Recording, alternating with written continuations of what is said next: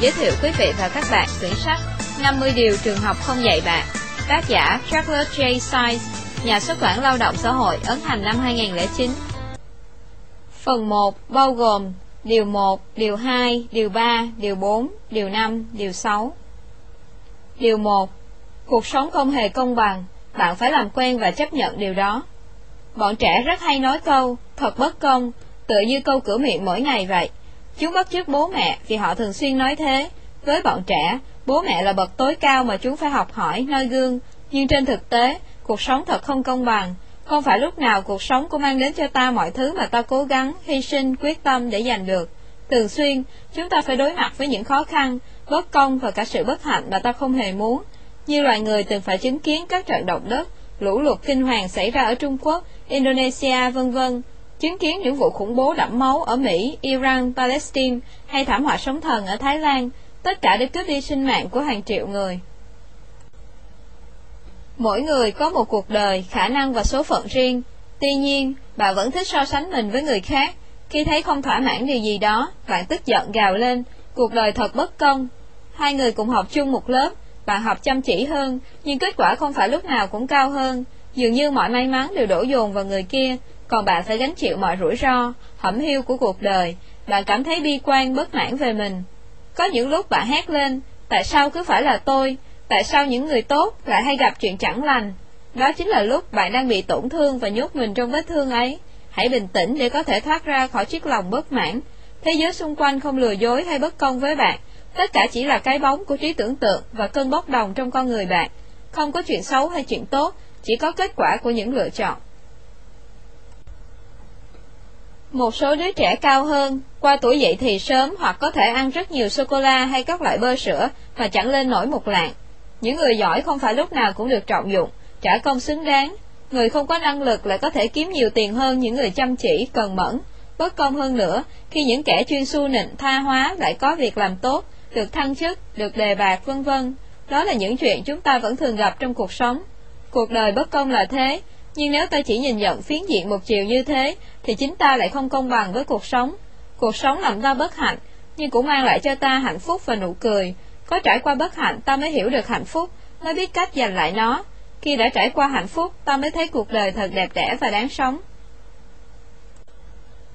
Cuộc sống không có lỗi trong các bất hạnh của ta, nó chỉ tuân theo quy luật của chính nó. Nếu ta mất đi một thứ, đó là vì cuộc sống cho ta cơ hội hiểu được cái đã mất quan trọng với ta thế nào. Nếu cuộc sống cho ta một thứ, là vì nó cho ta cơ hội để trân trọng những gì ta đang có. Cuộc sống cho ta cơ hội để sống. Đừng trông chờ cuộc sống phải cho ta điều ta muốn, hãy chủ động giành lấy nó. Thay vì than vãn buông xuôi, hãy sửa chữa hoặc tìm cho mình những quyết định đúng đắn khác. Đừng tiếp tục sai lầm bằng những sai lầm khác.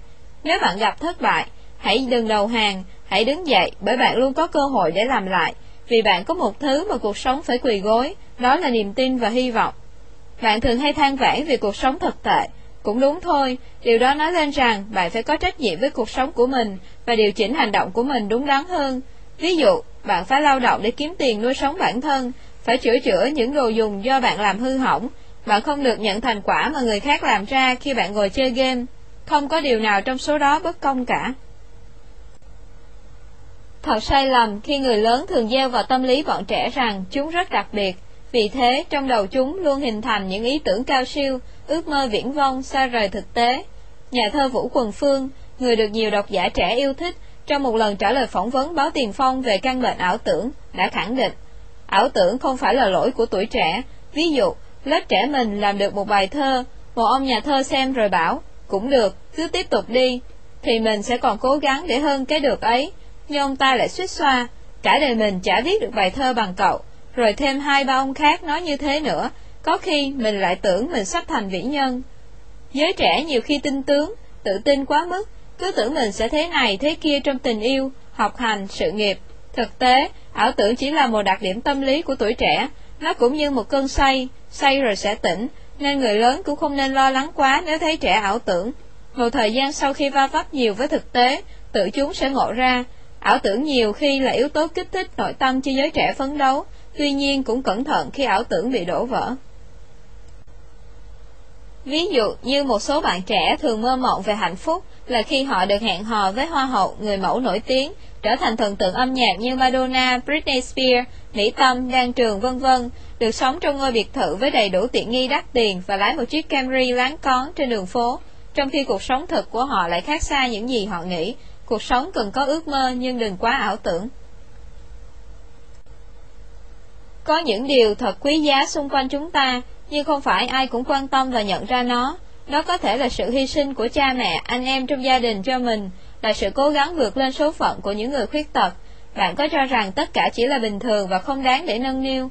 Bạn chỉ thấy bất công khi những mơ ước viễn vông không thành sự thật. Không phải vậy.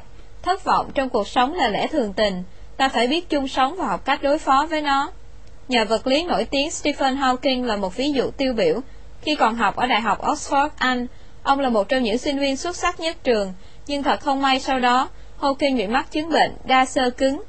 Đã có lúc tuyệt vọng ngồi trên xe lăn, ông than thở, tại sao chuyện như vậy lại xảy ra với tôi? Tại sao tôi có thể chết đột ngột như thế? Nhưng khi điều trị trong bệnh viện, tận mắt chứng kiến một thanh niên nằm cạnh giường chết vì bệnh máu trắng, Hawking tự nhủ. Có nhiều người còn kém may mắn hơn tôi, ít nhất bệnh của tôi không làm cho tôi cảm thấy ốm yếu. Bất cứ khi nào chán nản buông xuôi, tôi lại nhớ đến người thanh niên ấy. Ông còn viết, mặc dù những đám mây đen đã giăng ngang tương lai của tôi, nhưng tôi thấy mình đang hưởng thụ cuộc sống hiện tại tốt hơn trước đây rất nhiều.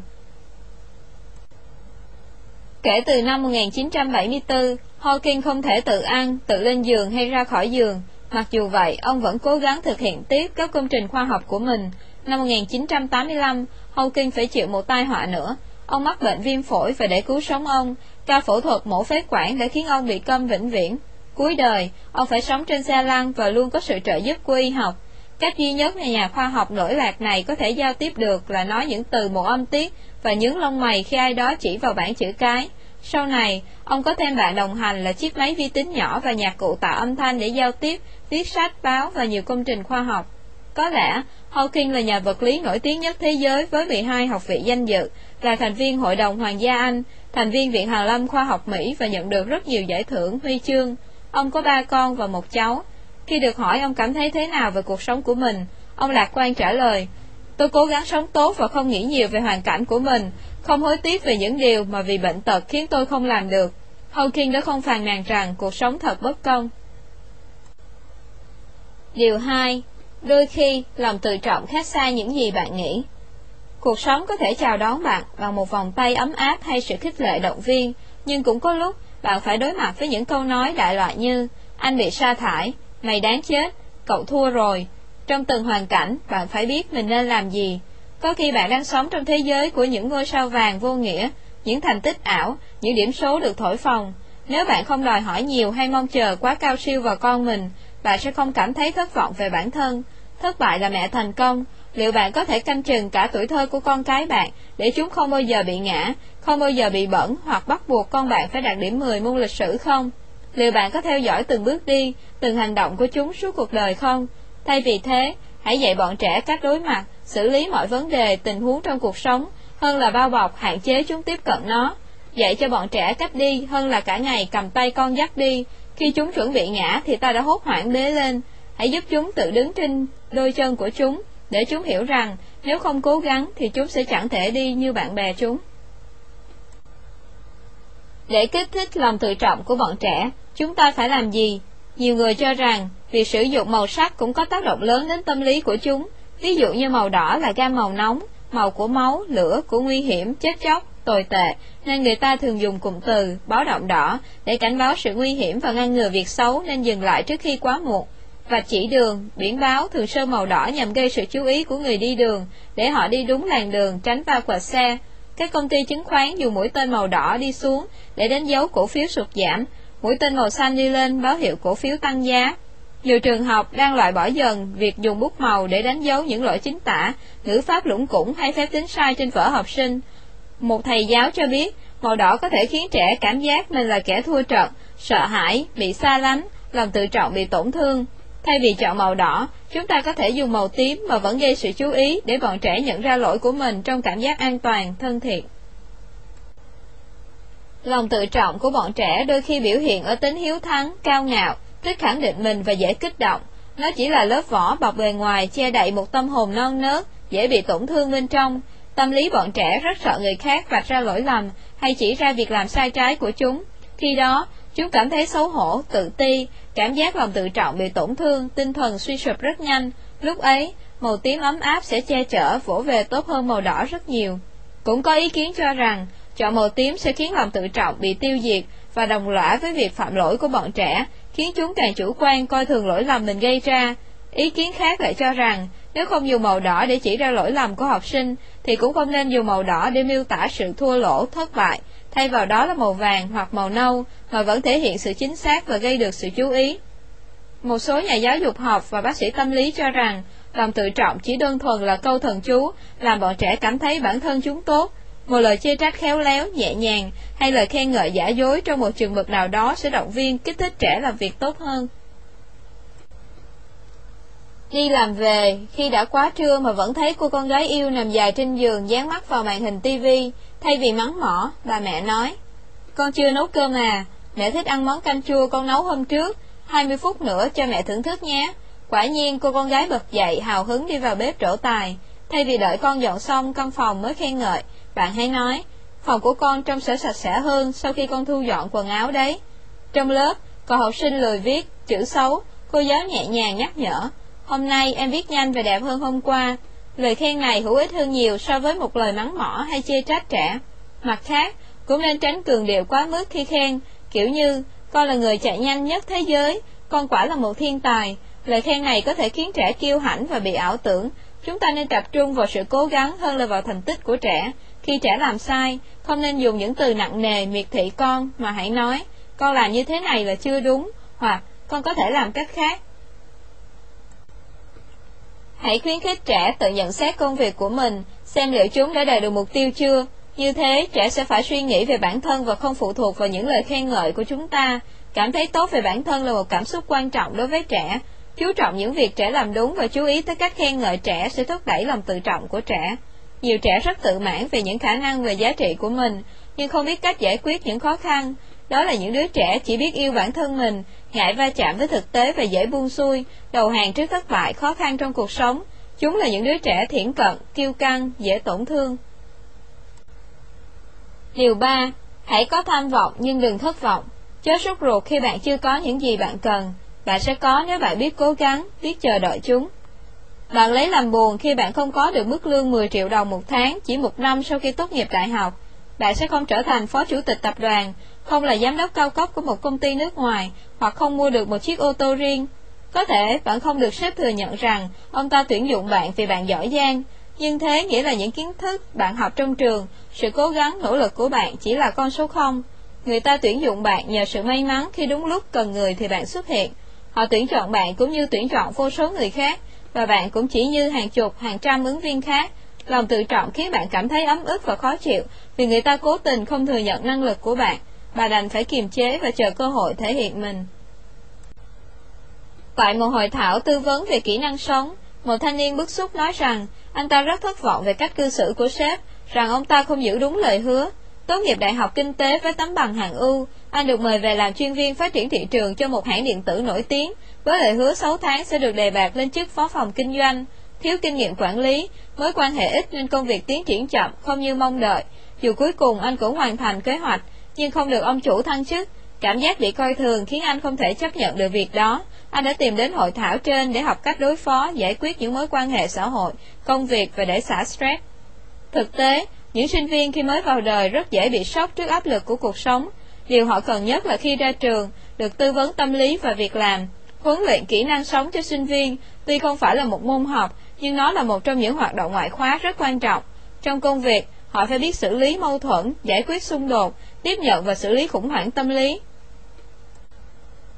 Theo tiến sĩ tâm lý Huỳnh Văn Sơn, trưởng bộ môn tâm lý học trường Đại học Sư phạm Thành phố Hồ Chí Minh, thì những mong muốn phi thực tế khi ngồi trên ghế nhà trường khác xa những gì trong cuộc sống.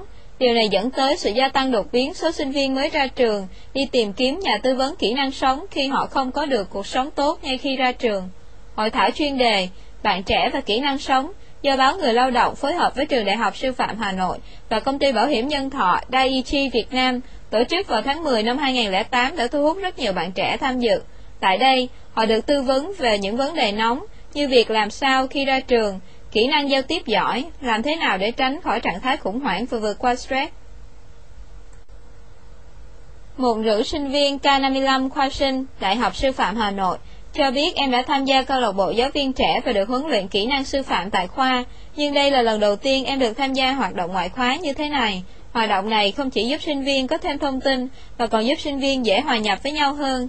Tuy không được tổ chức định kỳ, nhưng chương trình đã trang bị cho bạn trẻ những kỹ năng cơ bản nhất để bước vào cuộc sống hiện đại, từ khả năng đánh giá bản thân, giao tiếp, hợp tác và vượt qua áp lực, xây dựng bản lĩnh sống, cho đến việc làm thế nào để tạo được sự hòa hợp giữa việc học, tình yêu và sự nghiệp cũng như hoạch định mục tiêu của cuộc đời chính mình. Trước đây, các bạn trẻ chỉ được bố mẹ, thầy cô dạy kỹ năng sống trong gia đình và trường phổ thông, họ chưa được trực tiếp tham gia vào công việc ngoài xã hội, đòi hỏi tự mình phải giải quyết mọi vấn đề. Nhiều bạn không chịu nổi sức ép công việc, va chạm xã hội thường rơi vào cảm giác chán nản, suy sụp tinh thần khi công việc không đơn giản như mình tưởng.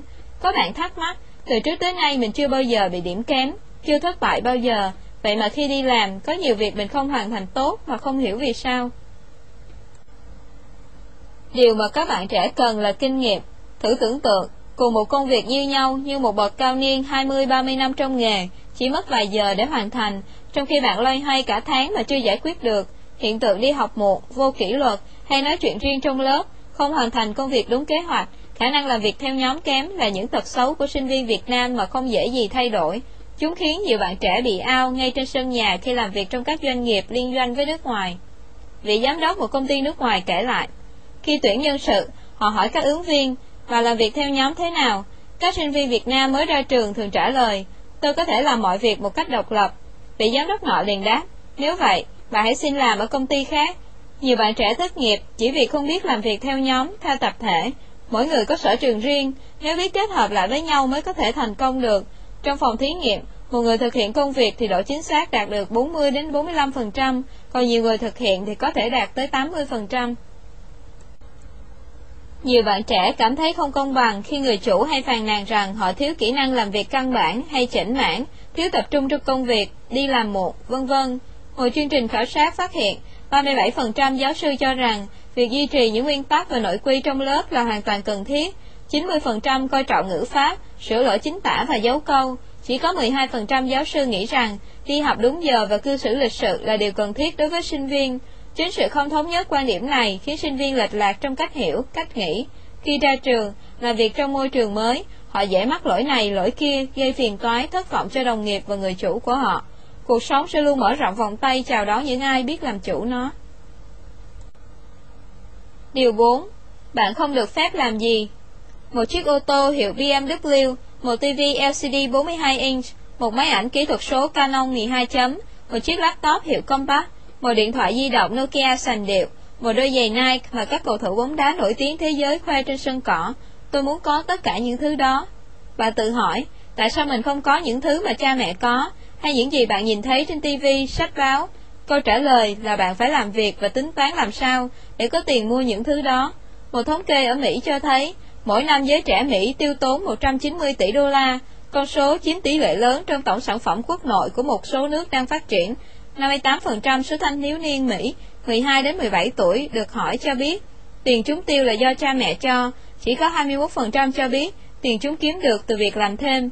Mới đây, tạp chí Times của Mỹ tiến hành điều tra suy nghĩ của giới trẻ từ 18 đến 30 tuổi về tiền bạc, tình yêu, hôn nhân, sắc tộc, tôn giáo, chính trị. Kết quả là có một bức tranh hoàn toàn khác về một thế hệ thường bị người lớn cho là thực dụng, chỉ biết hưởng thụ nông cạn, hời hợt. Giới trẻ Anh thường bị coi là những kẻ tiêu xài hoang phí, nợ nần chồng chất, chẳng thèm nghĩ tới tương lai. Kết quả của cuộc điều tra của Times đã chứng minh ngược lại. Họ tiết kiệm hơn cha mẹ mình nhiều, quan tâm đến kiếm tiền, tiêu tiền, và họ biết cách dừng lại ở mức nợ có thể chi trả. Đây cũng là thế hệ đầu tiên tự chi trả học phí cho mình, cả đại học và cao học. Có tới một phần ba không nợ nần gì, cả khi họ phải trang trải toàn bộ chi phí học hành. Ngoài một bộ phận nhỏ mua các căn hộ trả góp cho riêng mình, Đa số thanh niên Anh chọn giải pháp ở nhà bố mẹ để tiết kiệm tiền.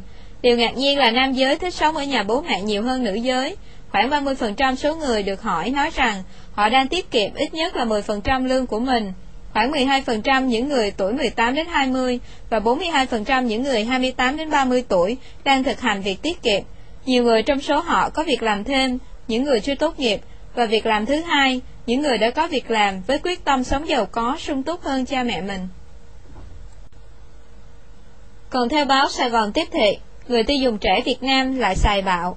45% có mức chi tiêu mua sắm chiếm 20 đến 40% thu nhập, 27,25% có mức chi tiêu mua sắm từ 40 đến 60% thu nhập và 2,25% người tiêu dùng trẻ chi cho mua sắm chiếm hơn 80% thu nhập. Trong khi đó, có 13,25% người tiêu dùng trẻ có mức lương tháng dưới 500.000 đồng, 34,87% có mức lương từ 500.000 đến 1 triệu đồng, 26,12% có mức lương từ 1 đến 1,5 triệu đồng, 11,75% có mức lương từ 1,5 đến 2 triệu đồng và 11,37% có mức lương trên 2 triệu đồng một tháng. Phong cách và lối sống để theo kịp với nhịp sống thời Amok của các bạn trẻ hiện nay khá phổ biến, khác xa lứa tuổi học trò trước kia.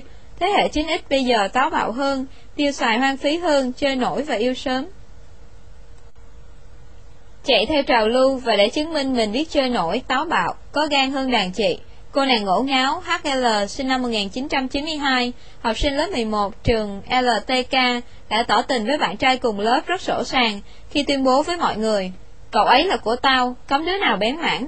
Sự táo bạo còn thể hiện ở những tấm hình nóng trong công viên của giới trẻ 9X, đi nhà nghỉ, những gương mặt tuổi tiên nhưng sớm ăn trái cấm và mang những hậu quả nặng nề. Ngôn từ của giới trẻ giờ đây thật sự gây sốc, chửi thề tiếng lóng được sử dụng tối đa trong các cuộc giao tiếp, hình ảnh bản thân phô bày đầy rẫy trên mạng, những lời mời chào overnight dẫn tới hậu quả sát sớm trong lứa tuổi học trò. Theo một thống kê, có đến 94% bạn trẻ tuổi từ 14 đến 25 đã có người yêu. Tuy nhiên, với vốn kiến thức giới tính ít ỏi, nhiều 9X bây giờ vẫn hiểu cụm từ HIV là hôn hít, im lặng và vuốt ve. Những lần ăn trái cấm trở nên thường xuyên hơn, cách giao tiếp ngày một bạo dạng hơn, ngông hơn. Tất cả những yếu tố đó tạo nên một thế hệ 9X trẻ nhưng táo bạo, thích chơi nổi, ưa sự rùm beng màu mè. Sự đưa đòi và lối sống buông thả khiến một bộ phận học sinh đang tự trượt dài và hậu quả khôn lường phía trước.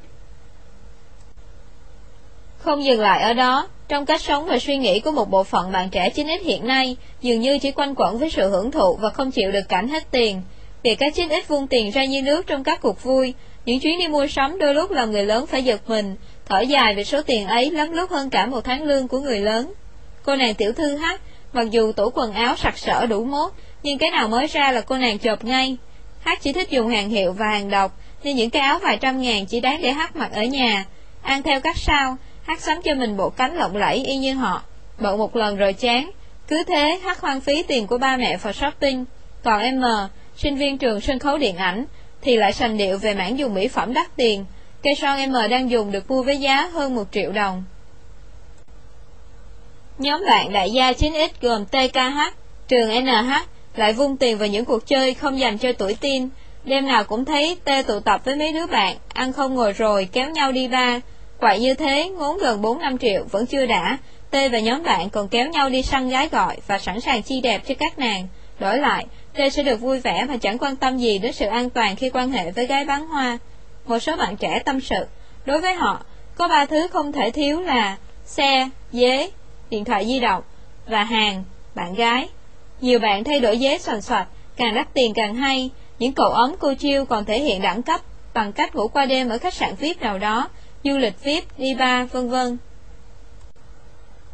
Ngược lại với lối sống trên là biết bao tấm gương 8x, 9x khác luôn biết vươn lên sẵn sàng không có kỳ nghỉ hè để ở lại thành phố, tất bật kiếm tiền cho năm học mới và phụ giúp gia đình.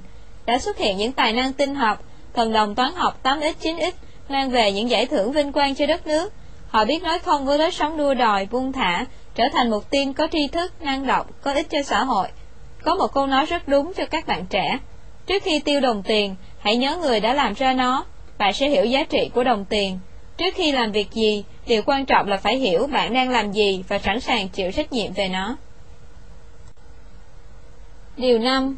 Bất kể cha mẹ bạn khen gì, bạn không phải là công chúa hay hoàng tử. Tôi cảm thấy mình giống như một nàng công chúa. Nhiều người ghen tị với tôi vì cha tôi sở hữu ba công ty kinh doanh ô tô và chúng tôi có rất nhiều tiền. Và tất nhiên tôi luôn có những gì tôi muốn. Một cô gái 16 tuổi nói đầy hào hứng. Cô đã có một bữa tiệc tổ chức tại khách sạn Waldorf Astoria, New York, Mỹ. Chủ khách sạn cho biết Hầu hết các bậc cha mẹ ở đây đều muốn tổ chức tiệc chiêu đãi hay sinh nhật cho con rất thịnh soạn, dù họ không giàu, vì họ muốn con cái mình bằng bạn bằng bè. Đó là cuộc cạnh tranh của các ông bố bà mẹ muốn chứng tỏ mình giàu có. Họ vung tiền để con mình biến thành công chúa, hoàng tử trong một ngày, và họ sẵn sàng để trả nợ trong một năm. Thật ra, họ là người sĩ diệt, màu mè, nuông chiều con thái quá. Họ muốn chứng tỏ với thiên hạ rằng họ là đại gia và con họ có tất cả những gì nó muốn. Khu giải trí Hyatt ở Mỹ là một trong những nơi được đông đảo phụ huynh Mỹ lựa chọn. Nơi đây có hẳn một chương trình đặc biệt mang tên Hyatt Teen Sweet 16, nhắm vào túi tiền của các cô chiêu được cha mẹ nuông chiều để tổ chức sinh nhật lần thứ 16. Tiêu chuẩn của gói Sweet 16 gồm hai phòng ngủ sang trọng cho hai người lớn và sáu khách dưới 18 tuổi trong một đêm, đi về đến khu nghỉ mát bằng xe limousine trong vòng 30 km, được chụp ảnh kỹ thuật số trong khách sạn và mang ảnh bọc khung về nhà, bữa ăn dành cho 8 người, tráng miệng sinh nhật đặc biệt, bắp rang bơ và kẹo, xem phim và chơi game trong phòng. Trước khi rời khách sạn, ăn bữa sáng có cà phê, bánh mì và mứt. Tất cả những hạng mục trên của Hiat là nhằm tạo điều kiện cho bạn trẻ muốn biến mình thành nàng công chúa hay hoàng tử trong một khoảnh khắc nào đó. Điều 6. Bạn không thể có mọi thứ như mơ ước, trừ khi bạn có tài năng, học vấn và cam kết nỗ lực hết mình để biến ước mơ trở thành hiện thực. Tôi là một người vụng về, vì vậy có luyện tập hay nghiên cứu bao nhiêu cũng sẽ không trở thành một diễn viên múa ballet. Những người không có khả năng phân biệt các nốt nhạc sẽ không thể trở thành ca sĩ như Michael Jackson, Christina Aguilera hay Gio. Những người thị lực kém không thể trở thành phi công, vân vân. Sự di truyền, những nỗ lực, khả năng chịu đựng, sự thông minh và học vấn, tất cả đóng vai trò quan trọng trong việc quyết định điều gì phù hợp với bạn. Thế hệ Amok luôn ngộ nhận rằng mình là trung tâm của thế giới khi người lớn thường gắn cho họ cái mát năng động, sáng tạo, bản lĩnh, nhiệt huyết, phóng khoáng. Mãi mê với hào quang về thế hệ mới lớn, đôi khi người ta quên đi thực trạng ảo tưởng của một số bộ phận Amok không nhỏ, nhất là ảo tưởng về nghề nghiệp, về khả năng của họ. Trong thời điểm thị trường khác nhân lực chất lượng cao, sự cạnh tranh của các ứng viên trí thức ngày càng khốc liệt. Có nhiều bạn sinh viên mới tốt nghiệp, non tay nghề, non kinh nghiệm và kỹ năng làm việc, là ảo tưởng về khả năng của mình. Họ cuốn cuồng tìm kiếm những công việc, nghe có vẻ hấp dẫn, thời thượng, lương bổng khá như tài chính, truyền thông, chứng khoán, và quên rằng nó không dính líu gì với chuyên môn họ đã được đào tạo. Kết quả là khả năng của họ chưa đáp ứng được công việc mà nhà tuyển dụng đưa ra. Lương họ nhận được thấp hơn con số mong đợi. Ở Việt Nam, theo khảo sát của trường Đại học Kinh tế Thành phố Hồ Chí Minh tiến hành trên 800 sinh viên khoa quản trị kinh doanh tốt nghiệp năm 2006 cho thấy chỉ có 1% trong số này có mức lương khởi điểm 500 đô la một tháng. Về vấn đề này, một giảng viên khoa quản trị kinh doanh của trường lý giải, để đạt được mức lương cao, sinh viên vừa tốt nghiệp cần chứng minh mình sẽ mang lại kết quả nhất định gì cho doanh nghiệp. Tốt nghiệp khoa kinh tế loại giỏi, Hằng cảm thấy rất tự tin khi nộp đơn xin việc vào các công ty nước ngoài. Theo cô, làm cho nước ngoài lương cao lại dễ nổi danh. Đã có lần Hằng được mời phỏng vấn vào vị trí trợ lý giám đốc kinh doanh của một công ty chứng khoán, nhưng kết quả là cô bị loại vì không đủ năng lực. Qua mấy lần xin việc nhưng không vượt rào được, rốt cuộc Hằng định phải chấp nhận làm nhân viên lễ tân cho một khách sạn tại Hà Nội. Tuy làm lễ tân nhưng Hằng vẫn ngày đêm săn việc mà cô ấp ủ bấy lâu, những mong đổi đời nhanh, Hàng đâu biết rằng những người bạn đã thành danh của cô đã phải phấn đấu nỗ lực trong học tập và lao động ra sao mới có được công việc như ý. Cô cũng không hiểu, con đường đến thành Rome rất xa và cũng đầy chông gai. Hơn nữa để thành công, có rất nhiều cách chứ không phải chỉ chạy theo những ảo vọng. Hệ quả là Hàng chưa bao giờ cảm thấy tôn trọng công việc cô đang làm. Cô nhìn các đồng nghiệp của mình bằng con mắt coi thường. Tất nhiên, không người lãnh đạo nào có thể chấp nhận một nhân viên coi thường công việc mà họ đang đảm nhiệm. Hằng bị sa thải. Nhiều sinh viên hay ngộ nhận về khả năng của mình dẫn đến định hướng nghề nghiệp sai lầm. Họ khoác lác, mơ ước viễn vông những gì không có thực, chỉ để khẳng định cái tôi của mình. Một tuyên bố xanh rờn, tôi có thể bỏ qua môn sinh vật, hóa học mà vẫn có thể trở thành bác sĩ nếu muốn. Nhưng điều đó sẽ không xảy ra. Những sinh viên không thể làm nổi phép toán sẽ không thể trở thành kỹ sư. Những đứa trẻ không học khá các môn khoa học sẽ không thể kiếm được việc làm nào ở thung lũng Silicon. Một cuộc điều tra ở Mỹ năm 2003 cho thấy các sinh viên, bậc phụ huynh và các thầy cô giáo tự tin cho rằng những học sinh tốt nghiệp cấp 3 đã có thể tham gia vào lực lượng lao động. 67% chắc chắn rằng con của họ sẽ có đủ kỹ năng để thành công trong công việc.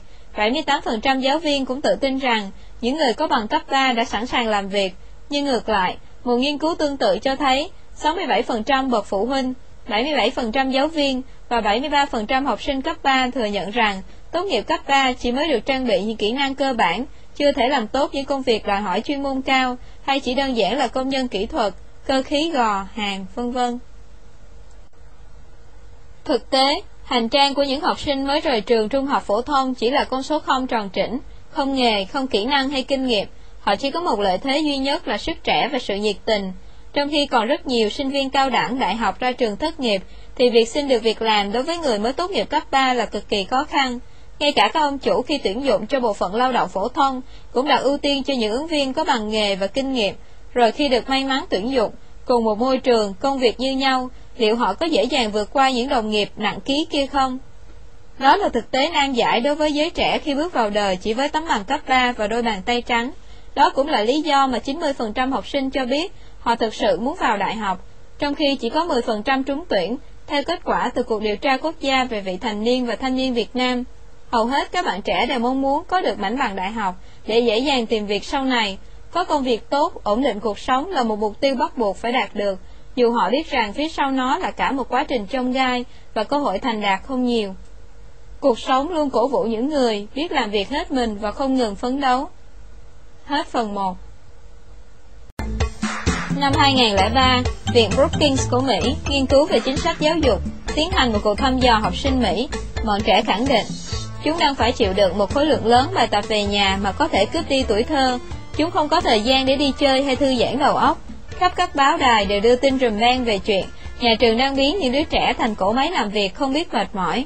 Cuộc khủng hoảng tâm lý trong giới trẻ lan rộng, có bậc phụ huynh lên án mạnh mẽ vì con họ bị bóc lột cả trí tuệ và tâm hồn. Một con số thống kê cho thấy, ở Anh, tỷ lệ trẻ em từ 14 đến 19 tuổi bỏ học chiếm 20%, chúng không học nghề cũng không đi làm.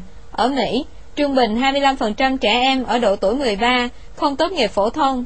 Các thành phố lớn như New York và thủ đô Washington DC, con số còn lên tới 45%, có nghĩa là cứ 4 học sinh ở Mỹ lại có một học sinh bỏ học.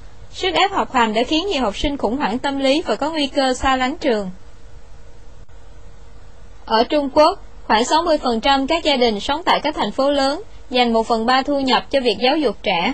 Một bé gái 5 tuổi học ở một nhà trẻ tư thuộc tại Bắc Kinh cho biết em học suốt từ 8 giờ 30 sáng đến 5 giờ chiều, 5 ngày một tuần. Chưa đủ, em còn đến các lớp sau giờ học để học đọc, học tính và âm nhạc. Trước đây, hiếm có em nhỏ Trung Quốc nào lên 6 tuổi có thể đọc hay làm phép tính cơ bản. Ngày nay, các trường tiểu học hàng đầu tuyển học sinh phải biết ít nhất 1.000 chữ và thành thạo tính nhân. Mỗi học sinh trở thành cái máy học với những thầy cô nghiêm khắc, như ông bố giữ đòn hay các bà mẹ van xin cầu khẩn, đã trở thành hiện tượng thường thấy không chỉ ở Trung Quốc mà còn cả Ấn Độ, Thái Lan và nhiều nước khác. Tại Singapore, trẻ em phân định đẳng cấp khi mới lên 9 tuổi. Một phần trăm những trẻ có kết quả cao nhất sẽ được chọn vào chương trình tài năng. Để có được suất trong một phần trăm đó, 90% gia đình ở Singapore sắp xếp lịch học ngoài giờ cho con họ. Cô bé Chiu 14 tuổi thường thức dậy lúc 6 giờ sáng và kết thúc thời gian biểu trong ngày của mình lúc 10 giờ tối sau những giờ làm bài tập về nhà và học ngoại khóa. Phần lớn những người trưởng thành đều coi lịch trình dày đặc trong ngày là không có gì khác thường với học sinh Singapore. Ở Hồng Kông, cậu bé Minh 10 tuổi, mỗi tuần phải học 34 giờ ở trường, 8 giờ học quần vợt, 2 giờ học gia sư các môn khoa học và làm tính. Chị gái em tên Anh, 13 tuổi, đang tham gia khoảng 10 hoạt động ngoại khóa mỗi tuần. Mẹ các em cho biết, chúng tôi vẫn bị coi là những phụ huynh vô trách nhiệm vì các con chưa hoạt động đúng yêu cầu. Một ví dụ khác là trường hợp của Justin, học sinh trường Wayan, một trong những trường danh giá nhất Hồng Kông. Bố cậu quyết định chuyển cậu sang học một trường khác với lý do rất nhiều người coi vào được qua Wayan như trúng số độc đắc, nhưng con trai tôi phải học tới 11 giờ đêm từ khi lên 7 tuổi, nó mệt mỏi và tôi cũng vậy. Những năm gần đây, Bộ Giáo dục Nhật Bản đã yêu cầu các trường tuân thủ chính sách Yutori Kyoku, giáo dục thanh thản. Cần tạo cho trẻ sự thay đổi căn bản là học cách tư duy độc lập, chứ không phải nhồi sọ thông tin. Phát ngôn viên Bộ Giáo dục Nhật Bản Shunichi Taniya nhấn mạnh, điều quan trọng là tạo ra các cá nhân với đầu óc và cơ thể khỏe khoắn. Còn ở Việt Nam, tình trạng học sinh học chính khóa, chiều tăng tiết, tối làm bài tập tới khuya, thứ bảy và chủ nhật cũng phải đi học thêm là chuyện phổ biến. Nhiều học sinh đã quá mệt mỏi vì lịch học dày đặc, và không ít phụ huynh phải than thở vì đêm nào cũng thức để học với con. Đại diện của Bộ Giáo dục Việt Nam không ngần ngại chỉ ra, hiện nay, một học sinh tiểu học phải học khoảng 1.500 trang kiến thức, số lượng này còn vượt hơn cả mức của một sinh viên học đại học. Còn theo bác sĩ Đinh Đăng Hòa, khoa thần kinh, Bệnh viện Bạch Mai, Hà Nội, thì gần đây những trường hợp bệnh nhân là trẻ em mắc bệnh trầm cảm, có dấu hiệu stress nặng tìm đến bác sĩ nhiều hơn. Một phần nguyên nhân phổ biến là do áp lực học tập. Ở một khía cạnh khác, Trung tâm Brown thuộc Viện Brookings, Mỹ lại đưa ra số liệu chứng minh vấn đề quá tải trong học tập nói trên không đúng với thực tế. Hầu hết học sinh các khối ở Mỹ dành chưa đến một tiếng đồng hồ mỗi ngày để học bài. Họ có đầy thời gian rỗi để chat, chơi game. Một học sinh cho biết, bạn có thể chỉ xem qua bài, có thể chép bài của ai đó ngay từ đầu kỳ. Bạn có thể làm bất kỳ điều gì bạn muốn mà vẫn có một tấm bằng. Trong khi ở Trung Quốc, một kỳ thi quyết định vận mệnh một học sinh, thì tại Mỹ, sinh viên có nhiều lựa chọn hơn. Để vào học một trường đại học, sinh viên Mỹ cần lấy chứng chỉ SAT và AET Hai kỳ kiểm tra này do các công ty khảo thí thực hiện chứ không phải chính phủ. Nếu bạn không làm tốt lần thi đầu, bạn có thể nộp 35 đô la để thi lại. Điều này giảm sức ép tinh thần rằng không phải làm thật tốt ngay trong lần đầu tiên. Giữa hai môi trường sư phạm và kinh doanh có sự khác biệt rõ rệt. Nếu một ông chủ hiệu bánh không hiểu khách hàng thích ăn loại bánh nào, hương vị ra sao, mẫu mã gì, và nhất là không biết quản lý điều hành nhân viên làm việc theo yêu cầu của khách hàng, thì không thể kinh doanh lâu dài và hiệu quả được. Như một vị hiệu trưởng được bổ nhiệm, dù thiếu năng lực quản lý, chuyên môn không giỏi, song bằng nhiều cách vẫn có thể tại vị được. Đó cũng là một trong những lý do khiến một ông chủ doanh nghiệp sẽ đưa ra những yêu cầu khắc khe hơn, đòi hỏi cao hơn đối với nhân viên của mình so với việc xử phạt của một thầy giáo đối với học sinh. Đã có một trường hợp, một thầy giáo trẻ thường xuyên gửi những email có nội dung quấy rối tình dục đến các học sinh nữ, nhưng nhà trường phải mất đến 6 năm mới đuổi được anh ta ra khỏi ngành. Trong 6 năm tiến hành xác minh, kết luận hành vi của giáo viên biến chất đó, nhà trường vẫn phải giữ tên anh ta trong danh sách trả lương nhưng không cho giảng dạy. Hiệu trưởng một trường học ở thành phố New York, Hoa Kỳ cho biết, thành phố đã dành 20 tỷ đô la mỗi năm để trả lương cho các giáo viên, và ai cũng được trả lương tương đương nhau dù cho người đó có xuất sắc, bình thường hay yếu kém. Không có phần thưởng hay sự khích lệ nào đối với những giáo viên hoàn thành tốt công việc, cũng không có hình thức kỷ luật mạnh tay nếu họ giảng dạy kém. Giờ thì, bạn có nghĩ rằng thầy giáo của bạn nghiêm khắc, khó tính hơn ông chủ của bạn không? Ra trường, đi làm, bạn sẽ phải cọ sát, cạnh tranh với nhiều người, nhiều mối quan hệ ràng buộc để hoàn thành công việc. Ở trường, bạn không bị đuổi học chỉ vì đi muộn hay quên làm bài tập ở nhà. Khi đó, thầy giáo sẽ nhắc nhở và bỏ qua cho bạn. Trái lại, sách của bạn sẽ không im lặng như thầy giáo, có thể cho thêm thời gian rỗi khi bạn chưa hoàn thành xong bài tập. Ông ta sẽ nổi cáu khi bảo bạn viết một bản kế hoạch, bán một món hàng, hay kết thúc một công việc đúng thời hạn, nhưng bạn không làm được. Hậu quả là công ty mất uy tín, đối tác cắt hủy hợp đồng, hàng không bán được, ế ẩm, doanh thu thấp, bạn sẽ phải chịu trách nhiệm về việc mình làm, thậm chí bị sa thải, và không có cơ hội để nói lời xin lỗi hay hứa hẹn.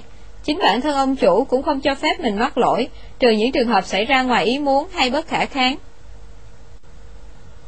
Còn nếu bạn là chủ doanh nghiệp thì sao? Nếu nhân viên của bạn không làm việc tốt, công ty có thể bị phá sản và bạn sẽ mất trắng cả vốn lẫn lãi. Có thể bạn phải bán nhà thế chấp ngân hàng vì khoản vay kinh doanh. Tồi tệ hơn, bạn có thể phải ngồi tù nếu nhân viên của bạn làm việc tắc trách, qua mặt bạn để ngoài sổ sách hàng tỷ đồng. Viết khống hóa đơn bán hàng mà bạn lại chủ quan ký vào. Sự ngược đời ở đây là, bạn là sản phẩm của nền giáo dục còn nhiều hạn chế, sai lầm và vô trách nhiệm, nhưng sếp bạn không cho phép bạn được như vậy. Điều 8. Đừng để quá khứ u buồn ám ảnh bạn cả đời. Nước Mỹ ngày 11 tháng 9 năm 2001 Gần 3.000 trẻ em dưới 18 tuổi mất cha hoặc mẹ sau vụ tấn công khủng bố đẫm máu ngày 11 tháng 9. Độ tuổi trung bình của những đứa trẻ 11 tháng 9 là 9, thậm chí một số là trẻ sơ sinh hoặc đang trong bụng mẹ. Eric Abrahamson có cha làm việc tại Trung tâm Thương mại Thế giới khi vụ tấn công diễn ra, kể lại. Sau sự kiện 11 tháng 9, tôi ghét tất cả những người xung quanh, tôi gần như phát điên, tôi phải mất hàng năm để đối mặt với thực tế đó. Cha Eric tử nạn khi em mới 11 tuổi, hiện em đang bắt đầu học đại học. Em cũng giống như mọi thanh thiếu niên Mỹ khác, áo phông đen, tóc nâu, có chút lúng túng, nhưng khi nói về ngày thảm kịch, em nghiến chặt hàm răng. Cái chết của cha, hình ảnh vụ khủng bố lúc nào cũng lẫn khuất bên em. Mỗi khi nhìn vào đó, em lại thấy trái tim tan vỡ. Bạn không thể chạy trốn, nỗi đau sẽ theo bạn ở mọi nơi.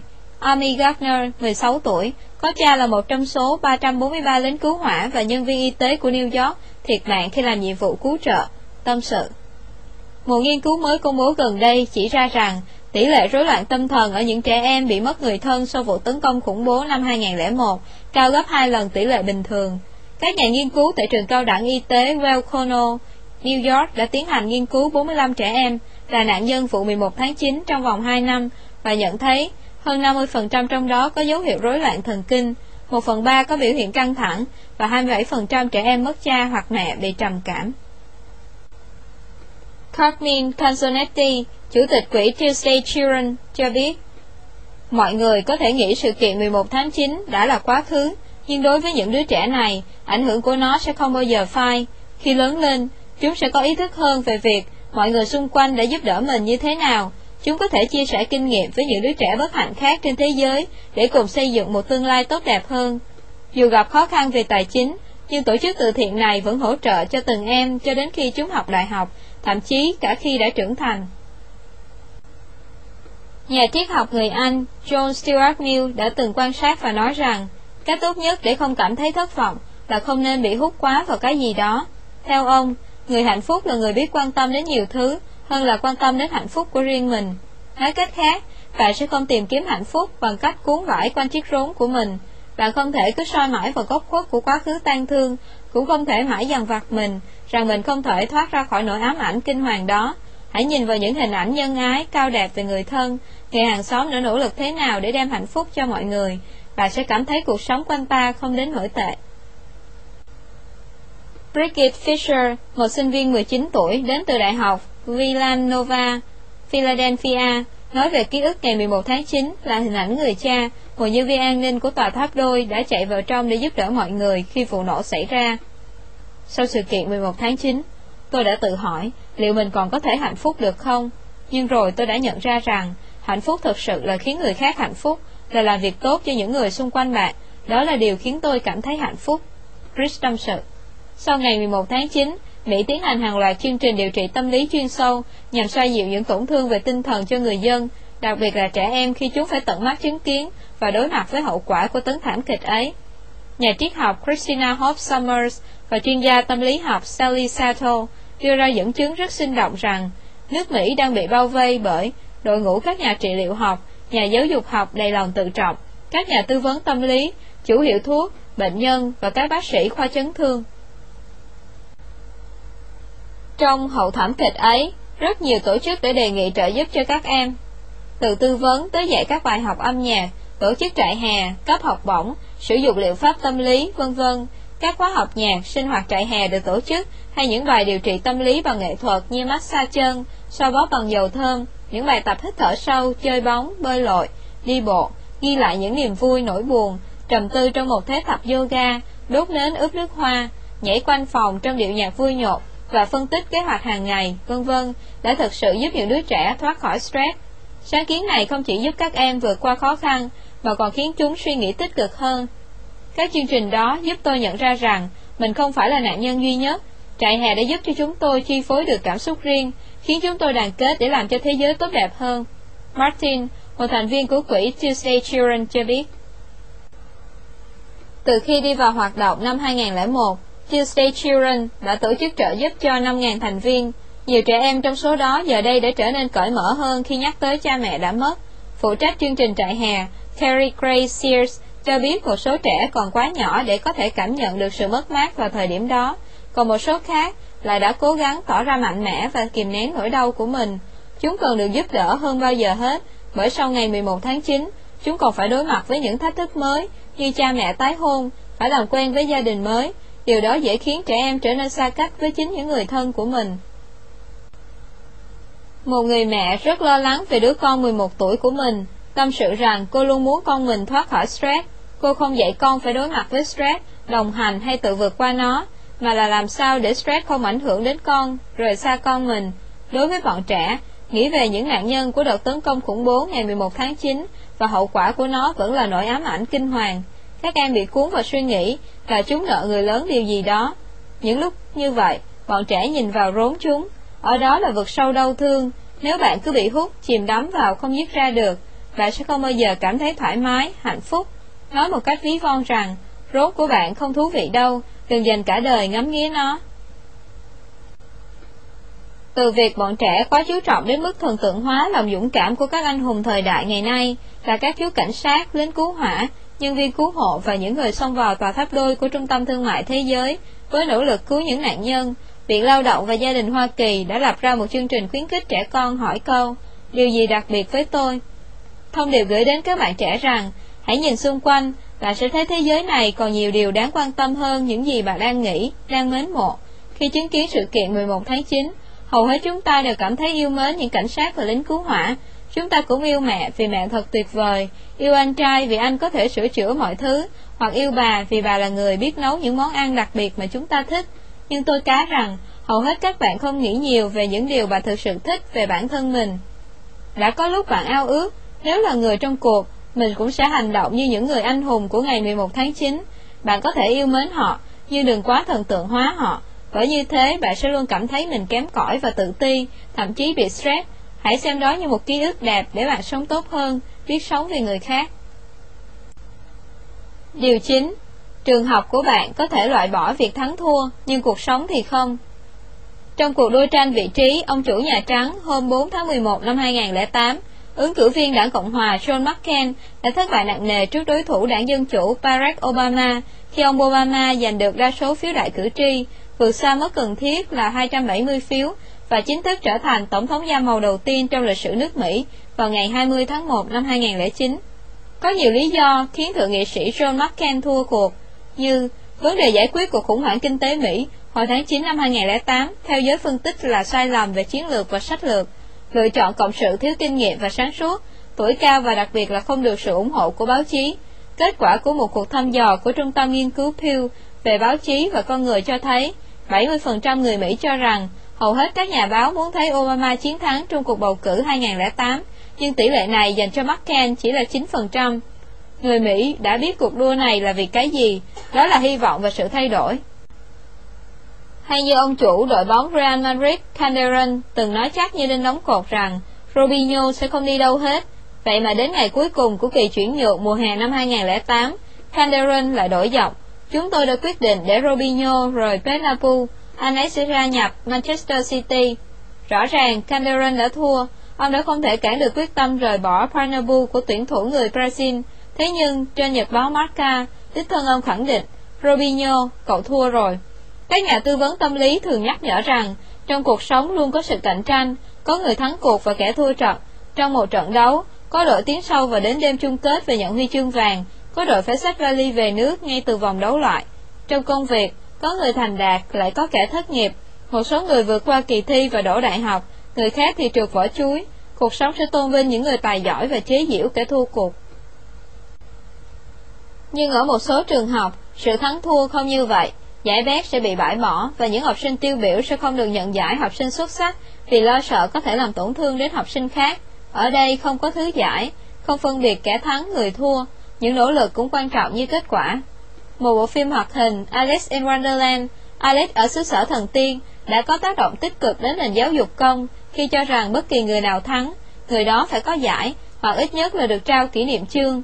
Nhiều phòng lưu niệm ở các trường học của Mỹ chứa đầy vật kỷ niệm vô nghĩa như các sợi dây ru băng, thẻ bài vân vân, thể hiện khát khao được nhận giải nếu họ thắng cuộc. Người ta cố gắng làm thế nào đó để gắn cho đội tuyển của trường mình có được giải thưởng.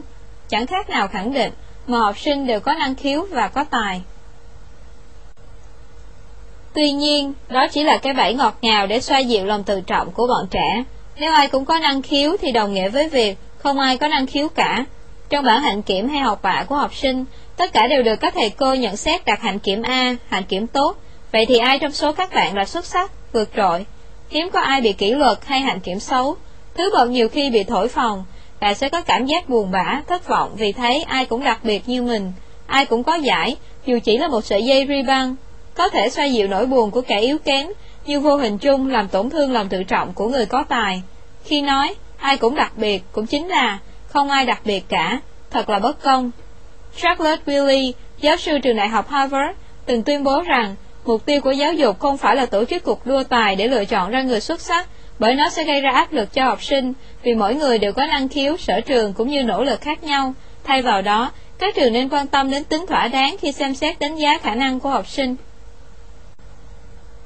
Rất nhiều giáo viên sư phạm cho rằng các trường học không nên tổ chức các cuộc thi mang tính cạnh tranh để giành giải thưởng.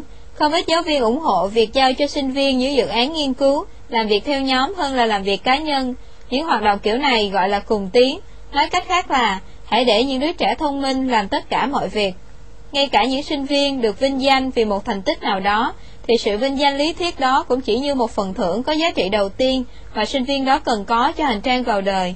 Nhưng ở góc độ nào đó, bạn sẽ phải học cách chấp nhận thua cuộc, nếu không, sẽ luôn có những điều bất ngờ không mấy tốt đẹp trong cuộc sống xảy ra.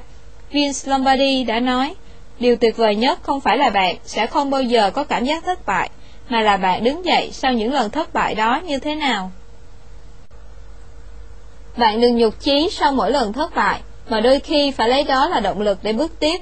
Abraham Lincoln, một trong những tổng thống Mỹ xuất sắc nhất trong lịch sử, là một người nổi tiếng vì ông luôn thua cuộc cho đến khi ông trở thành tổng thống Mỹ. Còn nhà sinh học Galvani, sau nhiều lần làm thí nghiệm thất bại, phải đến khi tình cờ làm thịt ít để nấu cháo cho vợ, ông đã tìm ra hiện tượng điện sinh học. Fleming cũng vậy, ông không nản sau nhiều lần thí nghiệm thất bại để tìm ra kháng sinh chống sốt rét. Cuối cùng, trong một lần tình cờ, tấm bản cấy liên cầu khuẩn bị nhiễm nấm, ông đã tìm ra penicillin. Những thành công có được đó chính là nhờ họ đã lạc quan tin tưởng mình sẽ thắng lợi sau những thất bại. Điều 10. Cuộc sống phức tạp hơn bạn nghĩ rất nhiều. Hơn 10 năm về trước, tờ New York Times có đưa tin về lớp thể dục kiểu mới, nơi không có tranh đua, chỉ có hợp tác. Rõ ràng là có nhiều người không tán thành việc tổ chức các môn thể thao có vòng đấu loại.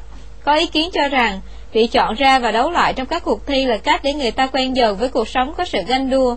Cuộc sống không phải lúc nào cũng công bằng, ngay cả trong bóng đá, môn thể thao vua mà hàng triệu người trên thế giới hâm mộ, sự thắng thua được tranh giành quyết liệt đến từng giây phút. Ngày 23 tháng 8 năm 2008, các vũ công tango Argentina đã thi đấu hết sức thuyết phục trước đại bàng xanh Nigeria trong trận chung kết môn bóng đá nam tại Đại hội Olympic Bắc Kinh năm 2008 và giành thắng lợi 1-0, và tấm huy chương vàng quý giá. trước vô địch dành cho Argentina là một kết quả xứng đáng, bởi các học trò của huấn luyện viên Batista đã chơi rất hay tại giải đấu. Ở vòng bảng, Argentina toàn thắng cả ba trận trước Australia, Serbia và bờ biển Nga. Tại tứ kết, Họ đã hạ gục Hà Lan trước khi đè bẹp Brazil 3-0 ở bán kết. Một số người nhận xét, môn dodgeball, bóng chọi, bóng ném, thường có trong học phần của nhiều trường học ở Mỹ là môn chơi mang tính bạo lực, không phù hợp với môi trường sư phạm. Tranh luận về việc bạo lực nối tiếp bạo lực, một sinh viên bang Virginia, Mỹ đã lập ra nhóm các cô gái chống lại những hành vi bạo lực và họ đã thành công trong việc loại bỏ môn bóng chọi nói trên ra khỏi nội dung giảng dạy của lớp học thể chất. Họ nhấn mạnh rằng các trường học không nên bảo trợ cho các môn chơi có thể dẫn đến sự chết chóc hay bị loại. Vì một trò chơi thì nên nhằm mục đích giúp học sinh rèn luyện thể chất, chứ không phải là trận thi đấu để phân định thắng thua. Dodgeball là môn thể thao quen thuộc của đa số các trường học ở Mỹ hay Canada. Người chơi sẽ chia thành hai đội, mỗi đội sẽ cố gắng ném bóng trúng đội đối phương và né những quả đối phương ném trả. Đội nào bị ném trúng hết cả đội sẽ thua cuộc. Muốn chơi được dodgeball, đòi hỏi mỗi đội bóng phải có những tuyệt chiêu của riêng mình để đánh bại đối thủ, thậm chí mỗi thành viên lại có những kỹ năng khác nhau, tính toán sao cho mỗi chiêu thức để phát huy hiệu quả tối đa lên phía địch và giảm thiểu thiệt hại cho quân ta. Nếu bạn không có cái đầu tỉnh táo, óc phán đoán nhanh nhạy và kỹ năng thành thạo, đôi khi bạn chết dưới tay kẻ yếu.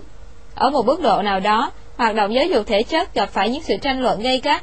Những người phản đối môn dodgeball hoàn toàn ủng hộ Hiệp hội Quốc gia về thể thao và giáo dục thể chất khi Chủ tịch hội Ông Judith Young khẳng định, Dodgeball không phải là một môn chơi phù hợp trong nhà trường vì nó loại dần kẻ yếu và không đánh giá cao những đứa trẻ có kỹ năng kém hơn. Nếu tự nhiên bạn cầm một vật ném vào ai đó, chắc chắn người ta sẽ phẫn nộ và dễ dẫn đến trả thù. Ông Thomas Murphy, một giáo viên dạy thể dục tại trường tiểu học Tobin ở Cambridge, Massachusetts, Mỹ, đã nói như vậy trên tờ nhật báo The Boston Globe. Còn Dennis Dochev, giảng viên trường đại học Concordia, đã cảnh báo về sự nguy hiểm của môn chơi này. Nó giống như khích lệ bọn trẻ gây hấn với nhau.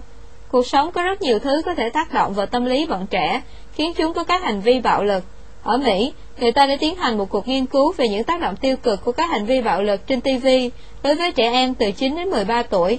Kết quả cho thấy, những bản tin thời sự về các vụ khủng bố, xung đột vũ trang mà tiêu biểu là vụ 11 tháng 9 và cuộc chiến Iraq, hiện tượng xả súng trong trường học hay những phim ảnh trò chơi bạo lực nguy hiểm có tác động rất lớn đối với trẻ em. Những sự kiện này có thể làm cho trẻ có cảm giác bị đe dọa và bất ổn, thậm chí có thể dẫn đến sự thay đổi hành vi theo hướng tiêu cực. Giáo sư David Morrison, làm việc tại Học viện Nghiên cứu Truyền thông thuộc Đại học Leeds, nhận định, đối với trẻ em, vụ 11 tháng 9 được coi là sự kiện mang lại nhiều hình ảnh bạo lực nhất mà các em được thấy trên TV. Đó cũng là lý do mà nhiều ý kiến cho rằng không nên tồn tại môn dodgeball trong các giờ dạy giáo dục thể chất. Ý kiến khác lại tập trung vào cảm giác bị tổn thương của bọn trẻ. Robert Kraft, giảng viên trường đại học Delaware, đặt ra câu hỏi đầy lo lắng rằng nếu bị loại ra khỏi trò chơi, tâm lý bọn trẻ cũng như cảm giác của các thành viên trong nhóm như thế nào? Bạn có nghĩ thế giới này có kẻ mạnh và có người yếu kém không? Tất nhiên là có. Môn dodgeball là một trong những thứ chỉ cho bạn thấy bạn là người mạnh hay yếu kém và bạn sẽ đối phó như thế nào. Điều 11 Ngã một lần, bạn sẽ biết đứng vững hơn. Trong thi đấu thể thao, chúng ta luôn lên án những kẻ thích chơi nhưng sợ thất bại, sợ nguy hiểm và không thích cạnh tranh, bởi thể thao không có chỗ cho những kẻ đó. Thể thao là một cuộc so tài bất phân thắng bại, là cuộc cạnh tranh khốc liệt để tìm được ngôi sao và kẻ hàng nhát. Ở hạt Broward, bang Florida, Mỹ, các giáo viên trong trường cấm học sinh chạy trong sân. Điều này không có gì đáng bàn cãi, nhưng điều vô lý là họ lại cấm cả việc chơi xích đu, chơi quay ngựa gỗ, trò bập bênh, bò trong những chiếc ống hay những hộp cát, vì họ cho rằng chúng rất nguy hiểm. Điều này càng khiến bọn trẻ sợ sệt, nhút nhát, không dám chơi một mình nếu không có người lớn ở bên cạnh. Như hai bé gái lớp 1 đang chơi xích đu, có một người nói với cô bé đang đẩy, em bỏ ra, hãy để bạn ấy tự đẩy xích đu. Tết sẽ không ngồi một mình, một người không thể mạnh bằng hai người. Cô bé ngồi xích đu trả lời và đứng dậy đi, em đã không thể đủ tự tin để chơi một mình. Ở một số trường, việc tự do chơi của bọn trẻ được thay thế bằng việc tổ chức các cuộc đua tiếp sức, những hoạt động có người lớn giám sát để đảm bảo các em không có những sáng tạo bột phát. Điều này khiến một số người hiểu là bọn trẻ phải được bảo vệ khỏi những điều không hay trong cuộc sống bằng mọi giá, cách ly chúng khỏi những tác động xã hội, hoặc vận dụng trí tưởng tượng của chúng để tạo ra một môn chơi riêng.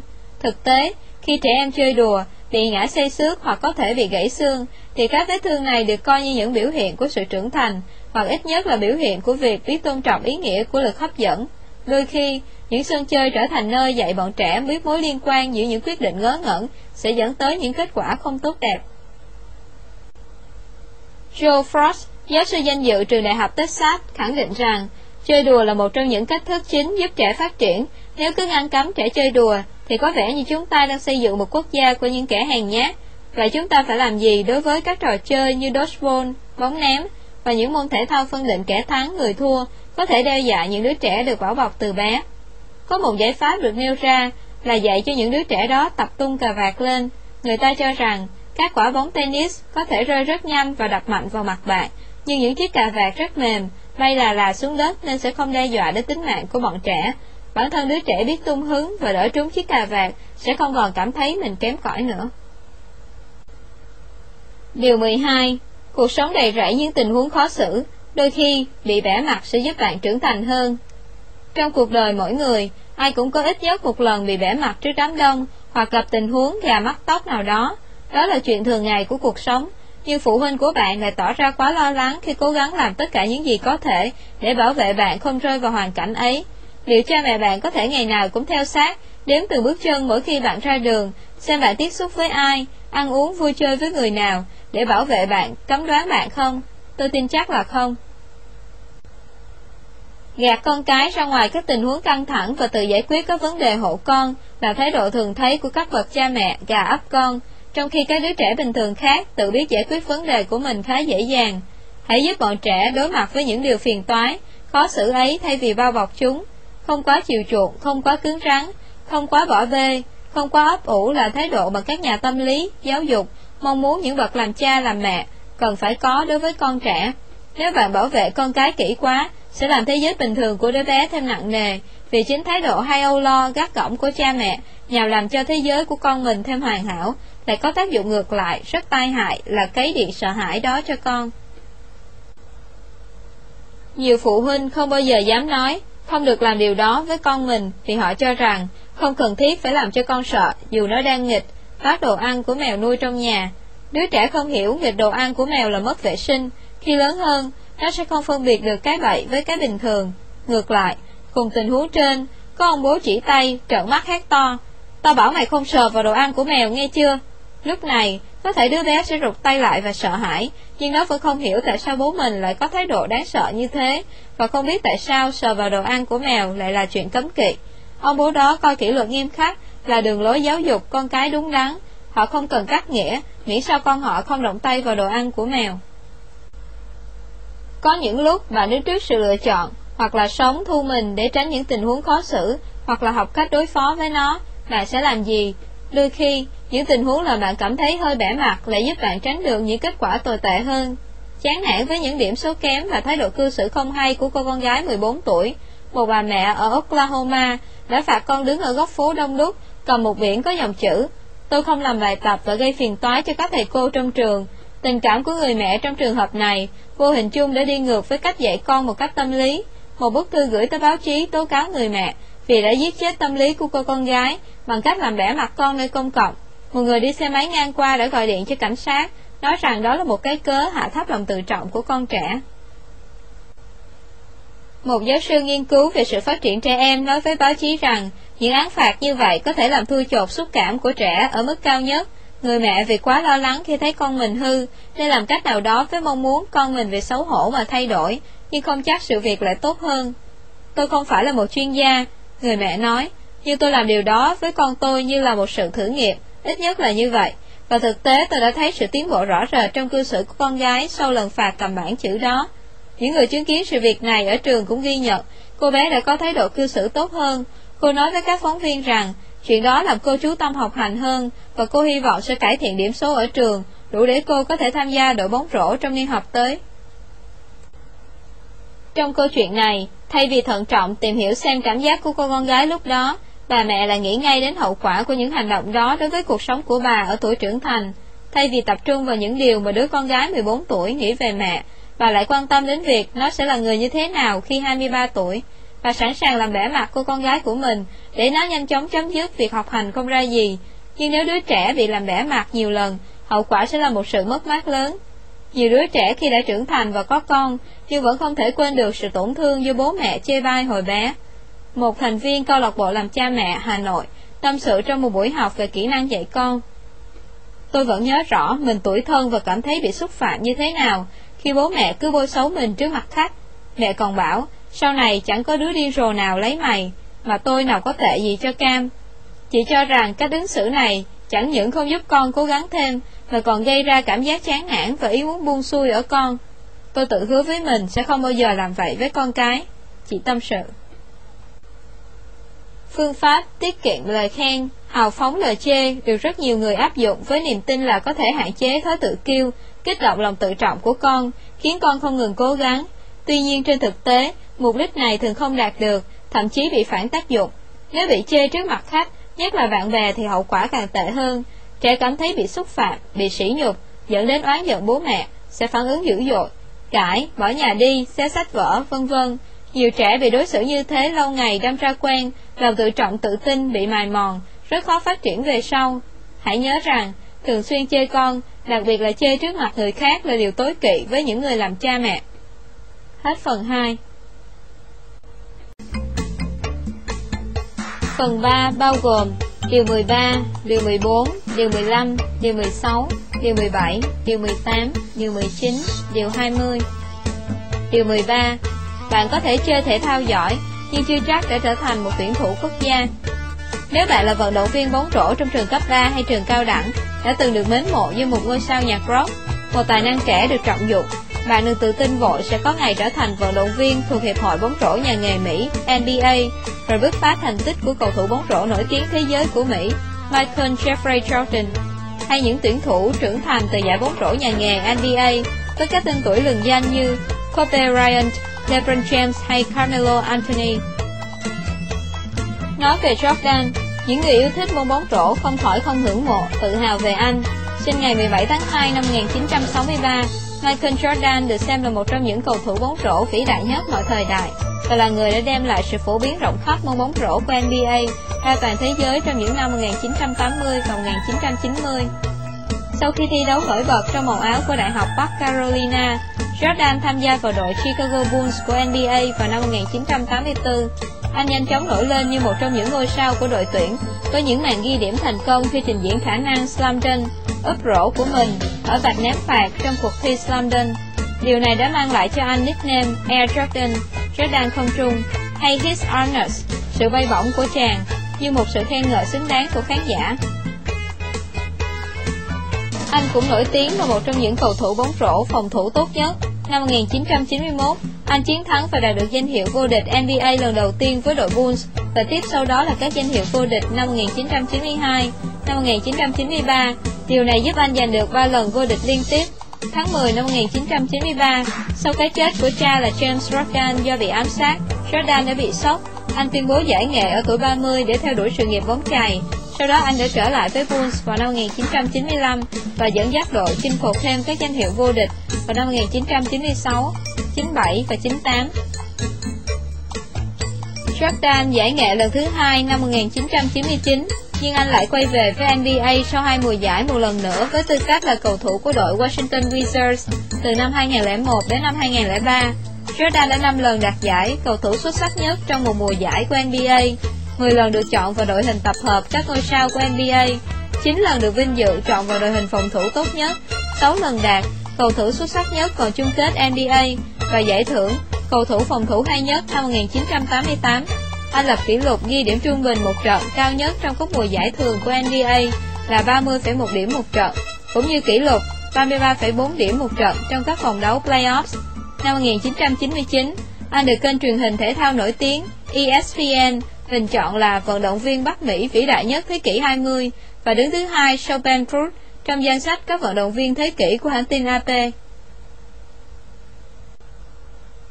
Theo Hiệp hội Vận động viên các trường trung học Mỹ NCAA, gần 3% học sinh lớp 12 chơi trong các đội tuyển bóng rổ của trường sẽ tiếp tục chơi cho đội tuyển trường cao đẳng. Khoảng 1,3% số cầu thủ nghiệp dư này sẽ được chọn vào đội bóng của NBA.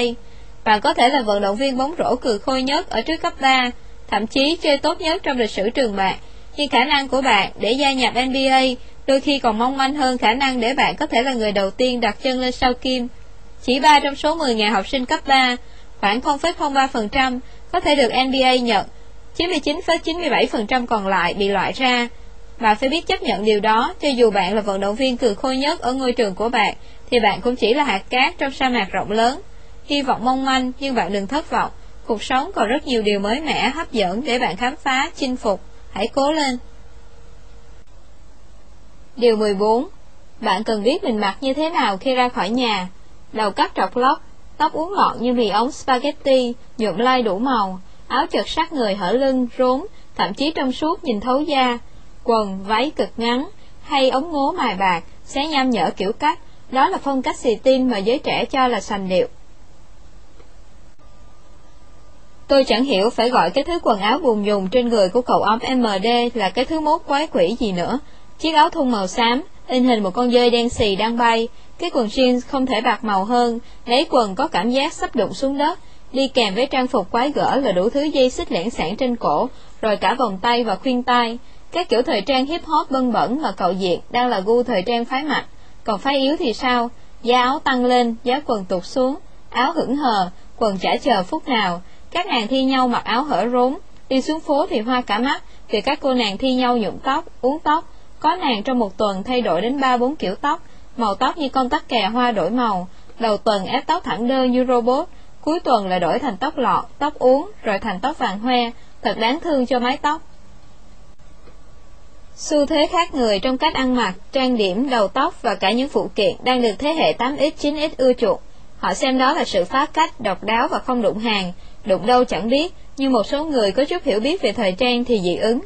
Trong một lần tới sân bóng chày, một cậu bé 14 tuổi và tôi ngồi sau một cô gái, chỉ khoảng hơn 20 tuổi nhưng cô rất mập. Mỗi lúc cô gái ấy dựa về phía trước đều để lộ hình xăm một con bướm màu tím khá to chỗ xương cục ở khe mông. Chắc chả có anh chàng nào kết kiểu đó cả, nhìn nó không bắt mắt chút nào. Khi tôi trao đổi về những thắc mắc trên đài phát thanh, rằng liệu cô gái đó có biết cô ta đang mặc giống như những đứa con gái hư hỏng hay không, một blogger bình luận. Tất nhiên cô ta biết mình muốn thể hiện gì khi mặc đồ đó, Mục đích của cô ta mặc hở hang là cố tình để khoe những nơi có hình xăm hoặc đeo khuyên ở rốn. Còn những cô gái ăn mặc kín đáo, nghiêm túc thì sẽ không xăm hình hay đeo khuyên ở rốn. Nếu không, họ sẽ ăn mặc như cô gái kia vậy. Có lẽ, chúng ta biết chúng ta đang làm gì khi ra khỏi nhà. Ai cũng có gương, đủ loại hình dáng và kích cỡ, hai cạnh hay ba cạnh để biết chúng ta đang mặc gì và trông như thế nào khi ra khỏi nhà. Khi cô gái thay đồ để đi ra ngoài, bố cô đã nói, nếu thứ thời trang đó không bán, thì tại sao con lại quảng cáo cho nó? Thế nhưng, cô vẫn diện bộ cánh hở hang đó đến sân bóng với một người đàn ông. Tôi đoán đó là bố cô. Nếu đó là ông bố thật, thì không hiểu ông ấy nghĩ gì khi ông nói thế. Nhưng việc mặc gì vẫn là do cô gái quyết định, bởi nếu bị cấm đoán, kiểm soát chặt chẽ, chắc chắn cô gái sẽ không làm như thế. Nếu cha mẹ bạn không nói, con không thể đi chơi mà mặc cái áo phông vừa thủng lỗ chỗ mà trong vân bẩn có dáng hình và dòng chữ, loài người là lũ lợn, thì có lẽ bạn cứ diện mãi cáo ấy, đến khi nào chán thì thôi, bạn chẳng có ai để ngăn cản hay cảnh báo hay góp ý về cách ăn mặc của mình cả. Bạn được tự do mặc những gì mình thích, dù nó kịch cỡm, khác người, càng hay. Các bậc cha mẹ còn điều gì ca tháng nữa đây? Họ lo lắng về những trang blog của con họ. Họ không muốn con họ phàn nàn về cha mẹ chúng với bạn bè. Đối với bọn trẻ, cha mẹ thật nhạt nhẽo, không thấu hiểu tâm tư và luôn coi chúng như con nít cần ấp ủ, che chở. Điều đó là bọn trẻ rất ấm ức và muốn chia sẻ với người khác.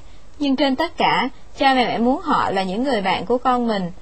Họ sai lầm khi nghĩ rằng tạo mối quan hệ tốt với con sẽ giúp con giải quyết được mọi vấn đề trong cuộc sống. Nhu cầu chia sẻ thông tin giờ đây đối với bọn trẻ là rất lớn, trong khi đó, dường như cha mẹ chúng không quan tâm, không muốn đề cập, chia sẻ với con về những vấn đề nhạy cảm mà chúng rất quan tâm như tình yêu, quan hệ giới tính, mang thai, bệnh lây nhiễm HIVS hay những điều thầm kín mà người khác, bạn trai, thậm chí những người đàn ông trung niên có thể nói về con gái họ trên blog. Và bọn trẻ lập blog cũng chỉ vì muốn xả stress, khẳng định với bố mẹ chúng rằng chúng đã lớn, đã là một người trưởng thành thực sự.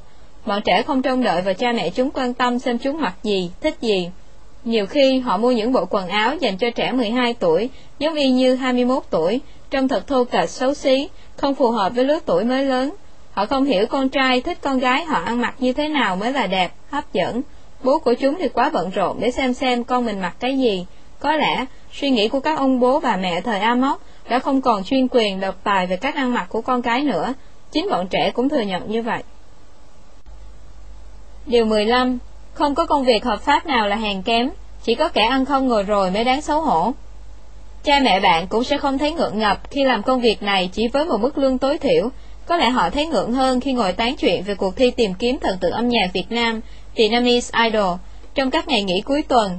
Cha mẹ bạn hiểu rằng việc nào cũng đáng được tôn trọng. Có nghĩa làm việc là bạn tự lập. Sự thật là bạn chưa tự lập nếu bạn không tự trả tiền cho đồ ăn, thức uống hàng ngày, tiền thuê nhà, quần áo, tiền xăng xe, tiền bảo hiểm và học phí. Chỉ có một cách bạn có thể làm đó là tìm được một công việc, thậm chí đó là công việc không mấy sạch sẽ, phải ngửi mùi không thơm tho gì giống như mùi mỡ khét cháy trong bếp, không việc nào hèn cả, chỉ có ăn không ngồi rồi là đáng xấu hổ. Chúng ta đang sống trong một đất nước có nhiều cơ hội và lợi tức thay đổi không ngừng. Nếu điểm xuất phát của bạn thấp, không có nghĩa là bạn sẽ đứng nguyên ở đó. Điều quan trọng là bạn phải làm việc, nỗ lực, hơn là nằm ườn trong phòng nghe nhạc, trong khi bạn bè đang hỏi ý kiến khách hàng để lấy thông tin về một mặt hàng công ty họ mới tung ra thị trường, về các nhân viên làm việc đã làm vừa làm chưa. Nếu bạn có thể bắt đầu một công việc soạn xỉn nhất trong thế giới việc làm và làm tốt công việc đó, bạn sẽ không phải làm công việc đó quá lâu. Rất nhiều người như thế đã có bước tiến lên cấp bậc cao hơn chỉ sau một năm làm việc. Họ đã từ làm việc để tiến thân, họ học hỏi những kỹ năng, cách cư xử và những thói quen giúp họ có thể tiến lên nấc thang của sự giàu có. Rất nhiều người khởi nghiệp là những nhân viên bán đồ ăn nhanh, như McDonald's chẳng hạn. Ray Kroc là một người bán hàng chuyên cung cấp milkshake, sữa lắc trước khi uống và thức ăn trộn cho một cửa hàng thức ăn phục vụ nhanh, lái xe và khách hàng qua đường của hai anh em Dick and McDonald. Kroc rất kinh ngạc khi mỗi tháng, cửa hàng này bán được hơn 2.000 hộp milkshake. Đáng nể hơn là món hamburger ở đây phục vụ siêu tốc, 15 giây cho một chiếc bánh hamburger 15 xu với khoai tây và sữa lắc. Croc nhìn thấy tiềm năng phát triển của công việc kinh doanh này và quyết định mua lại bản quyền của ăn nhanh này từ hai anh em nhà McDonald. Croc khai trương cửa hàng McDonald's phục vụ thức ăn nhanh đầu tiên tại Des Plaines, ngoại ô phía bắc Chicago vào ngày 15 tháng 4 năm 1955. Trong vòng 3 năm đầu tiên, hệ thống cửa hàng McDonald's đã bán được hơn 100 triệu chiếc bánh hamburger và cửa hàng McDonald's thứ 100 được khai trương 4 năm sau đó, năm 1959. Đến năm 1961, Kroc trả 2,7 triệu đô la Mỹ để mua hết toàn bộ quyền lợi từ anh em nhà McDonald. Năm 1963, chiếc bánh hamburger thứ 1 tỷ đã được người tiêu dùng thưởng thức, một tốc độ phát triển kinh doanh nhanh chưa từng có. McDonald's không chỉ phổ biến ở nước Mỹ mà còn nhanh chóng chinh phục người tiêu dùng nhiều nước trên thế giới như Canada, Nhật Bản, Úc và Đức. Ngày nay, có khoảng 1,5 triệu người làm việc cho McDonald's trên toàn thế giới. McDonald's hoạt động với trên 29.000 cửa hàng trên toàn thế giới và theo ước tính thì doanh thu tổng cộng năm 2000 đã là hơn 40 tỷ đô la Mỹ. Hiện McDonald's phục vụ khoảng 45 triệu người mỗi ngày trên toàn thế giới với doanh thu trên 20 triệu đô la ở nước Mỹ và hơn 25 triệu đô la ở toàn bộ các nước khác. Cứ 8 tiếng đồng hồ lại có thêm một cửa hàng McDonald's được khai trương ở đâu đó trên thế giới. Trung bình một ngày có khoảng 8% thanh niên Mỹ đến ăn ở McDonald's. Interbrand, công ty tư vấn thương hiệu hàng đầu trên thế giới đã nhận định, không có một thương hiệu nào có thể đem so sánh với McDonald's về ý tưởng xây dựng thương hiệu, cách thực hiện về sức hấp dẫn kéo dài, lan rộng nhanh chóng của nó.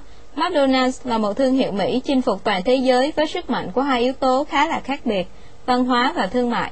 Sau McDonald's, đã xuất hiện hàng loạt đại gia bán đồ ăn nhanh như Subway, Fred, DeLuca, KFC, Lotteria hay Burger King. Đáng chú ý, huyền thoại Tony Tan Cation cũng bắt đầu khởi nghiệp từ một cửa hàng bán kem. Ngày nay đã có trong tay cả một hệ thống gồm gần 1.000 cửa hàng ăn nhanh mang tên Jollibee. Người dân Philippines đã tự hào gọi doanh nhân thành đạt nhất của nước mình là ông trùm McDonald của Philippines. Năm 2004, Tony Tan Cation được tập đoàn tư vấn Ernst Young bình chọn là doanh nghiệp thành công nhất thế giới. Hiện nay với tổng tài sản gần nửa tỷ đô la, Tony Tan Cation là một trong những người giàu nhất Philippines. Hay như cậu học sinh Fred De Luca, từ khi 17 tuổi đã mở cửa hàng bánh mì chỉ nhằm kiếm thêm chút tiền để có thể theo học đại học sau này. Ngờ đâu chỉ hơn 20 năm sau, từ quán hàng nhỏ đó, Fred De Luca đã sở hữu cả một tập đoàn bán đồ ăn nhanh khổng lồ, có thể cái tên Subway còn khá lạ tại châu Á, thế nhưng ở châu Mỹ và châu Âu, ai cũng biết đến tập đoàn bán đồ ăn nhanh fast food mang tên Subway. Với một chiến lược kinh doanh táo bạo nhưng rất bài bản, Fred De Luca đã làm nên nghiệp lớn bắt đầu từ 1.000 đô la tiền vay. Hệ thống cửa hàng bán bánh mì của Fred De Luca tăng nhanh với tốc độ chóng mặt. Ông đã rất thành công ở Mỹ, Canada, Anh, Australia và rất nhiều nước khác. Tổng cộng trên toàn thế giới, hệ thống ăn nhanh Subway đã có trên 25.000 cửa hàng tại 83 nước trên thế giới. Mỗi ngày, và hệ thống Subway đã bán ra trên 4,8 triệu chiếc bánh mì kẹp thịt hay xúc xích, format. Đó là những con số biết nói về những doanh nhân thành đạt từ nghề bán đồ ăn nhanh, thật đáng nể phục. Một nghiên cứu cho thấy, các ông chủ bán đồ ăn nhanh thường hay phàn nàn rằng giới trẻ thường thiếu kỹ năng làm việc cơ bản khi đi làm. Những nhân viên cần hiểu rõ tầm quan trọng của việc đi làm đều đặn, đúng giờ, chịu trách nhiệm về các lỗi gây ra, hòa hợp với đồng nghiệp, có chí tiến thủ, chỉnh chu. 94% cho biết họ đã học được tinh thần làm việc theo nhóm, 89% thì cho rằng họ đã học được cách làm việc với khách hàng, 69% có được suy nghĩ tốt hơn về việc kinh doanh hoạt động như thế nào. Một chuyên gia về kinh tế đã viết, một con số đáng ngạc nhiên về các nhân viên bán đồ ăn nhanh tiến bộ qua các cấp độ và hưởng lợi nhuận từ doanh thu bán hàng cùng với hưởng lương trách nhiệm quản lý. Điều đặc biệt là hầu hết họ đã từng làm thuê cho các quán ăn nhanh của McDonald's và ở đó họ có cơ hội trau dồi kỹ năng giúp họ có một công việc tốt sau này. Các cửa hàng ăn nhanh của McDonald's như một ngôi trường rèn luyện những kỹ năng làm việc cơ bản. Trong cuốn sách No Shame in My Game, không xấu hổ với trò chơi của tôi, Catherine Newman, giáo sư trường đại học Harvard, đã mô tả ảnh hưởng tích cực mang tính quyết định mà công việc làm ở nhà hàng ăn nhanh mang lại và thấy rằng những thanh niên làm cho nhà hàng ăn nhanh có khả năng làm việc theo nhóm rất tốt, có sự gắn kết chặt chẽ giữa những cá nhân cùng suy nghĩ và họ là một mực bảo vệ sự tôn trọng đối với nghề này ngay cả khi bị bạn bè nhạo bán. Một cô gái có thâm niên 4 năm trong nghề bán hàng cho biết, đó là một hệ thống kinh doanh thật sự. Tôi có thể thấy ở đây sự hợp tác lớn, các nhân viên thu ngân, thu tiền của khách hàng như thế nào, nhân viên kho hoạt động ra sao, công việc sản xuất đồ ăn và nhân viên phục vụ như thế nào, tất cả các hoạt động đều rất tự nhiên.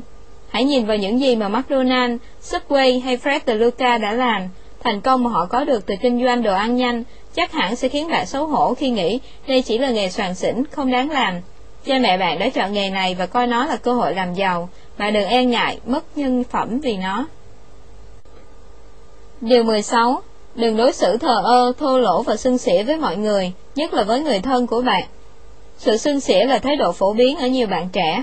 Thực tế trong cuộc sống, bị đẩy vào tình huống khó xử không phải là điều tồi tệ nhất có thể xảy ra với bạn, và chắc chắn nó không tệ hơn những điều mà bạn có thể làm do bị cám dỗ, hoặc không làm vì gia đình, bạn bè và những người quen của bạn để tránh bị khó xử. Bạn có thái độ thờ ơ, vô trách nhiệm khi không đến thăm bà ốm trong bệnh viện, không sửa xe giúp bạn gái hay phớt lờ người quen khi họ tai nạn trên đường. Sự thờ ơ này còn đáng xấu hổ hơn bất cứ tình huống khó xử nào mà bạn có thể tránh được. Đôi khi, bạn cố tỏ ra sưng sỉa với mọi người vì cho rằng nếu bạn cư xử nhã nhặn, nghe lời người khác, mọi người sẽ bảo con bé đó ngoan hiền quá, trong khi bạn thích người ta khen bạn là con bé đó thật sắc sảo, cá tính. Bạn luôn muốn làm mình làm mẩy để mọi người phải chú ý, quan tâm đến mình, để thỏa mãn rằng mình là người quan trọng. Mặc dù vậy, không có ai nhìn vào một đứa trẻ hơi chút là hờn dỗi, sưng sỉa và nói tôi thích hờn dỗi và sưng sỉa hơn đứa trẻ đó. Những khó khăn hay những tình huống khó xử đôi khi là một bức tường ngăn cách khó vượt qua. Mỗi người trong cuộc đời không ai là hoàn hảo, ai rồi cũng gặp một vài khó khăn, bạn cần phải thích ứng với hoàn cảnh, khó khăn chỉ là tạm thời và chắc chắn nó sẽ qua đi, muốn vượt qua nó không có cách nào khác là phải bình tĩnh đối mặt với một tinh thần lạc quan. Bạn ai vua theo bạn bè chơi cá độ bóng đá dù chẳng hiểu gì về bóng đá, bạn thấy họ khoe kiếm tiền dễ dàng, thậm chí hàng triệu đồng sau mỗi trận đấu nên đã tham gia, nhưng thần tài không mỉm cười với bạn, bạn thua độ gần 1.000 đô la, thất vọng, lo lắng, bạn không biết xoay đâu ra số tiền lớn đó để trả nợ cá độ. Bí quá, bạn liều lấy đồ ở nhà đem bán và lặng luôn không dám về nhà.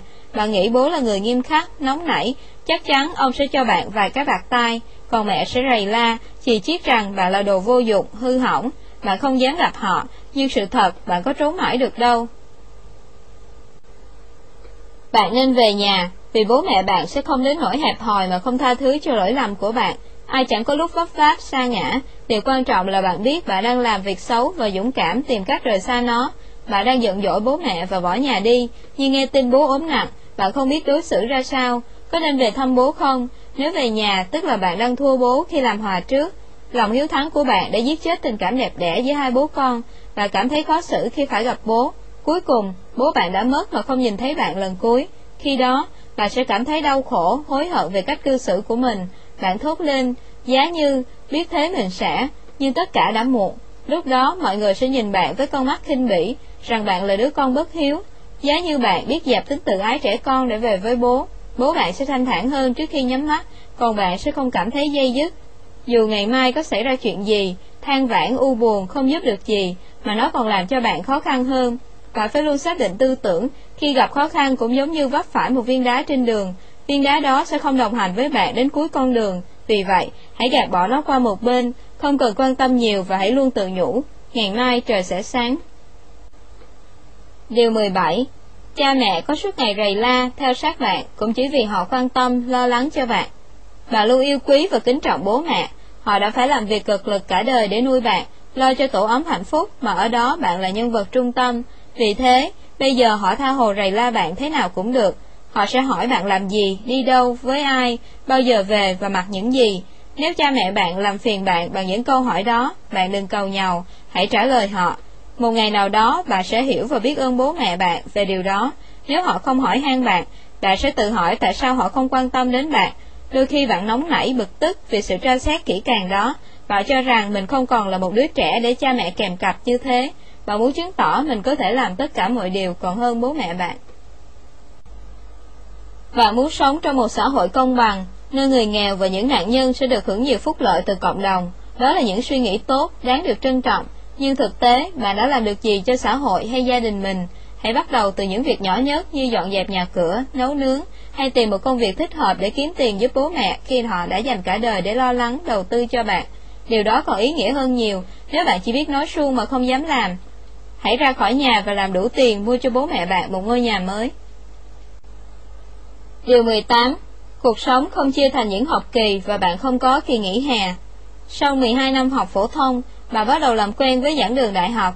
Các giảng dạy và học tập ở bậc đại học này, dù có nhiều khác biệt so với bậc phổ thông, nhưng bạn vẫn phải trải qua các kỳ thi và nhận kết quả xếp loại ở mỗi cuối kỳ giống như 12 năm học trước. Một học kỳ mới bắt đầu, bạn sẽ gặp những thầy giáo mới, nhiều bạn mới và cuối cùng là một việc làm mới. Cuộc sống của người trưởng thành không theo cách như vậy. Nó được định ước trong nhiều năm, chứ không phải tính bằng tuần hay tháng, không có nhiều mốc đáng ghi nhớ hay những vạch đích. Thành công hay thất bại phụ thuộc hoàn toàn vào việc bạn đã làm những gì và như thế nào trong cuộc sống. Có thể trong suốt 20 năm, bạn vẫn làm ở một công ty, một công việc với những gương mặt nhàm chán và có lúc bạn chỉ muốn nổi cáu vì họ. 20 năm, bạn có thể trở thành ông chủ nhờ sự nỗ lực và khả năng vượt trội của bạn. Ngược lại, cũng có thể chẳng có sự thay đổi nào cả, bạn vẫn ở vị trí ban đầu, bạn không thể biết trước điều gì sẽ xảy ra với mình, cuộc sống luôn là những ẩn số bất ngờ. Một năm có 52 tuần, một tuần bạn phải làm việc 5 ngày, mỗi ngày 8 giờ. Trong 8 giờ làm việc đó, ông chủ mong muốn bạn thể hiện hết khả năng của mình. Công việc của bạn không có sự thay đổi nào dù đã 10 tuần trôi qua, mọi thứ vẫn tiếp diễn. Có thể nói áp lực thành công, thăng tiến, cạnh tranh trong công việc khiến nhiều người phải gồng mình quá sức dẫn đến bị stress, thậm chí phải tìm đến cái chết. Nhật Bản là một trong những nước đứng đầu về số người tử vong vì áp lực nghề nghiệp. Mỗi năm, ở đất nước được mệnh danh là có quan điểm làm việc nghiêm khắc và đội ngũ công nhân chăm chỉ nhất thế giới này, có hơn 3.000 người tự tử, nhiều gấp 4 lần số người tử vong vì tai nạn giao thông. Một nghiên cứu tháng 11 năm 2003 của bang Victoria, Australia chỉ ra rằng công việc chính là nguyên nhân chủ yếu của 109 vụ tự tử trong những năm 1989-2000. Chủ trang trại, nữ y tá, nữ bác sĩ, giáo viên và cảnh sát là những người có xu hướng tự tử cao. Theo thống kê của Mỹ mới đây, chi phí dùng để giải quyết các vấn đề do căng thẳng, stress, công việc gây ra là 300 tỷ đô la một năm, gồm nghỉ làm, giảm năng suất, thay người làm việc, khám bệnh, phí bảo hiểm vân vân. Đặc biệt, có tới 60 đến 80% tai nạn nghề nghiệp là do stress. Còn tại Canada, khảo sát mới nhất ghi nhận có gần 50% người dân nước này cảm thấy bị stress khi cố gắng cân bằng giữa công việc và cuộc sống riêng tư. 10 năm trước, tỷ lệ này là 27%. Mức độ stress của lãnh đạo các doanh nghiệp trên thế giới hiện nay có xu hướng tăng cao. 90% doanh nhân Đài Bắc được hỏi cho biết họ phải chịu nhiều áp lực trong công việc, khiến địa phương này trở thành nơi có mức độ stress cao nhất thế giới. Sau đó là Philippines, Botswana, Hồng Kông, Singapore và Nam Phi. Tình trạng làm việc quá giờ, thậm chí mang việc ở cơ quan về nhà làm, khối lượng công việc lớn, những hạn chót hoàn thành công việc hết sức khắc nghiệt, yêu cầu của sếp quá cao hay làm việc trong những điều kiện kém an toàn xảy ra khá phổ biến. Bên cạnh đó, người lao động nhiều nơi còn phải đối mặt với chính sách sử dụng nhân viên hà khắc, đó là sự sa thải và thay thế. Ai cũng phải gồng lên để chứng tỏ mình, tránh bị so sánh hoặc cạnh tranh không lành mạnh. Áp lực cho công việc, áp lực về cuộc sống bấp bênh nếu bị thất nghiệp đã tạo ra những căng thẳng triền miên đối với nhiều người. Vì những điều này mà họ luôn có nguy cơ rơi vào trạng thái trầm uất. Khi đi làm, bạn không thể có được một kỳ nghỉ hè dài tới 3 tháng như học sinh, sinh viên, không thể có thời gian học hành chỉnh mãn, vui đùa mỗi khi Tết đến xuân về như bọn trẻ. Có những lúc bạn phát ốm vì một núi công việc, bạn muốn nghỉ ngơi thư giãn nhưng đối tác dọa sẽ cắt hợp đồng nếu bạn làm chậm. Lúc đó, bạn lại phải vắt chân lên cổ làm việc mà không thấy thoải mái chút nào. Để có được những điều thú vị trong cuộc sống, bạn phải biết vượt lên chính mình và chứng tỏ mình là một người bản lĩnh. Điều 19. Tiên trách kỹ, hậu trách nhân, hãy học cách tự chịu trách nhiệm. Khi bạn còn nhỏ, bạn bè bạn có lúc cằn nhằn về việc bạn làm sai một việc gì, hay có những hành động lập dị khác người. Bạn bực mình quá, đó là cuộc sống của tôi, cậu không phải là ông chủ của tôi. Đến khi 18 tuổi, bạn phải tự chịu trách nhiệm về việc làm của mình. Nếu bạn không thể làm theo kế hoạch của lớp hay giải quyết được mọi chuyện với người quản lý khu ký túc xá, thì bạn vẫn chỉ là một đứa con nít. Đến tuổi trưởng thành, bạn phải chịu trách nhiệm về cuộc đời mình. Tất nhiên, bố mẹ bạn đã gây ảnh hưởng đến việc bạn là ai, nhưng từ giờ trở đi, bạn phải tự đưa ra những lựa chọn cho cuộc đời mình chứ không phải ai khác làm hộ. Nếu không làm được điều đó, bạn thực sự chưa trưởng thành. Ở Nhật Bản, một nhóm có ông bố bà mẹ được gọi là cha mẹ trực thăng, ám chỉ các bậc cha mẹ luôn bay lượn ngay trên đầu các con họ, giám sát chặt chẽ các con để nhanh chóng hỗ trợ mỗi khi chúng gặp khủng hoảng. Họ nhất định phải suốt ngày quanh quẩn để mắt đến những đứa con đã lớn của họ, kiểm tra, kiểm soát từ những cái nhỏ nhất và luôn thay con quyết định tất cả những việc liên quan đến chúng. Đa số các giảng viên và nhân viên trường đại học cho rằng ngày càng có nhiều bậc cha mẹ nuông chiều con vì họ có ít con, kể cả khi con đã trưởng thành, họ cũng không muốn thả chúng ra va chạm với đời. Vô hình chung, họ đang tạo ra một thế hệ trẻ, chỉ đợi bố mẹ ra chỉ dẫn và không biết tự dự tính cho bản thân. Một số trường học ở Mỹ còn xảy ra chuyện, các cha mẹ trực thăng phản đối sau khi nghe con họ kể về những điều mà chỉ là câu nói đùa tại lớp học. Một vài phụ huynh còn viết thư phàn nàn gửi hiệu trưởng hay cầu xin giảng viên quan tâm đặc biệt đến con em họ để chúng có thể tốt nghiệp. Thậm chí, một số còn thể hiện sự bức xúc quá mức, đến nỗi nhiều trường phải tổ chức hẳn một chương trình đặc biệt dành cho họ, như các diễn đàn trao đổi, nhằm làm cho họ giảm bớt sự quan tâm thái quá đến con mình. Qua đây, nhiều cha mẹ trực thăng đã thừa nhận sai lầm của mình trong việc giáo dục con cái. Lãnh đạo một trường đại học nhận định, sẽ rất tốt nếu chúng tôi giành được sự ủng hộ của những bậc cha mẹ quá bao bọc con, vì họ có thể phối hợp với nhà trường trong việc hỗ trợ các sinh viên cho đến khi họ tốt nghiệp. David Anderett, giáo sư tâm lý trường cao đẳng Bennington, Mỹ, cho biết, nếu bạn có một đứa con nhỏ vô tình uống phải dầu ăn, thì việc vỗ vào lưng cho em bé trớ hết ra, chứng tỏ bạn là một người mẹ tốt.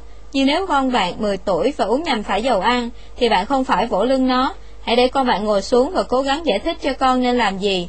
Con bạn sẽ học được cách đối phó, xử lý với tình huống, và biết rằng đó không phải là điều khó xử cuối cùng trong cuộc sống.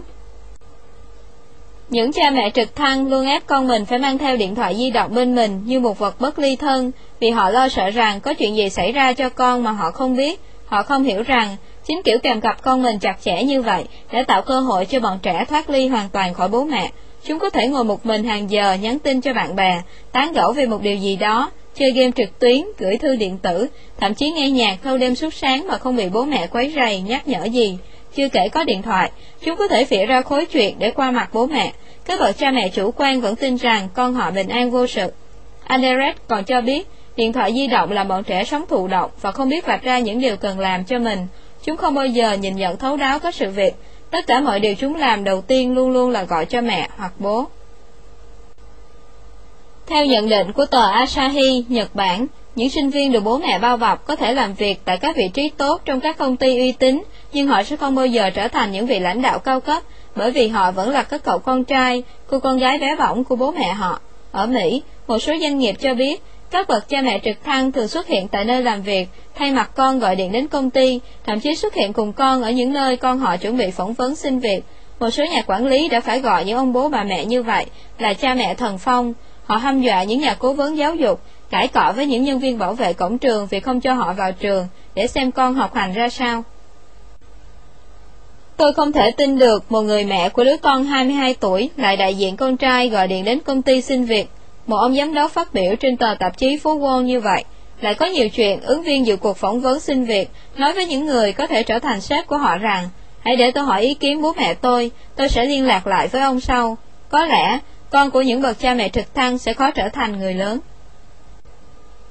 Điều 20. Hút thuốc lá chẳng có lợi lộc gì, đó chỉ là một sự bắt chước, học đòi. Một đứa trẻ 11 tuổi tập tành hút thuốc chỉ vì nó muốn mọi người nhìn nó như một người đã 20 tuổi. Hepbridge, một tổ chức phi chính phủ về phòng chống thuốc lá, đã công bố kết quả nghiên cứu về tình trạng hút thuốc trong thanh thiếu niên và trẻ em ở Việt Nam. Theo đó, có 10 đến 30% bạn trẻ đang học trung học phổ thông và đại học hút thuốc lá cho rằng hút thuốc có thể giúp giảm cân. Bà Phạm Hoàng Anh, giám đốc Hepbridge cảnh báo, hút thuốc lá để giảm cân là một biện pháp nguy hiểm Khói thuốc có thể thúc đẩy quá trình oxy hóa trong cơ thể, đốt cháy năng lượng nên có thể giảm cân được, nhưng phải hút nhiều năm mới thấy điều này. Mặt khác, quá trình oxy hóa diễn ra mạnh khiến quá trình lão hóa bị đẩy nhanh hơn, nên người hút thuốc sẽ già nhanh hơn. Một nhân viên văn phòng 25 tuổi tâm sự, tôi hút thuốc lá gần 5 năm rồi, từ khi còn du học ở Anh, lúc đầu cũng ngại những người xung quanh nghĩ xấu về mình, sau thì kệ.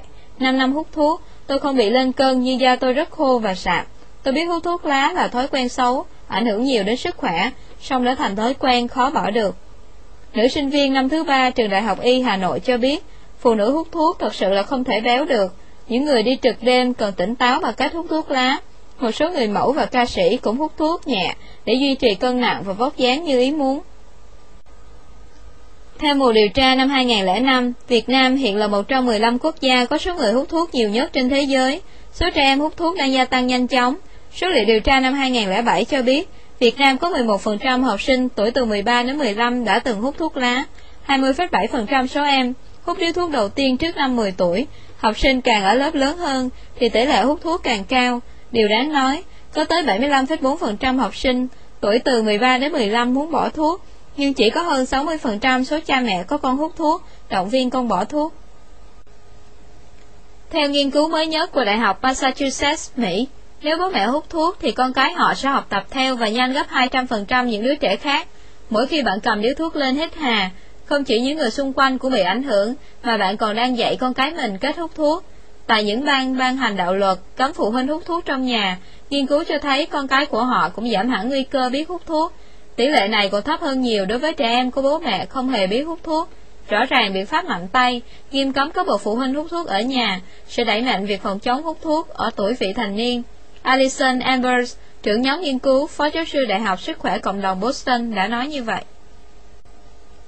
Hút thuốc trông rất cá tính, nhưng chưa đủ sexy, gợi cảm, nếu thiếu một hình xăm ở mông hay đính hạt ở rốn, bạn có nghĩ thế không? Những ngày nắng nóng, chúng ta thường hay bắt gặp nhiều cô nàng ra đường trông thật dữ dằn với hình xăm con bọ cạp, hay chơi một lúc mấy chiếc bông tai hạt đá ở rốn. Trào lưu đến kim cương ở răng đã xưa rồi, xỏ rốn chơi hình xăm đang trở thành mốt của giới trẻ Việt Nam. Một cái eo nhỏ nhắn phơi ra dưới chiếc quần cạp trễ, và cái áo lưỡng lơ vẫn chưa đủ sành điệu nếu thiếu đi, một đôi khoen lấp lánh ở lỗ rốn. Phân nửa cặp mông trề ra chỗ lưng quần jeans, chật cứng vẫn chưa đủ hot nếu thiếu vắng hình xăm đôi cánh đại bàng. Một số bạn gái đang mờ mắt chạy theo một phong cách thời trang hết sức lộ thiên như thế. Họ cho rằng xăm mình là thể hiện cá tính, cũng như dân hip hop thì mặc quần như sắp tuột ra, dân rock thì mặc mấy cái quần rách tung tóe. Một bé gái cho biết, em rất ghét David Beckham, nhưng lại thích kiểu xăm tên vợ, tên con lên cơ thể của anh ta. Bao giờ lớn, em sẽ xăm một bé butterfly, bướm ở eo, một bé dragonfly, chuồn chuồn, ở bả vai. Không có sự thành công đáng giá nào từ việc bắt chước người khác, vì thế, hút thuốc lá hay xăm mình cũng không làm bạn đẹp thêm khi bạn mới 15 tuổi. Điều 20B Hãy mạnh dạn khẳng định cái tôi của mình một cách lành mạnh. Một cô bé người Mỹ 14 tuổi, năn nỉ mẹ cho phép cô xỏ khuyên mũi. Lúc đầu người mẹ khăng khăng từ chối vì cô bé chưa đủ lớn để xỏ khuyên mũi, khuyên lưỡi hay xăm mình, nhưng cuối cùng, vì muốn là người bạn tốt nhất của con nên bà đã nhượng bộ. Trên thực tế, xỏ khuyên mũi không phải là mốt để các cô cậu trai trai lựa chọn làm đẹp. Nội quy trường học của cô gái đó không cho phép sổ khuyên mũi, nhưng cô vẫn đeo.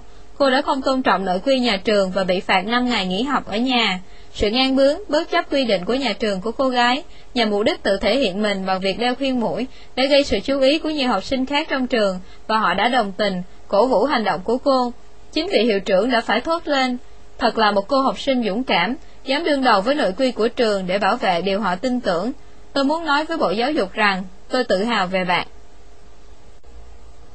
Còn cô gái giải thích rằng, tôi cảm thấy tự thể hiện bản thân là điều quan trọng trong một môi trường mở như ở trường học. Tôi luôn học từ các thầy cô giáo, bạn bè và cha mẹ rằng, ngôi trường là nơi bạn nhận ra bạn là ai và bạn đang đứng ở đâu. Đơn giản, tôi chỉ làm theo những gì được dạy trong trường. Cô chính là sản phẩm của sự tự nhận thức về bản thân, sự tự thể hiện bản thân. Rõ ràng, cô không được dạy phải tôn trọng những người có quyền năng. Cô không quen với suy nghĩ rằng từ không sẽ ảnh hưởng trực tiếp đến cô. Có thể cô không được dạy rằng có những điều cô không thể có như cô muốn, hoặc có thể phải chờ đến tuổi hợp pháp mới được làm những điều cô mong muốn. Cách làm của cô bé cũng là một cách PR cho bản thân mình, là thể hiện cho mọi người biết mình là người thế nào. Một người tự tin trước đám đông và tự khẳng định mình đang tồn tại, tạo dựng hình ảnh cho bản thân như một tiêu điểm sống. PR cho bản thân đồng nghĩa với việc ta hiểu bản thân mình có những điểm mạnh gì và không ngại ngần phát huy điểm mạnh đó và muốn mọi người công nhận. PR bản thân nên đi đôi với việc bạn dám sống thật với mình, dám nghĩ dám làm, trở thành tâm điểm của mọi cái nhìn. Bạn có thể trở thành nhà hùng biện, diễn thuyết tài năng, hay là một MC xinh đẹp, thông minh, một diễn viên trẻ triển vọng. Hãy tham gia khi có cơ hội, đó chính là cách PR bản thân lành mạnh, đáng được ủng hộ. Hết phần 3 Phần 4 bao gồm Điều 21, 22, 23, 24, 25, 26, 27, 28, 29 Điều 21 Bạn bị xúc phạm, vậy thì sao? Anh ta thể hiện sự coi thường bạn bằng một loạt những lời chê bai, vu khống, bịa đặt về thái độ của bạn. Tệ hơn thế, anh ta lăng mạ bạn ngay giữa nơi công cộng. Dĩ nhiên, điều đó khiến máu bạn sôi lên và đầu bạn muốn bốc khói. Thật không thể chấp nhận được. Bạn muốn độn thổ xuống đất vì xấu hổ, nhục nhã bởi anh ta dám xúc phạm bạn khi chưa hiểu rõ ngọn nguồn câu chuyện. Bạn chẳng có lỗi gì cả, bạn đang là một nạn nhân cần được mọi người chia sẻ, thông cảm, nhưng hình như chẳng ai chịu hiểu cho bạn, còn gì đau đầu hơn. Anh ta gây phiền phức cho bạn, bạn không coi trọng khả năng chuyên môn của anh ta, bạn không thích tính cách của anh ta, và anh ta là người mà bạn không muốn đếm xỉa đến.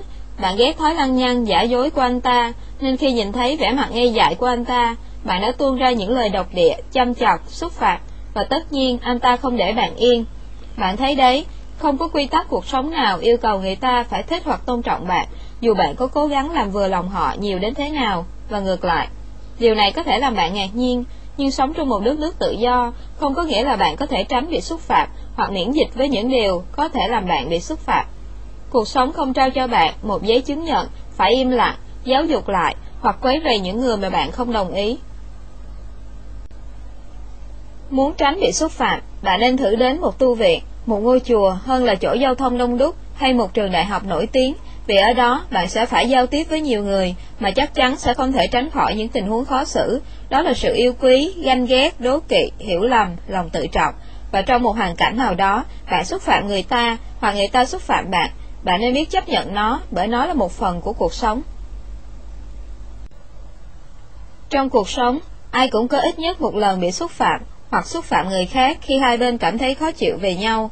Sự xúc phạm có thể xảy ra bất kể bạn là một người trưởng thành, người theo chủ nghĩa tự do hay theo đảng bảo thủ, đồng tính nam, đồng tính nữ, người theo đạo Thiên Chúa, Công giáo, tín đồ Hồi giáo, người Mỹ gốc, người Tây Ban Nha, người Mỹ Phi, người bên vực quyền cho phụ nữ, người theo phái phúc âm, người có mái tóc vàng, người thấp, người béo, người gầy, luật sư và những kẻ hói, vân vân.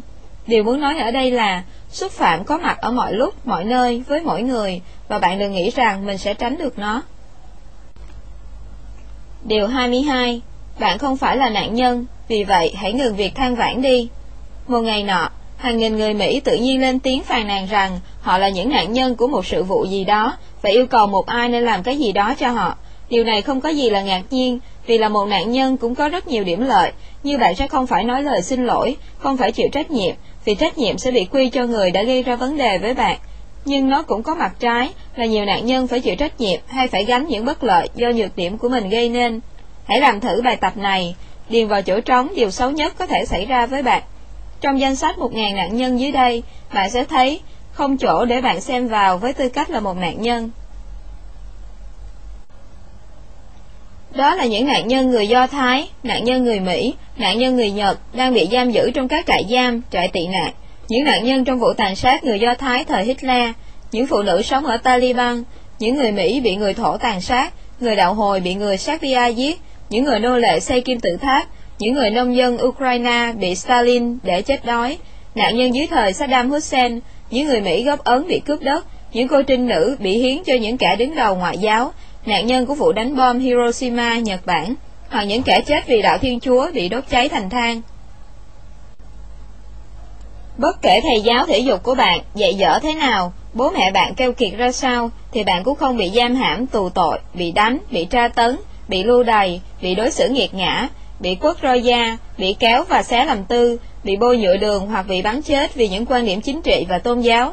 Bạn không bị bỏ đến chết trên một ngọn núi trơ trọi, không bị biến thành nô lệ trên các con thuyền vượt đại dương, nhà của bạn không bị tịch thu để cung cấp chỗ ở cho bọn lính Lê Dương hoặc bởi một cuộc chiến của các chúa đốc Somali, bạn không bị tống vào tù vì đọc những cuốn sách cấm kỵ hoặc bị nhốt bên trong một ngôi trường đang cháy. Bạn không bao giờ bị bắt buộc phải gia nhập Hải quân Anh, nơi các thủy thủ mắc bệnh scorbut do thiếu vitamin C và bị rụng răng. Bạn không phải đặt chân lên mảnh đất hoang không người hay phải vượt qua đỉnh Galenboli. Bạn không bao giờ bị bắt ngồi quanh vòng tròn Wagner hoặc bị bắt phải xem bộ phim có Paris Hilton đóng. Có thể, bạn không mắc bệnh dịch tả, nhiễm virus Ebola gây bệnh xuất huyết hoặc bệnh S, không chết vì bệnh bại liệt hay bệnh lao, bạn không phải lớn lên trong khi nạn đói, hay hạn hán hay nạn châu chấu đang hoành hành, bạn cũng không thể vác cái bụng đói đi ngủ vì cha mẹ bạn có thể mua cho bạn một khoanh bánh mì to chỉ vì bạn ăn kiêng hay ăn uống không ra bữa.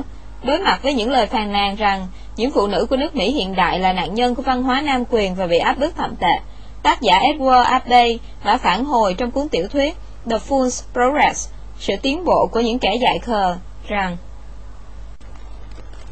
Hãy nói điều đó với những lính thủy đánh bộ, hãy nói điều đó với lính bộ binh Hoa Kỳ, với tất cả nam thanh niên đã đổ mồ hôi chiến đấu, chịu đựng và chết trên những trận địa hoang tàn ở Việt Nam. Hãy nói điều đó với những nô lệ ở vùng Deep South, với những người đã chết ở Đại Hí Trường La Mã, những người chết trong cuộc khởi nghĩa nô lệ ở La Mã cổ đại và 20.000 nam nô lệ bị đóng đinh để có được chiến thắng Roma nói với những người nô lệ, cả nam, nữ và trẻ em, những người xây dựng nên các kim tự tháp, vạn lý trường thành, những công trình kiến trúc hình con ong, bức tường Toledo và những ngôi đền ở Mexico. Nói cách khác, Dù là nạn nhân nhưng họ thật sự không tồi như bạn nghĩ đâu. Điều 23 một ngày nào đó bạn sẽ trưởng thành và phải sống độc lập. Khi cha ông ta còn trẻ, họ đã tạo nên nhiều chiến tích kỳ diệu như băng qua eo biển Bering lạnh lẽo, đi vòng quanh mũi hảo vọng và khám phá ra thế giới mới, đi du lịch tới miền biển Tây, leo lên đỉnh Everest, khám phá Bắc Cực và đặt chân lên mặt trăng. Những thành tựu ấy không chỉ là sự ghi dấu cho những bước phá của loài người, mà ở khía cạnh nào đó, nó còn là sự thể hiện cho sức trẻ, cho sự trưởng thành của một người, biết tự vươn ra thế giới bên ngoài để khám phá và học hỏi. Nhưng theo một cuộc điều tra tại Mỹ, có tới 43% thanh thiếu niên tuổi 18 đến 24 vẫn sống phụ thuộc vào túi tiền của cha mẹ, trong khi đáng lẽ ở độ tuổi đó, họ phải tự chi trả cho bản thân. Còn ở Việt Nam, tư tưởng ăn bám mà người ta gọi là hội chứng NEET cũng đang theo chân một số bạn trẻ. Không phấn đấu, không mơ ước, không đào tạo, họ thành người tàn hình, tự loại bản thân ra khỏi guồng quay của xã hội. NEET là từ viết tắt của cụm từ tiếng Anh Not in Education, Employment or Training Không học, không việc làm, không đào tạo Nói cách khác là lông bông trong sự bảo bọc của gia đình Hội chứng không làm gì bùng phát ở các nước phát triển như Anh, Nhật Bản và Trung Quốc. Ở Việt Nam, NEET đang khá phổ biến ở độ tuổi từ 18 đến 25. Mối quan tâm duy nhất của họ chỉ là bố mẹ có chu cấp được cho họ mãi không. Chưa có con số thống kê cụ thể về tin Việt Nam mắc bệnh NEET, nhưng có một thực tế là không ít bạn trẻ sau khi tốt nghiệp trung học đã phó mặc số phận của mình cho bố mẹ mà không quan tâm đến những cơ hội kiếm tiền tự lập hoặc vì một lý do bi quan nào đó, họ đã tự loại mình ra khỏi guồng quay của xã hội. Nguyễn Hoàng, sinh năm 1988, là một học sinh mắc bệnh lười mãn tính. Những năm tháng phổ thông đối với Hoàng đúng là cực hình, bởi học hành bếp bát, học bạ của cậu luôn trong tình trạng SOS. Bố mẹ Hoàng không mấy để ý đến kết quả học tập của con, họ chỉ cần cậu không chơi bời hư hỏng là được. Vì thế, suốt ngày Hoàng dán mắt vào chơi điện tử chẳng thiết học, chật vật mãi, Hoàng cũng lấy được tấm bằng tốt nghiệp trung học phổ thông, trong khi chúng bạn đua nhau ôn thi lên đại học hoặc đi tìm việc làm, Hoàng vẫn bình chân như vậy, hưởng chu cấp của bố mẹ. Cậu tuyên bố, tôi sẽ ở với bố mẹ cả đời, chẳng có gì mà phải xấu hổ. Xa cái nhà này chỉ có nước, chết đói. Lối sống vô nghĩa này xem ra lại rất có nghĩa với những kẻ không hề có khái niệm tự thân vận động như Hoàng, bởi ngay cả bố mẹ cậu cũng nói sẽ nuôi cậu cả đời, thế thì Hoàng còn phải cố gắng để làm gì? Chính các bậc phụ huynh với tâm lý không nuôi con thì nuôi ai, sẵn sàng bảo vệ con cái, mặc dù chúng đã quá đủ sức tự đứng một mình, đã khiến đội quân NEET ngày càng tăng. Một bộ phận thanh niên cứ nấn ná giữa hai ranh giới mới lớn và tự lập, khiến nhiều nhà nghiên cứu phải thay đổi lại các định nghĩa của từ trưởng thành. Trong một ấn phẩm của Hiệp hội Xã hội học Mỹ năm 2004, một nhóm nhà khoa học xã hội nghiên cứu về sự kéo dài tuổi trưởng thành đã kết luận rằng Ngày nay, tuổi trưởng thành mất nhiều thời gian hơn để vượt qua các bước trong cuộc đời mình so với một thập niên trước đây. So sánh hai cuộc điều tra dân số Mỹ năm 1960 với năm 2000, các nhà khoa học xã hội cho biết có sự giảm đáng kể tỷ lệ thanh niên ở độ tuổi 20-30 hoàn thành những việc lớn trong đời mình như dọn ra ngoài ở, kết thúc chuyện học hành, độc lập về tài chính, lập gia đình và có con. Nếu năm 1960, có 77% phụ nữ và 65% nam giới hoàn thành năm chỉ tiêu của cuộc đời mình khi 30 tuổi, thì năm 2000, con số đã giảm xuống 46% phụ nữ và chưa đến 31% nam giới. Các nhà xã hội học kết luận rằng, xã hội Mỹ sẽ phải xem lại chính xác độ tuổi trung bình của một người, trưởng thành hoàn toàn là bao nhiêu và phát triển theo cách giúp những thanh niên này vượt qua các mốc quan trọng của cuộc đời mình, lập gia đình, có con cái, học hành, vân vân. Ý kiến khác lại cho rằng, khi những người đến tuổi trưởng thành từ chối không muốn lớn là một điều buộc các bậc cha mẹ nên xem lại mình đã chuẩn bị cho con bước vào thế giới người lớn đúng cách chưa. Một số người là ủng hộ việc kéo dài tuổi chưa lớn này trong nền kinh tế khủng hoảng như hiện nay, vì để tìm được một công việc phù hợp cho con sau khi chúng ra trường quả là vấn đề nan giải. Lật ngược vấn đề, nếu bạn được nuôi nấng chu đáo, thì tại sao bạn phải ra ngoài sống chỉ vì bạn đã đến tuổi trưởng thành? Không có ai trong gia đình bạn đưa ra bất kỳ yêu cầu, điều kiện gì mà bạn cần có để ở cùng nhà với mọi người. Ngôi nhà là nơi che chở mỗi khi chúng ta gặp sóng gió, hoạn nạn trong cuộc đời. Nơi đó có ông bà, cha mẹ bạn, những người sẽ giúp bạn bất cứ khi nào bạn muốn. Nếu bạn thuê nhà bên ngoài để ở, ai sẽ chuẩn bị bữa sáng, gấp những đôi tất phẳng phiêu và rửa chén bát cho bạn. Vậy bạn có nhất thiết phải đi tìm một nơi khác ở không? Vấn đề ở đây chính là bạn biết dung hòa giữa hai vấn đề, Bạn đã trưởng thành, có thể tự lập nuôi sống bản thân, thậm chí là phụng dưỡng được cha mẹ mà không nhất thiết phải dọn ra ở riêng một mình. Điều 24 Bạn nghĩ thế nào không quan trọng, chỉ có những gì bạn làm sẽ cho biết bạn là ai. Một phạm nhân bị kết án 20 năm tù về tội giết người, chỉ vì nghi ngờ ghen tuông, anh ta đã không ngần ngại ra tay sát hại bạn gái, rồi tự đến đồn công an tự thú. Trong tù, anh ta luôn mồm kêu oan rằng mình là người tốt, sở dĩ anh ta giết người là do quá yêu bạn gái và không chịu nổi sự phản bội. Đã mấy lần anh ta nổi khùng với cán bộ quản lý trại giam vì dám hiểu lầm anh ta là người xấu. Trong thâm tâm, anh ta nghĩ mình đã hành động đúng để bảo vệ danh dự bị xúc phạm. Và anh ta không thừa nhận tội ác mình đã gây ra. Liệu bạn có tin anh ta là người tốt khi anh ta giết người yêu của mình không? Cho dù anh ta có bao biện đổ lỗi cho tình yêu mù quáng, thì anh ta vẫn hiện nguyên hình là một kẻ máu lạnh, hồ đồ, nhẫn tâm và tàn ác.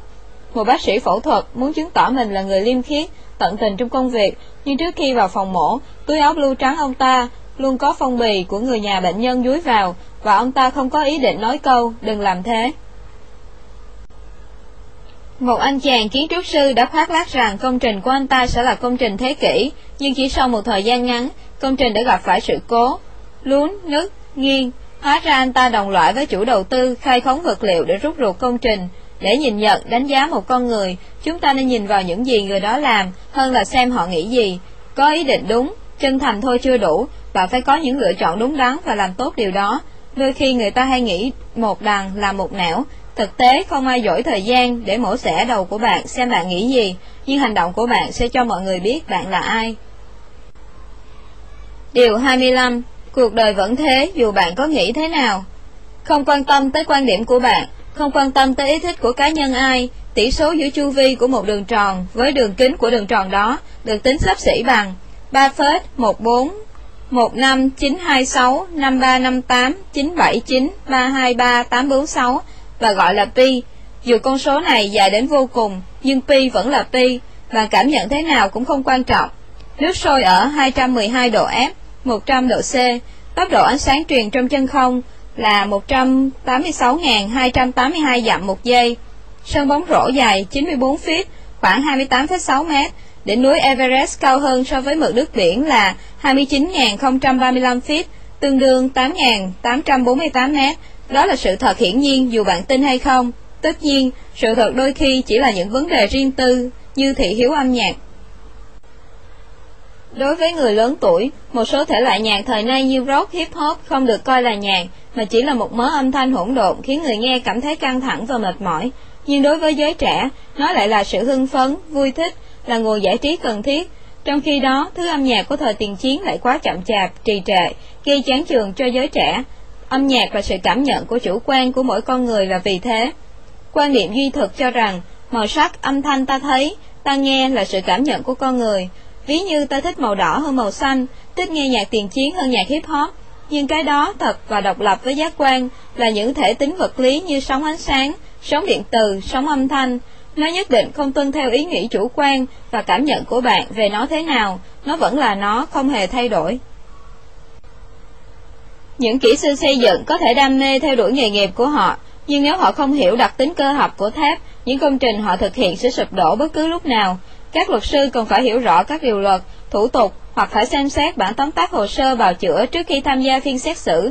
Mời MC phải có khả năng cũng như hiểu biết sâu rộng các vấn đề xã hội để có thể xử lý tốt các tình huống, diễn thuyết tốt trước đám đông, đó là sự thật không thể chối cãi.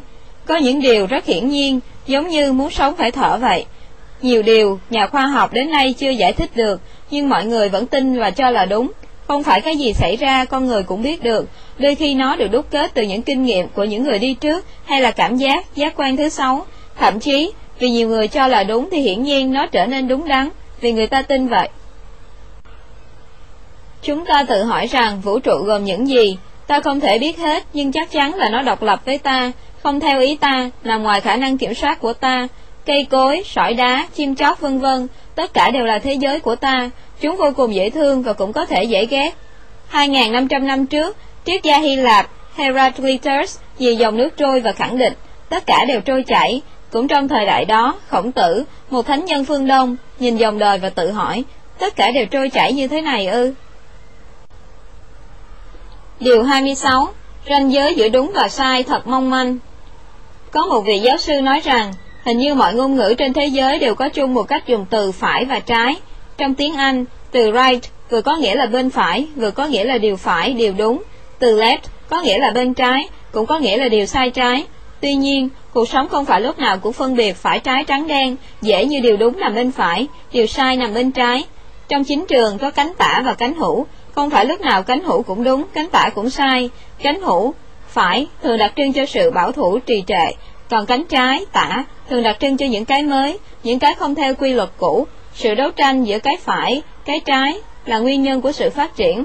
Trong phim, cái phải là cái thiệt, còn cái trái là cái ác. Tuy vậy, không phải lúc nào cái phải cũng đúng và cũng chiến thắng. Bản thân mỗi người cũng thế.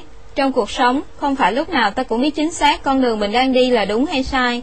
Có thể bạn cho rằng sự lựa chọn của mình là đúng, biết đâu trong mắt người khác lại là sai. Thực tế, sự khác biệt giữa sai và đúng rất mong manh. Cái sai có thể là đúng và ngược lại, nó có thể hoán đổi cho nhau trong khoảnh khắc. Nhiều người đã không phân biệt được đúng và sai, thậm chí không nhận thức được rõ ràng. Nhiều vụ giết người hàng loạt, khủng bố đã xảy ra ở nhiều nước trên thế giới, mà nguyên nhân là do tranh chấp, mê tín, cuồng giáo hoặc là cướp bóc. Hành động của các sát thủ đó đều bị xã hội cho là sai. Tuy nhiên, bản thân những phạm nhân đó lại cho rằng họ làm thế là đúng, là để bảo vệ quyền lợi của chính họ. Ở Amazon đã từng có một bộ tộc ăn thịt người sinh sống. Với bộ tộc này, ăn thịt người là việc đúng vì tín ngưỡng của họ cho phép thế. Ranh giới về văn hóa dân tộc cũng vậy. Mỗi đất nước có một nền văn hóa khác nhau, trong đó văn hóa được nhiều người chấp nhận và phổ biến thì được coi là đúng, nhưng có những nét văn hóa không được nhiều người chấp nhận thì sẽ là sai, ví dụ như văn hóa sát ở Thái Lan, văn hóa hôn nơi công cộng, một số cách chào hỏi ở các nước. Quan điểm đúng hoặc sai ở mỗi người phụ thuộc vào thời điểm và môi trường mà người đó đang sống. Thời điểm thay đổi, môi trường thay đổi sẽ làm thay đổi quan niệm của người đó. Nhiều người có thói quen khẳng định mình đúng và không màng đến suy nghĩ của người khác. Tất nhiên, chúng ta không cho rằng họ sai, nhưng những điều họ đã thể hiện khiến họ trở nên ngu ngốc trước mặt người khác. Theo kết quả khảo sát của Viện Nghiên cứu Đạo đức học Succession ở Los Angeles, Mỹ, có gần 62% học sinh trung học phổ thông thừa nhận đã gian lận trong thi cử, 27% thừa nhận từng trộm đồ ở các shop, 40% cho biết chúng đôi khi nói dối để xin tiền bố mẹ, nhưng vẫn có nhiều học sinh đáng được biểu dương vì có lòng tự trọng cao. Hầu hết các em đều hiểu được ý nghĩa khi là một người có phẩm chất đạo đức tốt, dù biết rằng đôi khi chúng cũng nói dối và gian lận. 92% số số đó cho biết chúng hài lòng với đạo đức và tính cách của chúng, 74% tự xếp mình có tư cách đạo đức tốt hơn bạn bè của mình. Viện trưởng Michael Josephson cho biết, không thể yên tâm khi biết rằng phần lớn thế hệ trẻ hiện nay, những người sẽ trở thành nhân viên cảnh sát, chính trị gia, luật sư, bác sĩ, nhà nghiên cứu hạt nhân hay nhà báo trong tương lai, đôi khi có hành vi gian lận mà không cảm thấy có lỗi.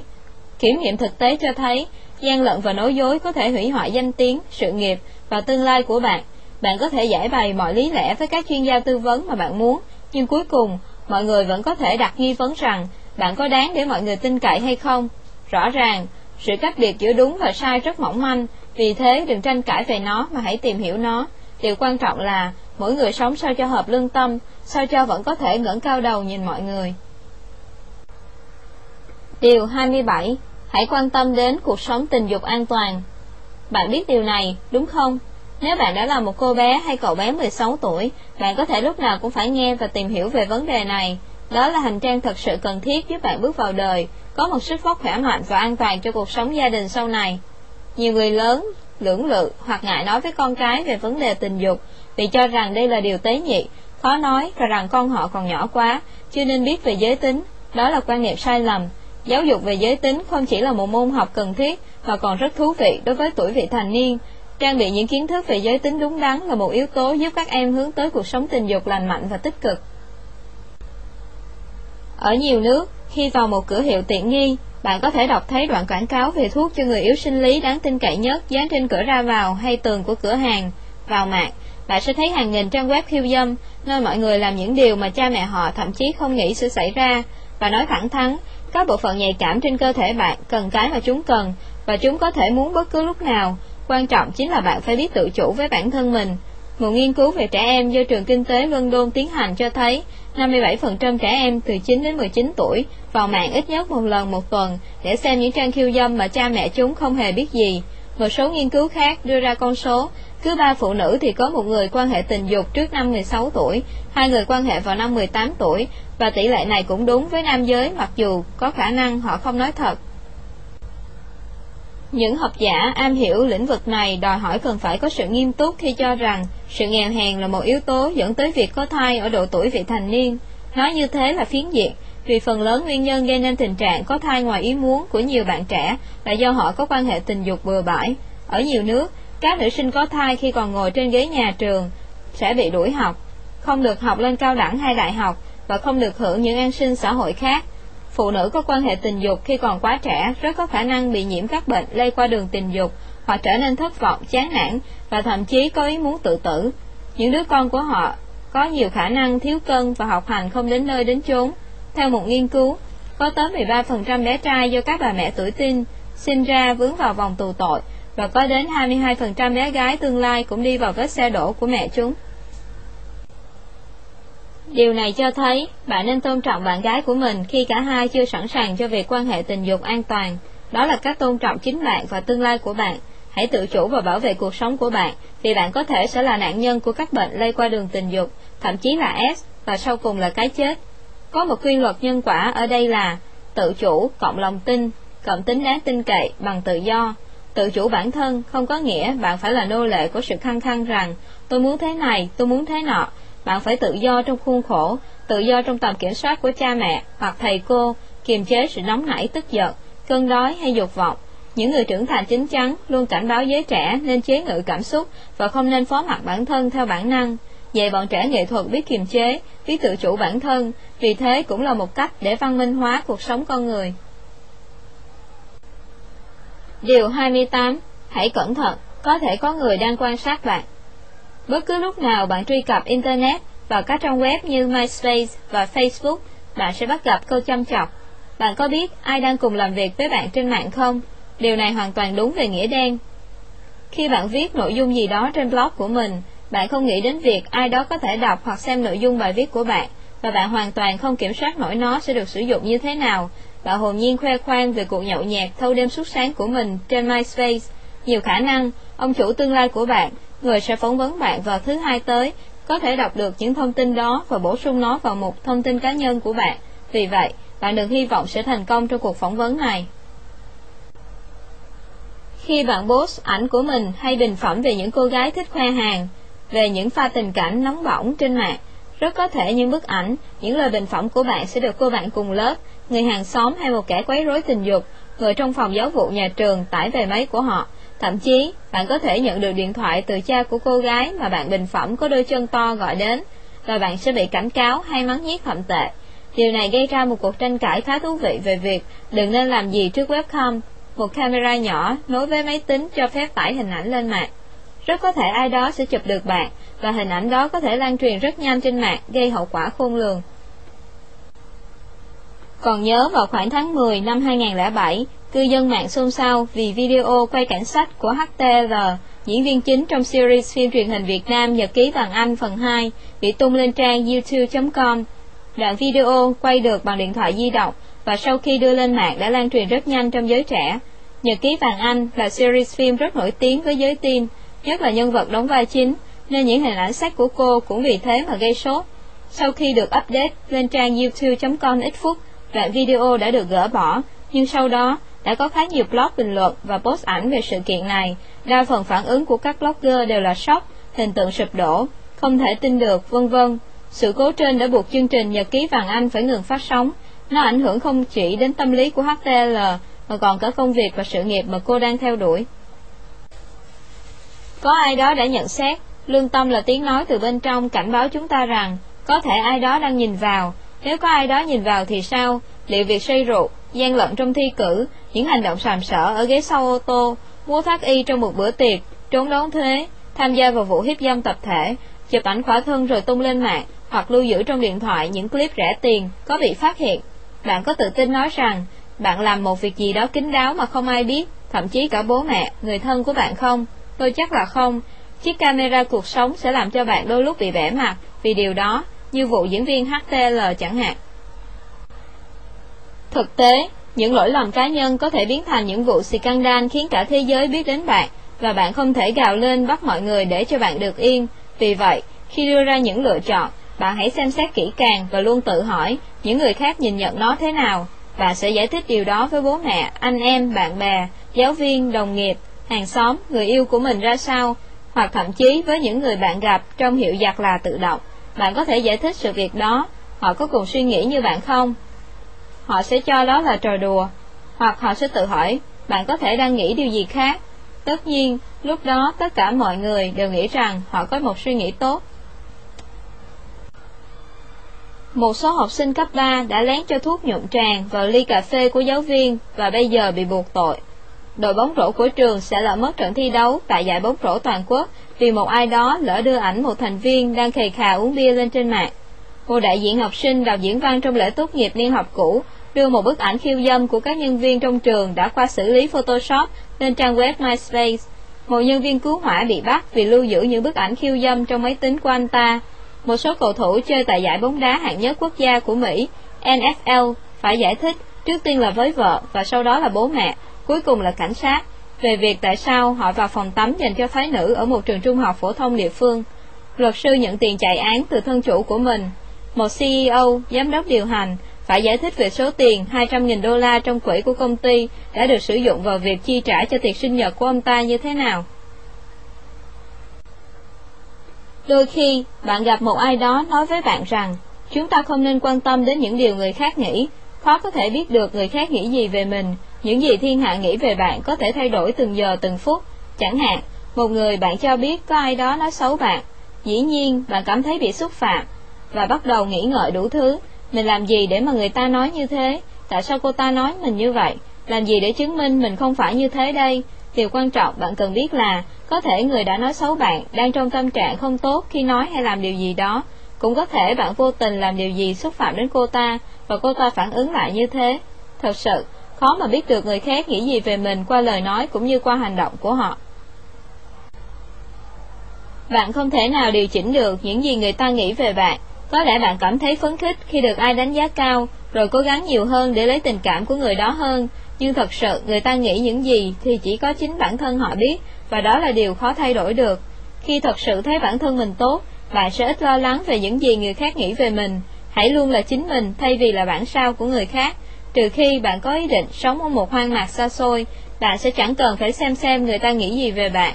Nhưng thật tiếc, bạn đang sống trong môi trường và mối quan hệ giữa người và người luôn đầy những mâu thuẫn phức tạp, và mỗi người đều phải biết lựa nhau mà sống. Bạn muốn biết mọi thứ, bạn chỉ phải gõ từ khóa vào trang Google, công cụ tìm kiếm, bạn sẽ có tất cả. Điều 29. Học cách đối phó với thói đạo đức giả. Bố mẹ bạn có thể hút cần sa, chơi cờ bạc, cá độ bóng đá, cặp bồ nhân nhích, thậm chí làm những điều ngớ ngẩn khác, nhưng họ lại cấm bạn không được làm. Bạn đừng so sánh và phớt lờ những lời khuyên bảo của bố mẹ dành cho bạn. Họ quan tâm lo lắng cho bạn, vì chỉ muốn bạn trở thành người tốt, có ích cho xã hội bạn còn trẻ, tương lai tươi sáng ở phía trước, họ không muốn bạn theo với xe đổ mà họ đã đi, họ không muốn con cái họ cũng làm những điều xuẩn ngốc và xấu xa như họ bây giờ. Nhà văn Pháp Francois de la Rochefoucauld 1613-1680 đã nhận xét, đạo đức giả không làm mất uy tín và đạo đức của bạn, nó đơn giản chỉ như một bộ quần áo đẹp để chúng ta mượn và diện chúng. Một người đạo đức giả là người luôn nói một đằng làm một nẻo, nhưng ít nhất anh ta biết điều đó nghe có vẻ như anh ta đang làm đúng. Đa số chúng ta, dù có thừa nhận hay không, đều ít nhiều có mặt đạo đức giả. Chúng ta đánh giá người khác khắc khe hơn nhiều so với đánh giá bản thân mình. Bạn kêu ca đồng nghiệp làm việc vô kỷ luật, chơi game, chát chít trong giờ làm việc, trong khi bạn tán gẫu suốt buổi chiều mà bỏ cả đống tài liệu chưa hoàn thiện xong. Bạn lên lớp rằng, giới trẻ trên FT giờ sống buông thả, quan hệ yêu đương nhân nhất, nhưng thật sự là bạn cũng đang yêu dâm bậy anh chàng đấy thôi. Thông thường, rất dễ nhận diện những kẻ đạo đức giả. Đó là vị linh mục thuyết giảng về sự trinh bạch, nhưng cũng quấy rối các cô lễ sinh hát trong giáo đường. Những người đi đầu trong phong trào chống tham nhũng cuối cùng bị bắt vì nhận quá nhiều tiền hối lộ. Mẹ của ngôi sao tuổi teen, Lamin Lynn Spears, tỏ ra bất bình khi con gái bà mang bầu ở tuổi 16 với bạn trai là một học sinh vừa tốt nghiệp phổ thông và bị dư luận lên án kịch liệt, trong khi thế giới lại chúc mừng con gái của chính trị gia Sarah Palin khi cô bé này có thai lúc 17 tuổi. Sự kiện Jamie Lynn Spears mang bầu đã gây sốc không chỉ những fan nhỏ tuổi của cô, mà còn khiến nhiều bậc phụ huynh ở Mỹ tức giận vì họ cho rằng Jamie Lynn Spears đã làm xấu đi hình ảnh của cô trong mắt con trẻ và cô có thể sẽ tạo tiền lệ xấu với những học sinh ở Mỹ. Trả lời phỏng vấn tạp chí Newsweek, bà Lynn Spears nói, Sarah Palin dường như càng nổi tiếng. Sau khi thông tin con gái bà ta mang bầu, bà ấy được chúc mừng. Còn Jamie Lynn khốn khổ của tôi thì bị đối xử rất nghiệt ngã và nhiều khi tôi nghĩ dư luận quá đạo đức giả. Chúng ta cũng thường gặp những kẻ đạo đức giả ở công sở. Đồng nghiệp kiểu này rất nguy hiểm. Họ có thể khiến công việc của bạn trở nên tồi tệ. Bề ngoài, họ luôn tỏ ra thân thiện và nhiệt tình với bạn, nhưng sau lưng thì họ tìm mọi cách hủy hoại hình ảnh của bạn. Cùng làm chung một dự án, nhưng họ có thể khoác lác về thành tích của họ mà phủ nhận sự đóng góp của bạn, thậm chí chơi xấu bạn. Hãy tránh xa loại người này, hoặc bạn phải biết khéo léo chung sống hòa bình với họ. Nhưng có phải là đạo đức giả không khi một số người nghiện rượu nhưng lại cảnh báo bạn không được quá chén? Hay với cha mẹ bạn, người vào độ tuổi của bạn đã quan hệ tình dục trước hôn nhân nhưng lại dạy bạn không được ăn cơm trước cảng?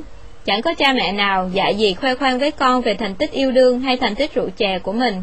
Bạn biết là họ nói dối và bạn chấp nhận những lời nói dối đó vì suy cho cùng họ muốn tốt cho bạn. Những lời nói dối chân thật như thế có ý nghĩa hơn nhiều sự thật phủ phàng. Trong cuộc sống, thói đạo đức giả thường bị coi là một trong những điều tồi tệ nhất mà bạn có thể gọi ai đó, khiến họ mất uy tín trong một cuộc tranh cãi nào đó. Thật không may khi những lời khuyên chân thành đôi lúc cũng bị cho là những lời giả dối đáng bỏ ngoài tai, một cách để người ta loại bạn ra khỏi cuộc chơi. Nhà báo Mỹ Judith Martin cho rằng đạo đức giả không hoàn toàn là một điều tội lỗi trong xã hội, mà đôi khi nó có giá trị tích cực. Nên hiểu điều này như thế nào? Phong thái tốt là lịch sự với những người gây phiền phức cho bạn, cười và bắt tay với những người bạn nghĩ là họ ngu đần, giả bộ cảm kích dù nhận được món quà bạn không thích, giả bộ thú vị dù nghe bạn kể một câu chuyện nhàm chán chẳng có tình huống hài hước nào cả. Đó không phải là đạo đức giả, đó là sự văn minh, và bạn nên thử làm như thế xem. Hết phần 4 Phần 5 bao gồm điều 30, 31, 32, 33, 34, 35, 36 Điều 30 Yêu cho roi cho vọt không phải lúc nào cũng đúng Trong cuộc sống, những cách cư xử quá khắc khe nhiều khi không mang lại hiệu quả giáo dục tốt, thậm chí là tiêu cực, bởi nó xuất phát từ những suy nghĩ không thấu đáo. Nó còn tệ hơn cả sự trì trệ, kém vận động và quan liêu. Vì thế, các nhà quản lý cần suy nghĩ thấu đáo trước khi đưa ra quyết định phạt hoặc đình chỉ một hành động bị coi là vi phạm nội quy đã đề ra. Dưới đây là những hình phạt tưởng là nghiêm khắc, nhưng hết sức tai hại, thậm chí phản tác dụng, đang được áp dụng ở nhiều nơi trên thế giới. Ở Mỹ, một người trong trẻ bị đuổi việc vì mang súng cao su hình khủng long đến nhà trẻ. Điều này vi phạm lệnh cấm vũ khí không khoan nhượng. Một đứa trẻ bị phạt không được đến trường vì dùng ngón tay giả làm súng và miệng kêu bang bang. Một học sinh lớp 3 bị đình chỉ học 7 ngày sau khi mẹ cậu ta vô tình gói một con dao cắt bơ cho bữa trưa của cậu cùng với mứt và bánh mì. Ở Ấn Độ, một học sinh lớp 8 bị đình chỉ học 10 ngày khi cậu bị giáo viên phát hiện mang một con dao bấm trong túi áo khoác đến trường.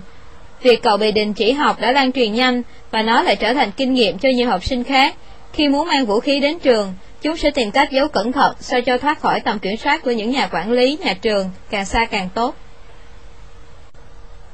Ở Georgia, một học sinh lớp 6 tên là Ashley Smith bị đình chỉ học 2 tuần chỉ vì cậu bé đeo một dây móc khóa hiệu Tutty Bird. Điều này vi phạm chính sách vũ khí không khoan nhượng của đất nước này.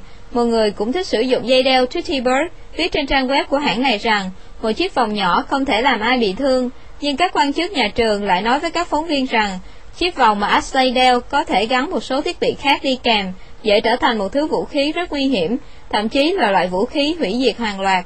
Ngoài việc cấm mang vũ khí đến trường học, các quan chức còn cấm người dân sử dụng một số loại thuốc như Midol và Advil, vì họ cho rằng loại thuốc này có chứa caffeine, chỉ được dùng để điều trị trong một số trường hợp khẩn cấp và nghiêm trọng. Nguyên tắc rốt cuộc chỉ là nguyên tắc. Ở Tây Virginia, Mỹ, một sinh viên mang thuốc ho đến trường bị coi là vi phạm quy định dùng thuốc của trường.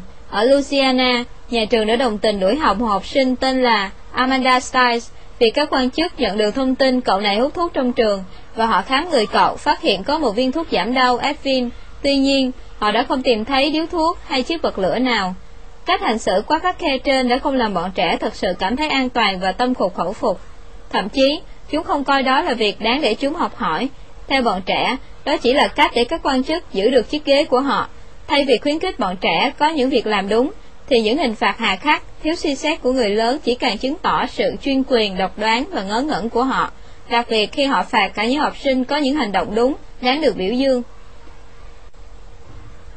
Đó là trường hợp bé gái Christine Rose, 12 tuổi, người Mỹ, đã bị coi là kẻ bán ma túy sau khi Christine Rose cho người bạn cùng học là Brandy Dyer, 13 tuổi, dùng chung lọ xịt khi cô bé này lên cơn hen suyễn, khó thở.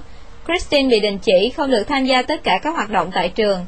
Erie Middle ở Maryland và bị liệt vào danh sách đen những đối tượng bán ma túy trong trường. Christine khẳng định cô chỉ cố gắng giúp bạn mình thoát khỏi cơn hen. Cô nói, ban giám hiệu nhà trường nói điều tôi làm là vi phạm nội quy nhà trường, là đưa ma túy cho người khác. Tôi thật sự buồn và đã khóc nhiều khi Brandy bảo rằng đáng nhẽ tôi không nên giúp cô ấy, để cô ấy nằm đó đến chết. Các bác sĩ nói rằng nếu Christine không đưa cho tôi loại xịt, tôi chắc chắn không sống nổi sau cơn hen đó. Cô ấy đã cứu sống tôi, và thật không công bằng nếu như họ đưa ra biện pháp trừng phạt như vậy. Brandy cho biết, mặc dù vậy, Christine cuối cùng vẫn bị phạt không được tham gia vào các hoạt động ở trường trong 3 năm. Ở Việt Nam, lâu nay dư luận lên tiếng khá nhiều về các hình phạt phản giáo dục, gây ức chế tâm lý cũng như tổn hại đến sức khỏe của học sinh như bắt bò bằng gối xung quanh lớp, nhét dẻ vào miệng, liếm ghế, đuổi ra khỏi lớp, chép phạt bài vài trăm lần, chạy vòng sân trường ngoài nắng đến ngất xỉu. Cách đây không lâu, một học sinh trường trung học cơ sở ở quận Tân Bình, thành phố Hồ Chí Minh bị cô giáo dạy toán đánh bầm từ mông tới cẳng chân vì không làm được bài trên lớp. Một học sinh cấp 3 khác ở Hóc Môn, thành phố Hồ Chí Minh vì một lần không thuộc bài nên bị cô giáo bắt chấp phạt 600 lần bài chưa thuộc. Một nữ học sinh lớp 11 vi phạm nội quy nhà trường đã bị phạt trèo lên mái tôn của nhà xe để quét rác. Phạt là hình thức nhằm điều chỉnh hành vi của học sinh, nhưng trong nhiều trường hợp, hình phạt đưa ra một cách cảm tính nhằm giải tỏa cơn tức giận nhất thời của giáo viên, mà không đưa ra một hướng mở để học sinh khắc phục lỗi của mình. Bất kỳ hình thức giáo dục nào cũng có hai mặt, là khen thưởng và kỷ luật. Phạt cũng là một hình thức giáo dục cần thiết giúp học sinh thay đổi, điều chỉnh hành vi cho phù hợp với những quy tắc nhất định, giúp học sinh ghi nhớ lỗi lầm của mình, chứ không phải để học sinh bị nhụt chí, ức chế. Vì vậy, hình phạt đưa ra phải phù hợp với từng đối tượng, lứa tuổi và sức khỏe của học sinh. Hình phạt không được xúc phạm đến nhân phẩm của học sinh, dù là hình phạt nào, suy cho cùng, giáo viên cũng muốn học sinh của mình học tốt hơn. Tuy nhiên, nếu cân nhắc và lựa chọn hình phạt thích hợp với mục tiêu giáo dục và uống nắng, mong muốn ấy sẽ được phát huy, thay vì khiến học sinh phải suy sụp, sợ hãi đến phẫn uất. Xét ở khía cạnh nào đó, thì những biện pháp trừng phạt của các thẩm phán Mỹ đối với trẻ vị thành niên thích nổi loạn dưới đây được cho là khá hiệu quả, với mục đích chính là đánh vào lòng tự trọng của bọn trẻ. Những học sinh ngỗ nghịch ném trứng vào tường của một trường học ở Ohio bị đưa lên tòa án bang để xét xử, nhưng bị tòa gửi trả lại cho trường. Ban giám hiệu nhà trường liền phạt các em ngồi trên những chiếc ghế dành cho trẻ em học mẫu giáo và viết một ngàn câu. Tôi sẽ không ném trứng nữa dưới sự chứng kiến của các bạn cùng lớp. Sau 7 tiếng, một em trong đó kiệt sức và tuyên bố, tôi sẽ không bao giờ nhìn đến món trứng chiên một lần nữa. Một thiếu niên gây mất trật tự vì mở nhạc ầm ĩ đã bị buộc phải ngồi nghe loại nhạc ủy mị của Frankie Yankovic suốt 4 tiếng đồng hồ. Sau đó, cậu cho biết đã thay đổi ý định mua một dàn máy âm thanh nổi công suất lớn. Ở bang New Jersey, một nhóm các cậu ấm nhà giàu, tiểu tiện bừa bãi trên bậc tăng cấp của một hộp đêm đã phải đi quét dọn toàn bộ con đường, và tin này được người ta đăng lên tờ báo địa phương như một cách đánh vào lòng tự trọng của lũ trẻ. Vấn đề đặt ra là, học sinh phạm lỗi thì áp dụng hình phạt nào vừa có tác dụng răng đe và hiệu quả, vừa không làm tổn hại đến tâm lý, tinh thần của các em, đó luôn là bài toán hóc búa đối với những nhà quản lý giáo dục thời nay. Điều 31 Đẹp, quyến rũ không dành cho những người siêu gầy Ở một góc độ hẹp, ngành công nghiệp thời trang phải chịu trách nhiệm một phần trong việc cổ suý hình ảnh siêu gầy. Cuối thập niên 1990, hãng đồng hồ Arcturus Watches tung chiến dịch quảng cáo với một người mẫu ốm lòng khòng đến mức người ta có thể thấy ba cái xương sườn dưới lớp áo đen và cổ tay của cô nhỏ đến mức không thể mang đồng hồ mà phải đeo ở bắp tay. Sau công nghiệp thời trang, đến lượt Hollywood bắt đầu chứng kiến xu hướng các nữ diễn viên không thích ngực to mông nở như cách đây vài thập niên. Họ đang tự biến mình thành những bóng hoa giật giờ còn cõi trên sàn diễn, sân khấu, với một thân hình khẳng khiu siêu mỏng, thậm chí đầu quá to so với thân hình. Nhưng bạn đừng nhầm tưởng rằng, nhìn như bộ xương di động thì trông vẫn bình thường và quyến rũ, trừ khi bạn định nghĩa quyến rũ là chết đói, là rượu chè be bét, là ruột lúc nào cũng rỗng, là yếu ớt về những căn bệnh làm hao mòn cơ thể, Bạn cũng đừng bao giờ nhầm lẫn giữa hình ảnh một người nổi tiếng với cơ thể thực ngoài đời của họ trông thế nào. Điều này đối với bạn có thể khó nhận ra, vì có thể bạn chưa bao giờ tận mắt nhìn thấy người nào đó trong tình trạng khỏa thân. Nhiều bạn trẻ tự hỏi tại sao lại bị bám ảnh bởi cái nhìn của Keira Knight, nữ diễn viên người Anh, sở hữu thân hình siêu phẳng, và thường bị dư luận đồn thổi rằng cô mắc chứng bệnh biến ăn trầm trọng nên mới trở thành Slim Lady như hiện nay. Thật buồn là có vô số bạn trẻ thần tượng những ngôi sao siêu gầy như Mary Kay Olsen hoặc Larry Flynnboy và nghĩ thân hình của họ như thế là bình thường, thậm chí là hoàn hảo. Ngày càng có nhiều người nổi tiếng tìm mọi cách làm cho mình trở nên gầy hơn. Từ thập niên 1990 trở lại đây, hình ảnh siêu mỏng của Kate Moss đã trở thành chuẩn và các người mẫu tiếp tục khổ sở bởi ám ảnh tăng cân. Ít người biết rằng Victoria Beckham vận quần jeans với vòng eo 23 inch, 58.42 cm chỉ bằng eo một bé gái 7 tuổi. Người ta còn có thể thấy hình ảnh khẳng khiêu tương tự ở Lindsay Lohan, Mitra Barton, Nicole Richie, Kate Sportworth, Amy Winehouse. Và thật tréo ngoe khi gần như chẳng ai vui sướng gì với cuộc sống bị ám ảnh bởi chuẩn đẹp của hình thể gầy. Xu hướng nở rộ của những siêu mẫu gầy nhẵn, gầy hơn bất cứ ai trong số chúng ta, đã dẫn đến việc nhiều người ngoài đời bắt chước mặc những bộ quần áo giống các cô người mẫu đó đã mặc trong các buổi trình diễn. Nắm bắt tâm lý đó, nhiều hãng thời trang đã tung ra những kiểu áo váy dáng sai không, và thực chất là sai tám, mục đích là để đánh lừa cảm giác người mua, những người sợ béo để họ cảm thấy mình đã gầy đi, thậm chí có những cửa hàng tung ra thị trường cỡ không không.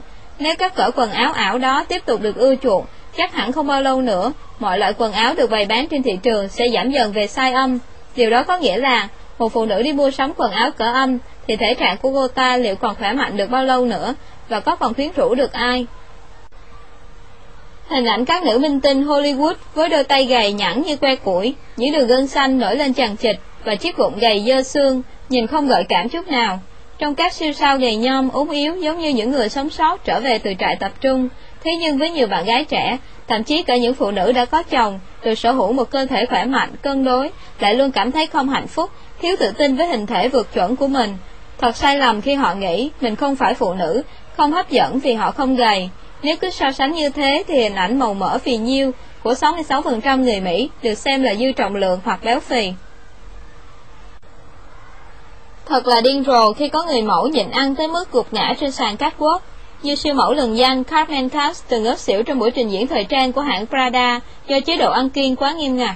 Ngày 14 tháng 11 năm 2006, người mẫu Brazil Caroline Reston, 21 tuổi, cao 1m75 nhưng chỉ nặng không quá 40kg, đã chết tại bệnh viện bởi cơ thể suy kiệt sau một thời gian dài ăn kiêng, dẫn đến chán ăn. Sau đó vài tháng, một người mẫu Brazil khác là Ganvao Vieira, 14 tuổi, cũng chết vì bệnh chán ăn, và cái chết của cô một lần nữa là hồi chuông báo động đối với việc ăn kiêng quá độ của các siêu mẫu hiện nay. Bạn có nghĩ rằng mình có thể sở hữu một thân hình siêu phẳng mà vẫn mạnh khỏe được không? Tôi nghĩ là không thể. Tôi thích người phụ nữ đầy đặn với những đường cong gợi cảm. Tôi không đời nào nhịn ăn để có thân hình que củi. Tôi ghét nhìn vào những tạp chí, nơi đầy rẫy những cô gái siêu gầy, và trong các cô ấy như đang đói ăn vậy. Điều đó sẽ làm tấm gương xấu cho các cô gái đang tuổi lớn. Ngôi sao đa tài Jennifer Lopez đã nói như vậy. Người trong cuộc đã nói rất đúng. Khỏe, đẹp, quyến rũ không dành cho những người siêu gầy. Ăn uống điều độ, luyện tập thể thao thường xuyên và luôn luôn yêu đời. Đó là con đường đi tới cái đẹp. Và bạn nhớ rằng, đôi khi ăn thêm một chút chất béo cũng không sao. Điều 32. Những gì chiếu trên TV không giống ngoài đời. Cuộc sống của bạn không phải là một bộ phim sitcom, situation comedy, hiểu nôm na là hài kịch tình huống, như phim cô gái xấu xí, những người độc thân vui tính đang trình chiếu trên truyền hình. Vấn đề của bạn không phải được giải quyết trong 30 phút như trong phim, ngoài đời, người lớn không vô lý và ngu xuẩn, trẻ con không phải cái gì cũng biết như các diễn viên thể hiện trên TV. Ngoài đời, mọi người phải rời các quán cà phê để đi làm, ngừng chơi thể thao để đi đón con, và hãng buổi xem hòa nhạc để dạy con học bài. Tất nhiên, bạn biết điều này, nhưng rồi tại sao bạn lại bắt chước cách ăn mặc, để đầu tóc như các diễn viên trên TV và bình phẩm nhiều nội dung phim cũng như cách của các diễn viên trong phim? Trong các bộ phim, chính nghĩa luôn thắng phi nghĩa, công lý được bảo vệ, những người xấu bị vào tù, bị đánh bại hay bị chết một cách ngoạn mục và rất logic, sự lãng mạn luôn được đề cao, chàng trai thường chinh phục được cô gái sau khi vượt qua nhiều thử thách diễn ra chỉ trong 40 phút, cha và con trai thường có xu hướng hòa hợp, những kẻ nói dối bị phát hiện. Trên TV, nếu có sự kiện thể thao, nó thường kết thúc bằng một thắng lợi hoặc một chiến thắng hoàn toàn tâm phục, làm người ta bật khóc vì sung sướng. Tất cả mọi thứ hoàn thành, xung đột được giải quyết, chương tiếp theo là một sự khởi đầu mới và thường không để lại vết tích, ngoài ra còn nhiều khác biệt nữa. Trên TV, hiếm khi bạn thấy mọi người đọc sách, cầu nguyện hay bị rối tung lên bởi những điều lặt vặt của cuộc sống. Không ai có mụn cơm xấu xí trên mặt, những vị anh hùng hiếm khi hai cầm, những người yêu nhau được tự do yêu đương, răng ai nhìn cũng đẹp, và không có ai để thò những chiếc lông mũi khó coi, trừ khi đó là kẻ phạm tội, hay những kẻ phải chịu cái chết thiêu, hoặc bị hàng đống phân bò chất lên người. Nói cách khác, TV không chính xác là những gì bạn thấy ngoài đời. Nếu bạn có một người viết kịch bản, một biên tập viên loại bỏ những lỗi không đáng có, người dựng chương trình cắt bỏ đi những đoạn phim thừa khó coi như bạn muốn, một đầu ghi hình kỹ thuật số và dàn âm thanh hiện đại cho phép bạn có thể tua hoặc xem lại, thậm chí sửa lỗi chính tả, giọng nói pha lẫn tạp âm vân vân. Lúc đó bạn sẽ giống các diễn viên trên phim. Trước khi xuất hiện trên TV, bạn có thể được tham gia vào khóa giảm béo cấp tốc và tẩy lông chân. Nhân viên trang điểm sẽ giúp bạn loại bỏ những cái mụn đáng ghét trên khuôn mặt, cho bạn một làn da hoàn hảo, rạng ngời. Bạn sẽ được mặc những bộ quần áo đắt tiền, đẹp đẽ. Bạn sẽ trở thành một con người khác với ngoài đời. Đôi khi bạn không nhận ra mình nữa, sau mỗi cảnh quay, ông giám đốc sẽ nhấn nút stop để kết thúc, một chương mới lại bắt đầu. Trong các bộ phim, cuộc sống không nhàm chán, tất cả đều ngăn nắp sạch sẽ, hoàn hảo, và một bộ phim chỉ diễn ra 2-3 tiếng đồng hồ. Tóm lại, các vấn đề trên TV đều được giải quyết, có phần đầu và kết thúc, không có cái gì gian dở cả. Một phép so sánh Bạn có thể nghĩ cuộc sống thật của bạn với những công việc ngày nào cũng như ngày nào, hoặc vi kịch, hoặc hài kịch, nhiều lúc bạn cảm thấy cuộc sống rơi vào bế tắc là thật bất công. Nhà văn Lansbury từng viết, ở nhà các tối thứ sáu và làm những công việc vụn vặt hàng ngày như rửa chén bát, làm bài tập, ngày này qua ngày khác, đó có thể là cuộc sống của bạn, không phải của tôi. Cuộc sống của tôi thú vị hơn nhiều. Mọi thứ không gọn gàng, ngăn nắp. Khi một vấn đề được giải quyết, một vấn đề khác lại nảy sinh, và đôi khi chuyện này chưa xong, chuyện khác đã tới. Không mối quan hệ lãng mạn nào mãi mãi tươi mới và thú vị dù ngày qua ngày. Cuộc sống là phải trả tiền cho các hóa đơn, phải lau sàn nhà, đau đầu, phải đi khám bác sĩ và chỉ mong các con trong 5 phút đừng gây lộn. Tôi học được cách bước lùi một bước như thế nào, học được cách có cái nhìn xa hơn về mọi thứ. Điều tôi thấy ở đây là những phiền toái, những vấn đề, những cuộc chiến, những lo lắng, tất cả cuối cùng đều có giá trị.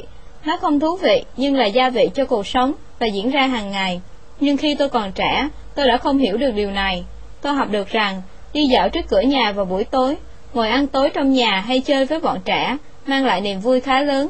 Tôi nghĩ đó là điều tôi phải cảm ơn nhiều nhất. Nói cách khác, cuộc sống thật không đến nỗi tồi đâu. Điều 33. Hãy đối xử tốt với những người lập dị, bạn có thể sẽ làm việc cho họ. Bill Gates là một người thông minh đáng sợ và đầy kiêu ngạo. Gu ăn mặc của Bill Gates luôn là quần bò và áo vest. Ông thường lái chiếc xe bán tải cũ mềm, ghé vào những quán ăn nhanh khiến mọi người không nhận ra ông. Nhìn vào cung cách sinh hoạt quá bình dị ấy, chắc hẳn bạn sẽ không muốn ngồi cạnh ông ta trong bữa ăn nếu xung quanh có những người thú vị hơn. Bill Gates không để ý đến điều đó, thậm chí người ta gán cho ông là người lập dị, ông cũng không quan tâm. Đó là bài học cuộc sống, bởi bạn không bao giờ nghĩ một người lập dị như Bill lại trở thành một tỷ phú nổi tiếng và là người có ảnh hưởng lớn trong lĩnh vực công nghệ thông tin toàn cầu hiện nay. Stephen Chang, Đài Loan, ngôi sao trong lĩnh vực sản xuất và kinh doanh phần mềm diệt virus toàn cầu, được báo chí thế giới gọi là Bill Gates châu Á, với thương hiệu Trend Micro. Ông đã từng tỏ ra khá lập dị, nào là nhuộm tóc màu hồng, mà áo thun ba lỗ, quần ống bó, đi ủng leo núi dự họp, mà theo ông đó chỉ là một cách tiếp thị. Ngoại trưởng Đức Joschka Fischer từng được xem là một phần tử chuyên phá bỉnh, thích mặc quần jean và bỏ tay vào túi quần khi phát biểu trong quốc hội, đã trở thành người nghiêm chỉnh bất ngờ sau khi nhậm chức ngoại trưởng. Đáng chú ý là trong số những người kỳ quặc, có nhiều người là học giả, chính khách và nghệ sĩ nổi tiếng. Những người này đều có cá tính rất mạnh và lập dị, như thích mặc quần áo sọc sạch, thích cô đơn, xa lánh cộng đồng hay làm chuyện ngược đời. Nhiều người trong số này trở nên khá thành đạt trong lĩnh vực của mình. Hầu hết cho chúng ta đều nhớ một vài đặc điểm về những người lập dị. Họ thường là những người được chọn cuối cùng trong các trò chơi hay trong giờ thể dục, được chọn đầu tiên là dấu hiệu cho thấy bạn là vận động viên tốt nhất hoặc là học sinh nổi tiếng nhất trong lớp. Được chọn ở nhóm thấp hơn là dấu hiệu cho thấy bạn chỉ đứng ở hạng trung bình. Được chọn cuối cùng chứng tỏ đó là học sinh lập dị, không thể chữa được. Nhưng việc bị chọn cuối cùng trong một cuộc chơi nào đó không phản ánh đầy đủ rằng người đó là lập dị. Có thể người đó không chơi bóng đá giỏi, không chơi bóng truyền, hay nhưng lại rất giỏi ở các môn ngoại ngữ, kịch nghệ hoặc trò chơi ô chữ. Một số đứa trẻ sợ không sánh kịp được với những đứa cao to, học giỏi, đẹp mã nhất trong trường, nhưng lại tỏ vẻ coi thường những kẻ yếu hơn và dễ bị tổn thương nhất. Có thái độ chế giễu những kẻ lập dị, đôi khi làm bạn phì cười, nhưng đừng vì thế mà lúc nào cũng quấy rầy họ. Tuy vậy, đừng bao giờ đánh giá thấp những người bị coi là lập dị, hoặc đánh giá thấp những đứa trẻ đối xử không thật tốt với người khác. Nhà văn Paul Graham nhận xét, để có được sự nổi tiếng thì không ở đâu, bọn trẻ lại chăm chỉ làm việc như ở Mỹ, thậm chí chỉ trừ lúc ngủ là chúng không làm việc, còn ngày nào cũng vậy. Mọi nỗ lực của chúng nhằm tạo sự nổi trội hơn những người khác. Những đứa trẻ lập dị không nhận ra điều đó, có thể do chúng có nhiều thứ khác để nghĩ đến, hoặc có thể chúng không làm được gì để có được sự nổi tiếng. Nhưng cũng như mọi người, chúng sẽ nhận thấy thật khó khăn khi phải chịu đựng những lời chế nhạo, những trò gây cười chỉ vì chúng lập dị. Hãy luôn nhớ điều này, những gì diễn ra tốt đẹp ở trường không phải lúc nào cũng tốt đẹp trong cuộc sống.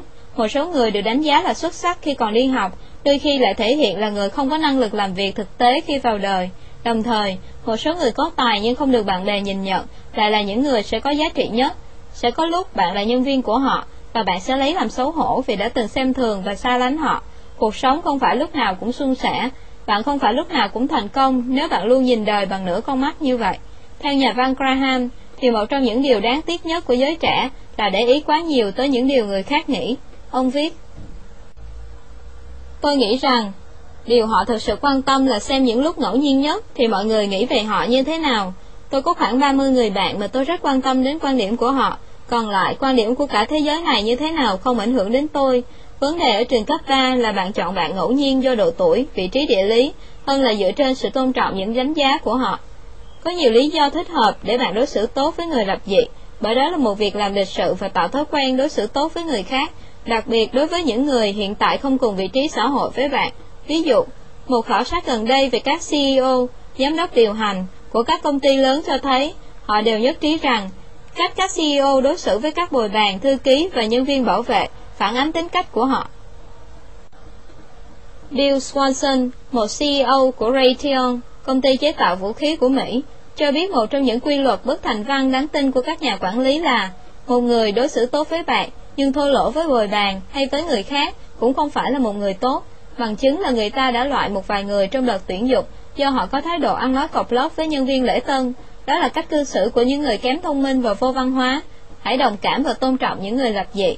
Có thể một lúc nào đó họ sẽ khiến bạn phải nể phục. Điều 34 Thắng hay thua không phải lúc nào cũng rõ ràng như số 1 và số 2.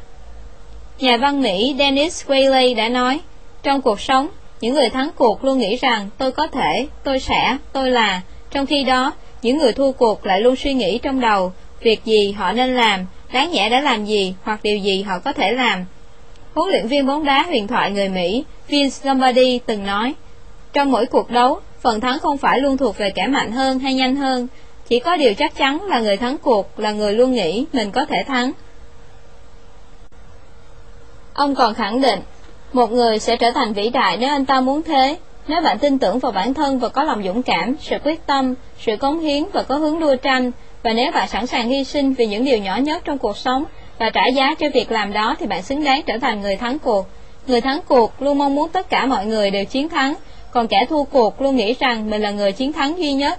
Tiểu thuyết Jonathan Livingstone Seagun, Con chim biển Jonathan Livingstone của tác giả Richard Bach, bị 18 nhà xuất bản từ chối.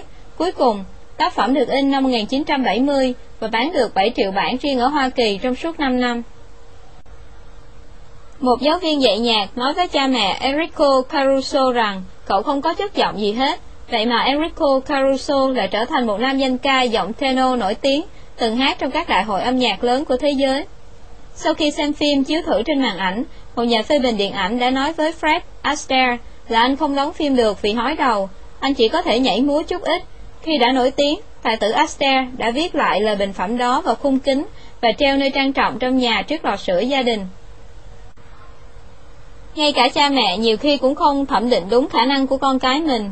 Cô Lucia May Atco được cha mẹ khuyên nhủ tìm một nghề chân tay như học may hay nội trợ nhưng cô đã trở thành một vũ công danh tiếng trong vở nhạc cổ điển The Little Women, những người đàn bà bé nhỏ.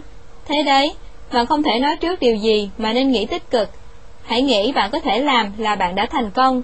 Nếu người thắng cuộc luôn đứng trên những giá trị cao đẹp và bỏ qua những điều nhỏ nhặt, thì kẻ thua cuộc hơn thua nhau bằng những điều nhỏ nhặt và bỏ qua những giá trị cao đẹp của cuộc sống. Trong trò chơi, chiếc ghế âm nhạc, những người chơi X phải tranh ghế để loại từng người một đến khi nhạc kết thúc.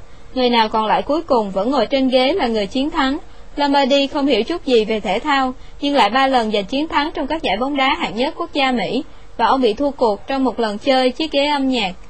Những người thua thường ghét những cuộc đua tranh vì họ ghét bị thua cuộc, họ tránh bị kiểm tra vì họ sợ cảm giác bị xấu hổ, hơn là quan tâm xây dựng các kỹ năng hoặc đạt được mục tiêu nào đó. Người thua cuộc thường đưa ra những lý do biện minh, đổ lỗi cho người khác hoặc lúng túng khi bày tỏ ý định của họ. Họ luôn có ý định làm gì đó nhưng thật sự không bao giờ thực hiện nó. Họ dễ dàng chán nản, thường bỏ qua vấn đề và chướng ngại vật mà họ gặp phải. Vì vậy, họ hình thành thói quen bỏ cuộc. Những người thua cuộc luôn nghĩ tiêu cực, thay vì khâm phục những thành công của người khác, họ lại nghĩ đó là kết quả của sự thiên vị, do may mắn hay được hưởng những lợi thế nào đó không công bằng với những người khác. Họ không sẵn sàng chấp nhận việc chỉ vài người xứng đáng có được sự thăng tiến. Họ bị buộc phải chấp nhận sự thật là thế, còn nếu xét thẳng thắn, những người kia không xứng đáng. Những người thua cuộc tự thuyết phục bản thân rằng họ không thực sự muốn trở thành người thắng cuộc. Tôi không thực sự muốn trở thành một nghệ sĩ xuất sắc, mà chỉ muốn là một nghệ sĩ bình thường. Một đồng nghiệp có lần nói với tôi như vậy. Một vận động viên không đạt được danh hiệu cao nhất tại Thế vận hội Olympic Bắc Kinh năm 2008 nói rằng anh cảm thấy hài lòng với những gì mình đạt được và anh ta đến đây không phải là để giành huy chương vàng. Vì thế, trong khi các vận động viên khác nghỉ ngơi để chuẩn bị bước vào tranh tài, thì anh ta lại tiệc tùng vui vẻ. Ngược lại, những người thắng cuộc không sợ kiểm tra, thi cử và không ngại bị loại ra khỏi cuộc thi. Họ có cái mà những người thua cuộc không có là sự tập trung, chuẩn bị, tính kiên nhẫn và tham vọng. Họ là những người biết cách tách ra khỏi những trò tiêu khiển và những suy nghĩ tiêu cực. Những người thua cuộc thường mua vé số vì họ nghĩ mọi thành công đều nhờ may mắn. Người thắng cuộc cho rằng không bao giờ có yếu tố may mắn trong thành công. Thành công hay không là phụ thuộc vào họ và họ sẵn sàng chịu trách nhiệm để có được điều đó. Người thắng cuộc luôn quan niệm rằng đừng làm những điều mà mình không muốn người khác làm cho mình, còn kẻ thua cuộc thì quan niệm phải làm điều đó với người khác để xem thái độ họ như thế nào rồi mới làm đối với mình và phải quan tâm đến mình trước khi quan tâm đến người khác. Trong cuộc sống luôn tồn tại người thắng và kẻ thua, và cả hai đều cảm thấy thoải mái và bằng lòng với chính mình, bởi họ có những lý lẽ riêng nhất định. Điều 35. Đừng đổ lỗi cho người khác vì những quyết định của bạn. Nếu chiếc mông của bạn quá khổ, đó không phải vì hãng đồ ăn nhanh McDonald's ép bạn phải ăn những chiếc Big Mac. Nếu bạn hút thuốc, đó không phải là lỗi của hãng Joe Camel. Đừng đổ lỗi cho người khác vì những vấn đề hoặc lựa chọn của bạn. Đừng trách nhà hàng fast food bán nhiều món mà bạn ưa thích như gà rán KFC, BBQ và spaghetti, pizza Ý, khiến bạn không thể kiềm hãm cái dạ dày được. Tất cả chỉ là lời ngụy biện cho sở thích của bạn. Bạn biết đồ ăn nhanh có thể làm bạn tăng cân vùng vụt nhưng bạn vẫn ăn. Hút thuốc có hại cho sức khỏe nhưng bạn vẫn hút. Ăn cái gì, hút cái gì là do bạn lựa chọn, quyết định. Bạn phải chịu trách nhiệm về điều đó. Theo một thống kê năm 2002, hơn 1 phần 2 số người trưởng thành ở Mỹ bị quá cân, khoảng 54 triệu người bị xếp vào hàng phiền nộn, vượt quá 15 kg so với cân nặng tiêu chuẩn tính theo chiều cao. Mỗi năm, có hàng nghìn ca tử vong liên quan tới chứng béo phì. Các tổ chức y tế nói rằng, một trong những thủ phạm chính của căn bệnh này là đồ ăn nhiều mỡ với thói quen ăn uống không tốt. Còn ở Anh, mặc dù chính phủ rất lo ngại về tình trạng béo phì trong dân chúng, song sở thích ăn đồ ăn nhanh như bánh mì kẹp, khoai tây rán, cánh gà chiên và pizza của người Anh ngày càng tăng hơn cả người Mỹ.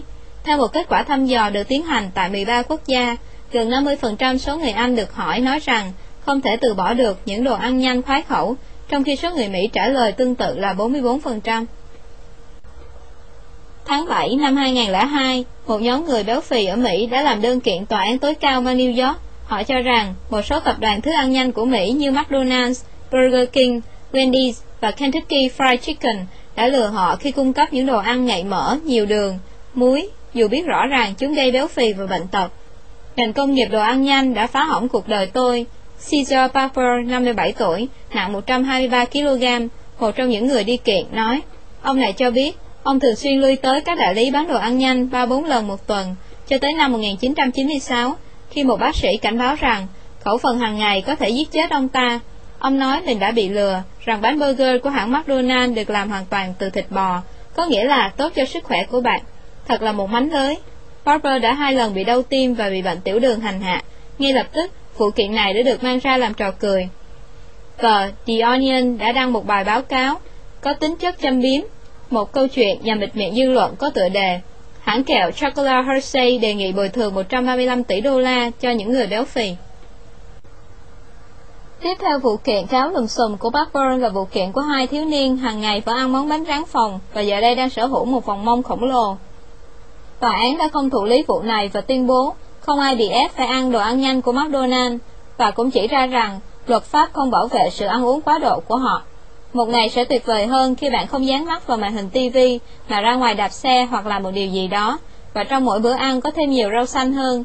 Hãy tập thể dục thường xuyên, có trách nhiệm với sức khỏe của bản thân và rèn luyện tính tự chủ để nói không với những thức ăn không có lợi cho sức khỏe. Từ bản thân bạn phải quyết định nên hay không nên làm việc gì và đừng vinh vào bất cứ lý do nào để ngụy biện cho hành động của mình. Ít nhất, bạn có thể tự quyết định là mình muốn ăn món gà rán hay hamburger hay không. Đồ ăn nhanh tuy hấp dẫn, tiện lợi, nhưng nếu chén quá nhiều sẽ làm mất dáng chuẩn mà bạn đang theo đuổi, hơn nữa còn dễ mắc bệnh nguy hiểm. Không chỉ ăn ngon, ăn đủ, mọi người hãy là những nhà tiêu dùng thông thái, lựa chọn đồ ăn một cách thông minh. Điều 36. Bạn không bất tử Bạn có bao giờ nghĩ mình có thể mắc một bệnh nan y nào đó như ung thư, máu trắng không? Đó chẳng khác gì bản án tử hình dành cho bạn. Khi đó, bạn thấy buồn chán mọi thứ, nhìn cuộc sống với ánh mắt bi quan, không lối thoát. Dù sao thì việc biết trước thực tế phủ phàng cũng giúp cho bạn có thời gian chuẩn bị tinh thần để đón nhận nó. Nhưng đau lòng hơn là có những cái chết không báo trước, luôn rình rập nếu bạn không làm chủ được bản thân. Đôi khi chỉ vì sự dại dột của bản thân mà bạn buông mình vào những hành vi mạo hiểm, mà hầu hết trong số đó liên quan đến ma túy, tình dục và đua xe. Chính những lúc như thế này, bạn sẽ biết mình có chọn được những người bạn tốt thực sự hay không. Vài năm trước đây, ở ngoại ô Wisconsin, Mỹ, sau khi uống bia cùng một nhóm bạn trong công viên, hai cậu nhóc 16 tuổi đã nhảy lên một chiếc ô tô, lái xe với tốc độ cao trên đường quốc lộ và gây tai nạn làm chết 5 người. Tai nạn đã làm bàng hoàng nhiều bậc phụ huynh có con em trong độ tuổi đó trên toàn nước Mỹ. Cảnh sát đã đo được nồng độ cồn trong máu của cậu thanh niên mất điều khiển tay lái, cao gấp hai lần cho phép. Bạn bè của hai cậu nhóc đã kỷ niệm cảnh tượng tan thương đó bằng cách đến hiện trường vụ đâm xe và uống bia, rồi để lại những vỏ lon như vật kỷ niệm cho hai người bạn xấu số. Họ đã viết trên vỏ lon là Hẹn gặp lại mai, lon bia này dành cho cậu. Có thể nói, giây phút rung nhất của hầu hết phụ huynh, nhất là các bà mẹ, là lúc đưa chìa khóa xe cho đứa con vị thành niên của mình. Cha mẹ khắc khe với bạn là vì họ luôn cầu mong sự an toàn cho bạn mỗi khi bạn ngồi vào vô lăng. Hãy hiểu nỗi lòng đó của cha mẹ để tự chủ bản thân mình và có cảm giác thoải mái khi nhận chìa khóa xe. Một thống kê tại Mỹ cho thấy, hàng năm, những tài xế tuổi vị thành niên gây ra từ 6.000 đến 8.000 vụ tai nạn, nhiều gấp 4 lần số tai nạn do người trưởng thành gây ra. Đơn giản như một cô gái 16 tuổi chở bốn bạn trên xe đi vũ trường. Lúc đầu cô điềm tĩnh và không chạy nhanh, nhưng khi bạn hỏi đến kẹo, cô bé quay lưng tìm ở phía sau và mất tập trung, không kiểm soát được tay lái. Nhiều tai nạn xảy ra trong điều kiện tương tự như vậy. 90% số người lái xe nhí bị bạn bè làm phân tâm hoặc vì dùng điện thoại di động khi đang điều khiển xe. Để giảm thiểu những tai nạn xe hơi, đã có 40 tiểu bang ở Mỹ thi hành luật Graduated Licensing, giấy phép tốt nghiệp, bao gồm những điều lệ gắt gao nhắm đến việc khi nào những đứa trẻ 16 tuổi được phép lái xe và phải lái xe như thế nào, chẳng hạn không được lái xe vào ban đêm. Nhiều tiểu bang cũng đòi hỏi trẻ vị thành niên phải trải qua 25 đến 50 giờ học thực hành lái xe với sự tham gia giám sát của cha mẹ. Bà Susan Ferguson, phó giám đốc một chương trình nghiên cứu của Viện Bảo hiểm An toàn xa lộ Insurance Institute for Highway Safety, nói rằng sự tham dự của phụ huynh là chìa khóa của vấn đề an toàn, thường xuyên nhắc nhở trẻ vị thành niên về việc phải cài dây nịt an toàn bất cứ khi nào chúng có mặt trong xe hơi, dù là ở vị trí hành khách hay tài xế. Không nên lái xe quá tốc độ hay uống rượu khi lái xe. Có thể cho chúng coi những băng video cảnh xe hơi đụng nhau để cảnh tỉnh chúng bằng thực tế trước mắt. Dù đang còn ở tuổi vị thành niên, nhưng nếu gây ra tai nạn do bất cứ lý do gì, bạn cũng không thể đổ lỗi cho ai hay vì nhân tố nào. Nếu bạn không chấp nhận và tuân theo điều này, bố mẹ bạn có thể tước đi quyền lái xe của bạn, không cho bạn sử dụng xe cũng như không trả tiền bảo hiểm cho bạn. Họ không muốn đến thăm bạn lần cuối cùng trong nhà xác. Hết phần 5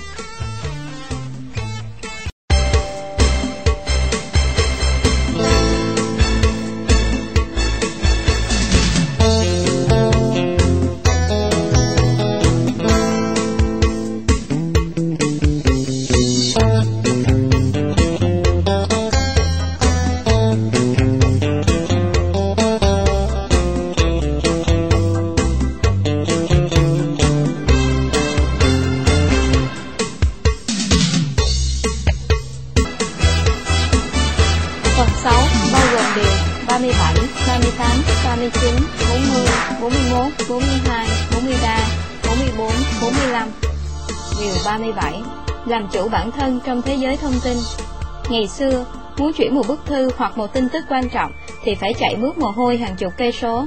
Ngày nay, chỉ cần những cú lít chuột đơn giản là có thể truyền một tin tức đi xa tới cả vòng trái đất, thậm chí với một lít chat hay một điện thoại di động kết nối CBRS hoặc một chiếc iPod, một TV truyền hình cáp, một đầu ghi hình DVD, bạn đã có thể biết về cuộc sống của cha mẹ, anh chị bạn thế nào khi bạn ở xa họ. Phương tiện thông tin hiện đại cho phép bạn cập nhật thông tin 24 trên 24 giờ mỗi ngày, nhưng trong ngồn ngộn thông tin đó, khó có thể nhận biết điều gì thật, giả. Khi lướt trên xa lộ thông tin, bạn có thể dễ dàng bị hút vào một thế giới ảo của những cảm xúc tự tạo và những kịch tính được xây dựng nên từ đó.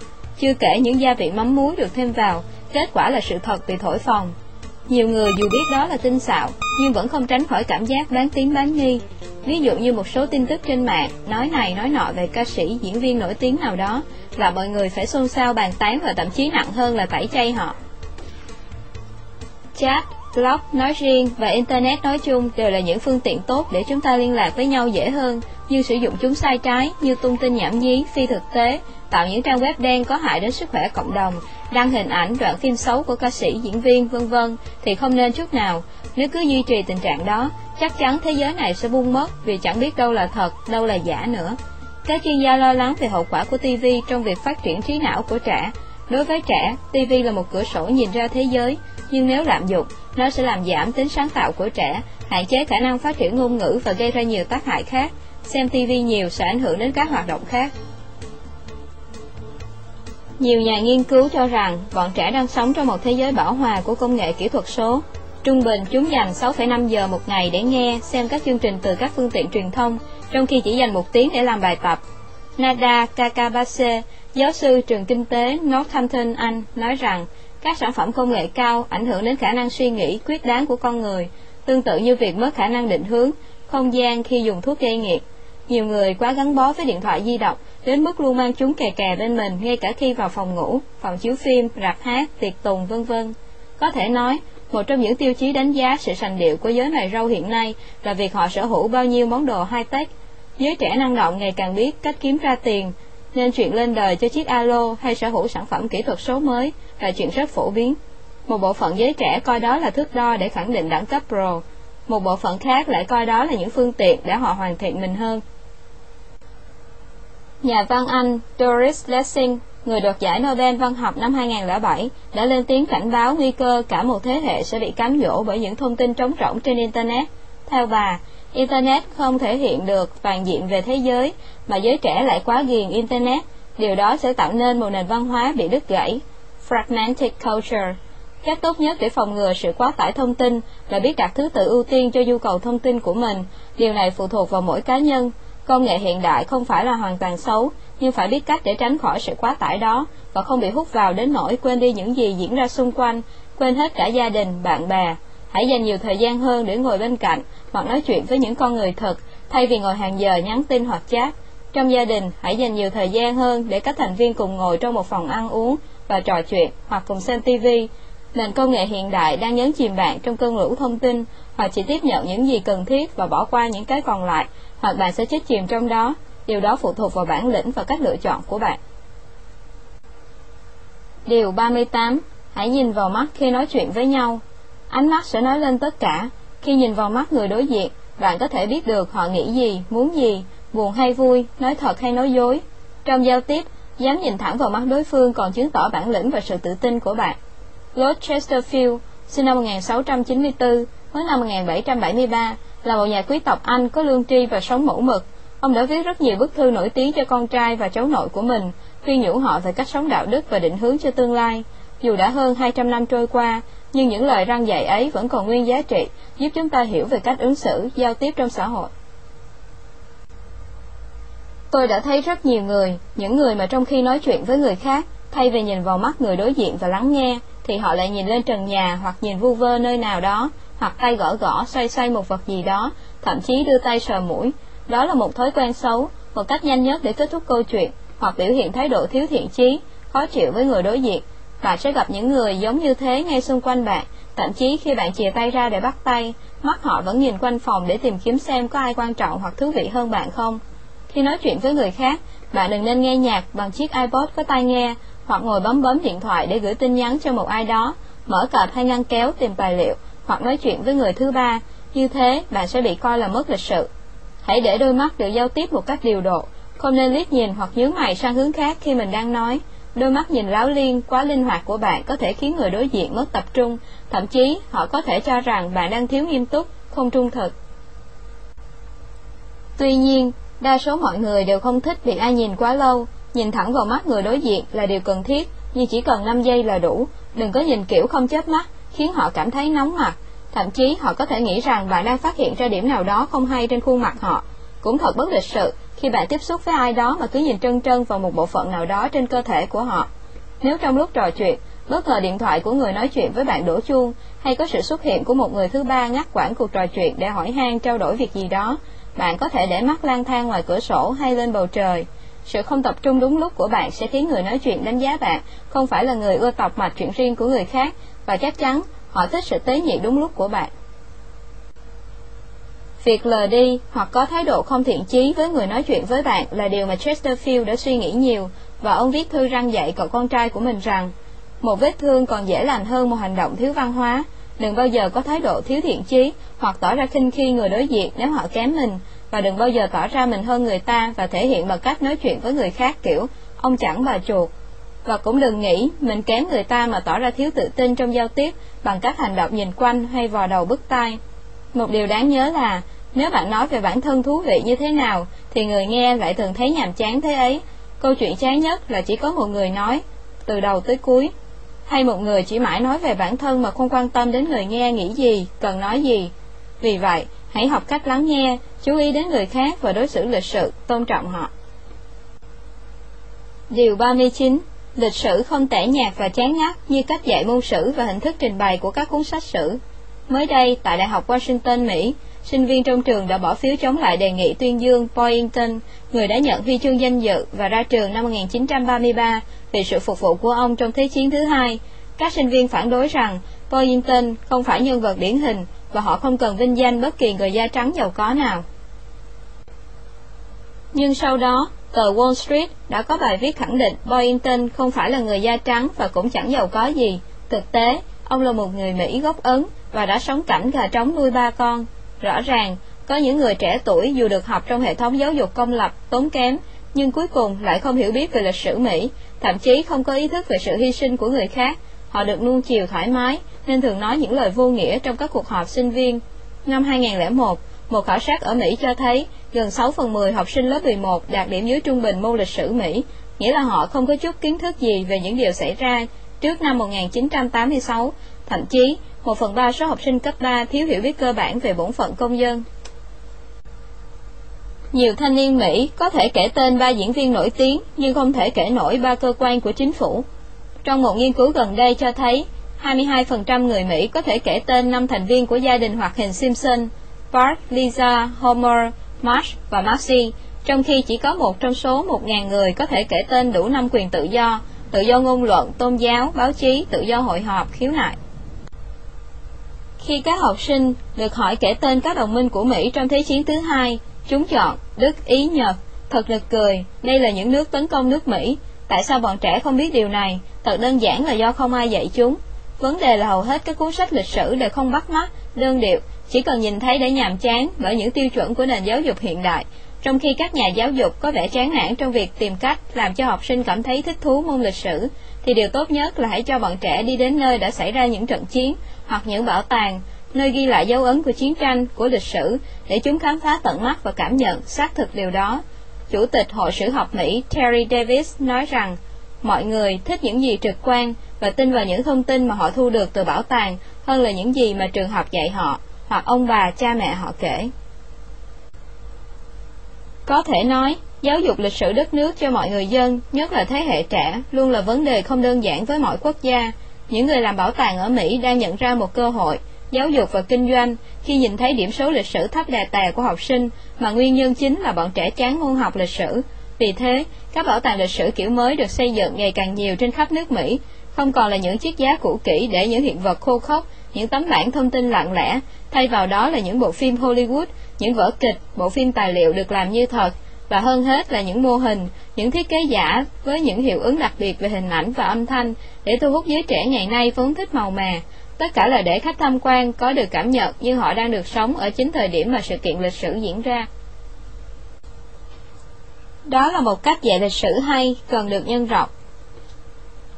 Điều 40. Học cách suy nghĩ rõ ràng và logic. Khi đi xin việc làm, có bao giờ bạn đặt câu hỏi, tại sao có ông chủ lại cần tuyển một người tốt nghiệp đại học thay vì phổ thông trung học?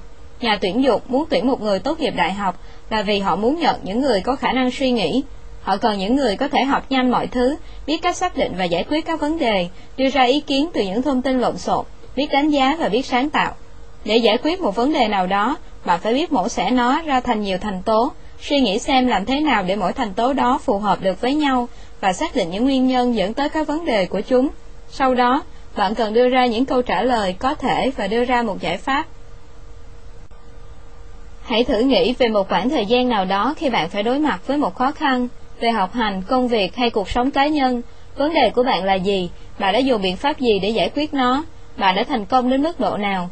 Hãy thử nghĩ về một tình huống mà bạn có rất nhiều cơ hội lựa chọn. Bạn đã làm thế nào để đưa ra quyết định đúng đắn nhất? Những người không có khả năng suy nghĩ, suy xét vấn đề, thường không có khả năng bảo vệ ý kiến của mình, gió chiều nào theo chiều ấy.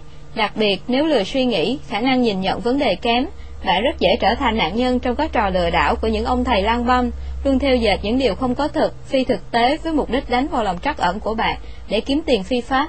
Đôi khi bạn cũng dễ dàng tin vào những thông tin vỉa hè bị thổi phồng quá lên, thậm chí không có thật của những người bán hàng nước, rau cỏ ngoài chợ. Đừng nhầm lẫn thuyết tương đối với chủ nghĩa hoài nghi. Những người theo thuyết tương đối tranh luận rằng không có gì hoàn toàn tốt và hoàn toàn xấu, tất cả mọi giá trị đều tương đối. Quả thật, đúng sai, thật giả, thiện ác, tốt xấu, những giá trị này đều mang tính tương đối. Có thể trong hoàn cảnh này hành động đó là đúng, nhưng trong hoàn cảnh khác thì hành động đó là sai. Nếu bạn từng học qua vật lý về thuyết tương đối, chắc bạn cũng biết, để khẳng định một vật chuyển động hay đứng yên, cần đặt nó vào một cột mốc nhất định. Ví dụ, một người ngồi trên xe có thể bảo là người đó đứng yên nếu so với chiếc xe cũng được, mà nói người đó chuyển động cũng được nếu so với mặt đường. Các khái niệm đúng sai, thật giả, thiện ác cũng vậy. Nếu một người nào đó giết người khác là ác, nhưng nếu giết người để cứu nhiều người thì đó lại là thiện. Các nhà nghiên cứu văn hóa chỉ ra rằng những nền văn hóa khác nhau có hệ thống giá trị khác nhau. Đôi khi, một trong số hệ thống giá trị này tốt hơn hệ thống giá trị khác. Nhà thần học người Mỹ Peter Kraft đã tưởng tượng ra một xã hội nơi mà sự tốt bụng, công lý, lòng dũng cảm, sự tự chủ, trung thủy, hy vọng và từ thiện bị coi là xấu xa, trong khi đó sự dối trá, lừa bịp, trộm cướp, sự hèn nhát, phản bội, nghiện ngập, thất vọng, ghen ghét được coi là tốt đẹp. Bạn không thể chấp nhận điều đó, nhưng bạn có thể bắt đầu học cách nói về những quan điểm.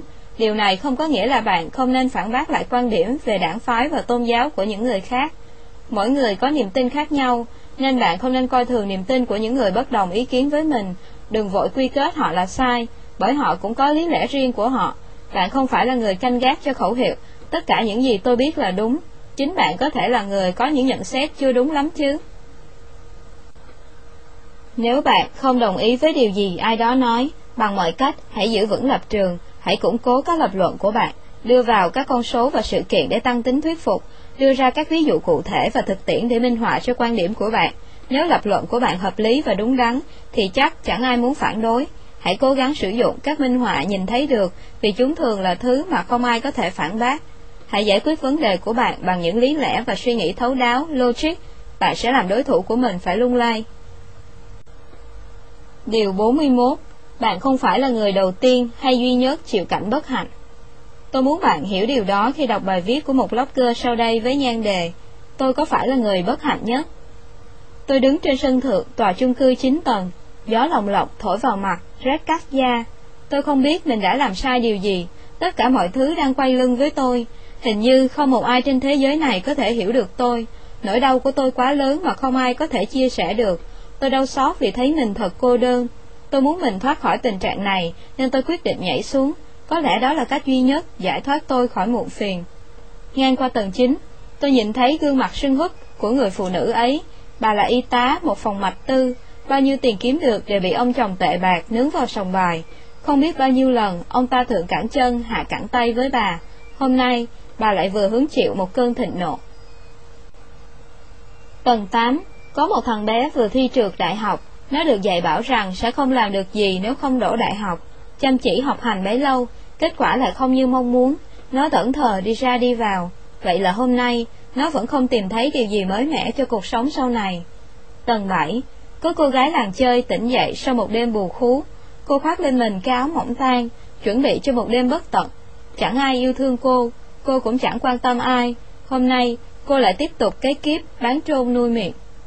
Tầng 6, cậu sinh viên vẫn đang cắm cúi vào trang việc làm của tờ tạp chí, tốt nghiệp với bản thành tích không tốt lắm, nên mãi mà cậu vẫn chưa tìm được một việc gì tử tế, gấp tờ báo lại, hôm nay cuộc tìm kiếm của cậu vẫn vô vọng.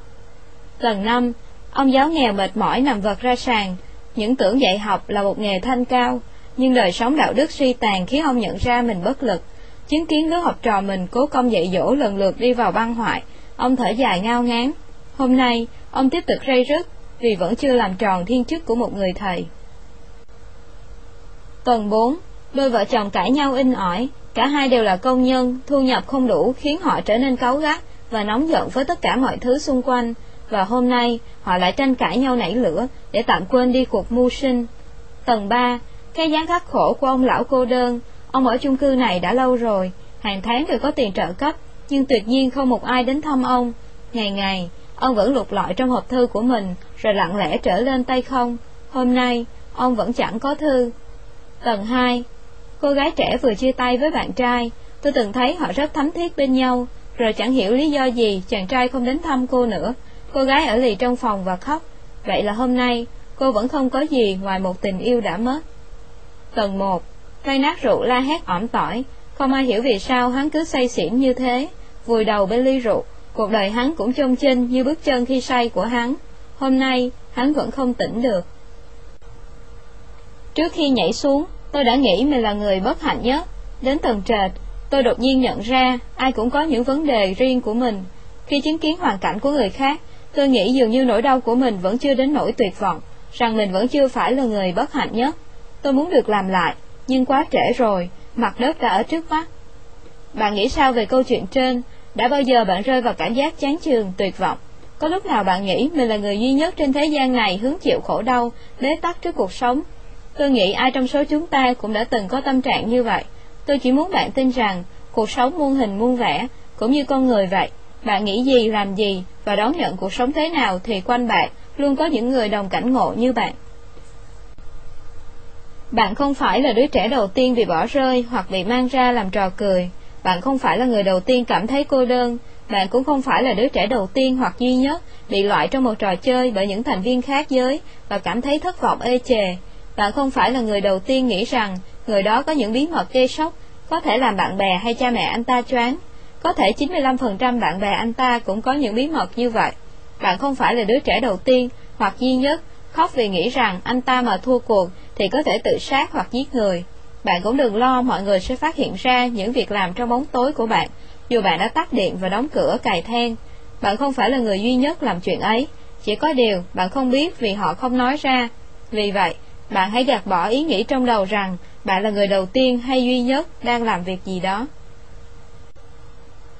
Điều 42 Tập làm cả những điều nhỏ nhất Chẳng hạn, bạn cần biết lúc nào xe máy của bạn cần thay dầu, hãy tự thay hoặc mang ra một cửa hàng sửa chữa xe máy để họ thay cho bạn. Đó không phải là điều gì quá to tát, nhưng lại là một trong những vấn đề nhỏ nhặt trong đời sống hàng ngày mà bạn phải ghi nhớ, chứ không có ai lúc nào cũng bên cạnh để nhắc nhở bạn. Một trong những dấu hiệu của sự trưởng thành là bản thân bạn nhận thức được cuộc sống của chính mình. Nếu bạn cố tình quên đi một việc cần phải làm, thì những hệ lụy của nó sẽ rất nghiêm trọng. Bạn có thể phải sống với những hậu quả của việc quên thực hiện các điều đó. Thay dầu cho xe của bạn là một trong những điều như vậy. Nó làm tôi mất nhiều năm và hàng đống tiền cho việc bảo dưỡng và sửa chữa trước khi để nó biến thành đống phế liệu. Tôi sẽ phải thay dầu thường xuyên cho xe của mình, hoặc là tôi sẽ phải ngửi khói từ ống xả đen xì, hoặc phải chi tiền mua phụ tùng khác thay thế. Việc này khá quan trọng. Nếu bạn không để ý chăm sóc xe của mình, đôi khi chúng sẽ gây phiền phức cho bạn. Hiển nhiên, nếu bạn quên thay dầu máy, kiểm tra xăm xe và những quy định bảo hành khác, thì những điều bất trắc hay tai nạn có thể xảy ra khi bạn đi trên đường. Đó là một lời khuyên bổ ích. Có lẽ các bạn trẻ đều đã từng có lần hối tiếc về những quyết định của mình và thường cảm thấy bế tắc mỗi khi rơi vào những tình huống khó giải quyết. Từ nhỏ, bạn được bố mẹ bao bọc, chăm sóc từ miếng ăn, giấc ngủ. Bạn cảm thấy không thể làm được gì nếu không có bố mẹ bên cạnh giải quyết những rắc rối cho bạn, thậm chí cả những việc nhỏ như nấu ăn, giặt giũ. Có một câu nói rất đúng, sự tự tin để đạt được thành công lớn bắt nguồn từ những thành công của những nhiệm vụ nhỏ bé. Hành trang vào đời của bạn có thể bắt đầu từ một số điều nhỏ nhặt hàng ngày mà bạn phải thuộc lòng.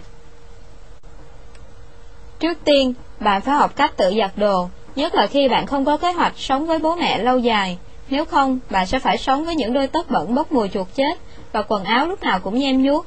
Bạn không muốn ăn cả đời ngoài quán xá mất vệ sinh hoặc ăn đồ ăn nhanh có thể làm bạn béo phì thì bạn nên học cách nấu ăn. Sẽ có lúc bạn có thể làm bố mẹ, người thân bạn ngạc nhiên và gây ấn tượng nếu bạn nấu một món gì đó phức tạp, độc đáo hơn những món đơn giản hàng ngày mọi người thưởng thức. Bạn sẽ nhận được lời khen ngợi.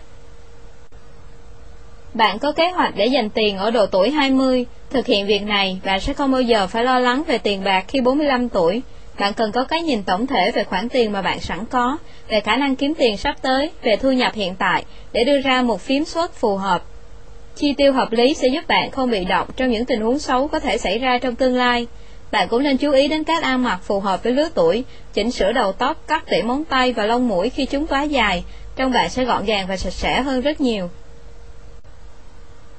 Nếu bạn đã làm tốt những việc trên, thì bạn cũng biết cách giữ gìn sức khỏe bằng cách không hút thuốc, không nhậu nhẹt suốt ngày đến mức cái dạ dày quặn lên đau đớn.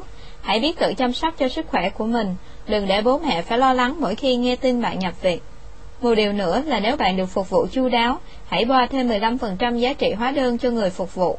Hầu hết những người phục vụ bạn được trả lương rất thấp, vì vậy họ có thể sống tốt hơn với chút tiền thiếp của khách. Một trong những bí mật của cuộc sống là bạn sẽ được nhiều người phục vụ tận tình hơn nếu bạn tiếp hào phóng. Làm được những điều trên đây, bạn đã thực sự là người lớn rồi đấy. Cuộc sống luôn mở rộng vòng tay chào đón bạn. Điều 43 Đừng để thành công của người khác làm bạn buồn. Schadenfreude là một từ mượn của Đức, có nghĩa là sung sướng trên sự đau khổ của người khác. Luôn luôn có những người cảm thấy buồn cho bản thân khi thấy người khác quá may mắn, Ghen tị là một tính cách xấu, thậm chí là một cách sống đố kỵ không tốt, và bạn có thể cố gắng tự huyễn hoặc mình một cách duy tâm rằng ghen tị là một cảm giác về tính công bằng. Thật không may, đó là cảm giác chung của tất cả mọi người, đôi khi chỉ là sự thèm muốn có được một con lừa đẹp như của người hàng xóm. Tôi đã học được điều này khi đang ở một khách sạn ở thành phố Washington, Mỹ. Mới đây, một người quen của tôi đã cho xuất bản một cuốn sách rất hay, mang tính thời sự và được công luận quan tâm nên bán rất chạy. Cuốn sách của tôi cùng chủ đề nhưng không thành công như vậy. Khi biết thành công của tác giả đó, tôi cảm thấy trong lòng mình kém vui, buồn bã, xấu hổ, lặng thinh, ngờ vực rồi thì bực bội, căm ghét, thấy mình bị xúc phạm. Tôi không thành công là do độc giả không chú ý tới cuốn sách và sự thành công của người quen kia không ảnh hưởng gì đến tôi, nhưng tôi vẫn bị phân tâm và suy nghĩ nhiều về điều đó. Anh ta đã tổ chức một bữa tiệc lớn khao bạn bè và ký tặng sách cho một cửa hàng sách ở Washington. Tôi không biết có nên đi không, Tôi muốn đi để trong lòng không còn cảm giác ghen tị với anh ta. Tuổi trẻ luôn mang trong mình đầy nhiệt huyết, nhưng có lúc tôi cảm thấy một chút cay đắng khi mình không đạt được thành công nào đấy mà mình nghĩ mình được hưởng. Nó làm tôi buồn vì nghĩ mình có nên thất vọng hay ghen tị về thành công của người nào đó hay không. Đôi khi mình lại thất vọng vì chính những điều làm mình thất vọng. Đôi khi lại còn sự tự ti khi nghĩ liệu mình giống người ta thì có đạt được thành công như họ không. Tôi buồn khi thấy sách của người kia bán chạy thì có giúp lượng sách của tôi bán ra nhiều hơn không? Tất nhiên là không, mà điều đó là ảnh hưởng đến cuộc sống thường nhật và làm cho tôi có thêm những ý nghĩ tiêu cực và dễ chuồn bước cho các kế hoạch tiếp theo.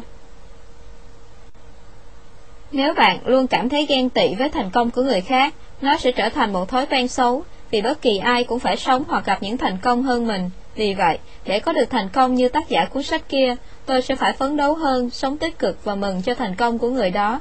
Đó là câu trả lời tốt nhất. Trong mỗi cuộc thi, có người cao điểm hơn, có người quán quân, có người về vị trí á quân. Bạn của bạn sẽ yêu được cô gái xinh hơn, giỏi giang hơn, học ở ngôi trường tốt hơn, có gia đình giàu có hơn, sống trong một ngôi nhà đẹp hơn, có công việc tốt hơn và có những đứa con ngoan ngoãn hơn, xinh xắn hơn. Những điều may mắn đó của họ chắc chắn sẽ tác động đến bạn nhưng đừng vì thế mà tỏ ra ghen tị hay đố kỵ, vì nếu như thế, bạn sẽ luôn bị dày vò với những suy nghĩ tiêu cực. Nhà văn Pháp De Balzac đã nói, người có tính ganh tị khổ sở hơn bất cứ một người bất hạnh nào, bởi vì hạnh phúc của người khác càng lớn bao nhiêu, thì nỗi bất hạnh trong anh ta sẽ nhân lên bấy nhiêu. Cuối cùng, tôi đã quyết định đến buổi ký tặng sách. Tôi thấy đó là quyết định đúng đắn. Tôi sẽ đến với tư cách là một độc giả bình thường không tên tuổi đến chia vui với thành công của người khác, bắt tay chúc mừng tác giả. Tôi thấy thật nhẹ nhàng. Rõ ràng tôi không thể kiểm soát doanh thu của mình hay của người khác, nhưng tôi có thể kiểm soát được phản ứng của mình với điều đó như thế nào, và tôi đã cố gắng vượt qua nó. Nhiều lần sau đó, khi nghe một tin tốt của ai đó khiến tôi dấy lên cảm giác ghen tị, tôi lại nghĩ đến lần tôi đến buổi ký tặng sách. Mặc dù hơi khó thực hiện, nhưng bạn hãy rèn luyện cảm giác được chia vui với người khác. Điều 44 Đồng nghiệp không nhất thiết phải là một người bạn, còn bạn bè thì không phải là người thân trong gia đình. Vì bạn không thể tự chọn bố mẹ hay người thân cho mình, nên hãy chọn bạn cẩn thận. Cho dù những người thân trong gia đình có làm bạn bực tức đến đâu, thì cũng không có gì có thể thay thế được gia đình bạn. Người thân luôn ở bên cạnh bạn khi bạn cần, còn bạn bè hay đồng nghiệp thì khó có thể như vậy. Họ còn nhiều thứ để quan tâm, chăm lo, xây dựng vì tổ ấm gia đình của họ mà ở đấy không có chỗ cho bạn xen vào. Ngày nào cũng vậy, trừ chủ nhật, bạn dành ít nhất 8 đến 10 giờ một ngày để trao đổi công việc, trò chuyện, ăn trưa, đi mua sắm, điện thoại hỏi han, tâm sự chuyện này chuyện kia với bạn bè, đồng nghiệp. Có những vấn đề mà gia đình không giúp gì được cho bạn, bạn lại cầu cứu đến bạn bè. Đôi lúc chỉ là nhu cầu tâm sự, chia sẻ, nhưng quan trọng hơn là nhờ họ giúp một việc gì đó. Khi ấy, bạn có cảm giác họ giống như những thành viên trong gia đình mở rộng. Có lúc bạn dành cả ngày nhắn tin hay chat với họ, điều này khiến bạn nhầm lẫn mối quan hệ đó cũng thân thiết như chính những người thân trong gia đình bạn, nhưng không phải vậy. Bố mẹ, người thân của bạn có thể túc trực thâu đêm suốt sáng để chăm sóc bạn mỗi khi bạn ốm. Họ sẵn sàng bán nhà, vay mượn tiền bạc để chữa bệnh nan y cho bạn, thậm chí họ dám đánh đổi tính mạng vì bạn. Tôi tin chắc rằng, người bạn thân nhất của bạn cũng khó có thể làm được điều đó. Bạn cũng không nên đòi hỏi, trông chờ quá nhiều vào sự hết mình của họ, bởi họ không phải là thành viên trong gia đình bạn. Họ cũng nghĩ bạn như thế. Nói cách khác, những người bạn thật sự sẽ ở bên cạnh bạn khi bạn cần họ nhất. Nhưng nếu đòi hỏi ở họ lòng dũng cảm, sự hy sinh vì bạn thì khá hiếm. Nếu bạn kỳ vọng quá nhiều vào sự hy sinh đó, kết quả nhận được sẽ làm bạn sốc. Đó là một trong những lý do để bạn chọn bạn cũng cẩn thận như chọn một trường đại học, bởi nó sẽ ảnh hưởng đến nghề nghiệp và tương lai của bạn, như câu nói nổi tiếng của Lord Chesterfield khi viết thư cho con trai. Hãy nói cho tôi biết bạn chơi với ai, tôi sẽ nói cho bạn biết bạn là ai. Ông bà ta cũng từng dạy con cháu phải biết chọn bạn và chơi. Chọn bạn ở đây không phải là chơi với con nhà giàu, con nhà quyền thế, với kẻ tài ba lỗi lạc, mà là với con nhà có giáo dục, ý kính trên nhường dưới, biết thảo hiếu với cha mẹ, không nói tục chửi thề, không gây sự đánh nhau. Đừng quên tìm cho mình một người bạn thật sự, bởi bạn bè chính là điều cần thiết trong suốt cuộc đời. Trong cuộc đời bạn có thể quen rất nhiều bạn bè và có không ít cơ hội kết bạn, nhưng không phải gặp ai bạn cũng kết làm bạn. Có thể có người vì chơi với bạn mà trở nên hư hỏng, hoặc có người nhờ chơi với bạn mà trở nên khôn ngoan hơn. Vì sao?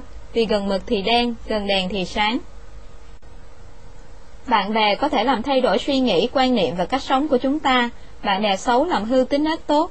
Nhóm bạn của bạn sẽ ảnh hưởng không chỉ đến tính cách của bạn, mà còn ảnh hưởng đến những hoài bão, tham vọng của bạn. Nếu chơi với những người luôn có suy nghĩ chán nản, không có chí tiến thủ, có thể bạn cũng sẽ bị lây như vậy. Ngược lại, chơi với những người có suy nghĩ tích cực, lạc quan và kiên trì, bạn cũng sẽ thành công và luôn sống yêu đời. Quyết định làm bạn với một ai đó có thể thay đổi con người của bạn. Bạn cần xét lại phẩm cách của những người mà bạn giao tiếp lâu nay. Sau một thời gian kết giao với họ, bạn đã thấy bạn học hỏi được những điểm tích cực nào trên cách suy nghĩ và lối sống của họ, hay nó khiến bạn trở nên hư đốn hơn. Bạn bè hoàn toàn có khả năng gây ảnh hưởng tiêu cực hoặc tích cực đối với bạn.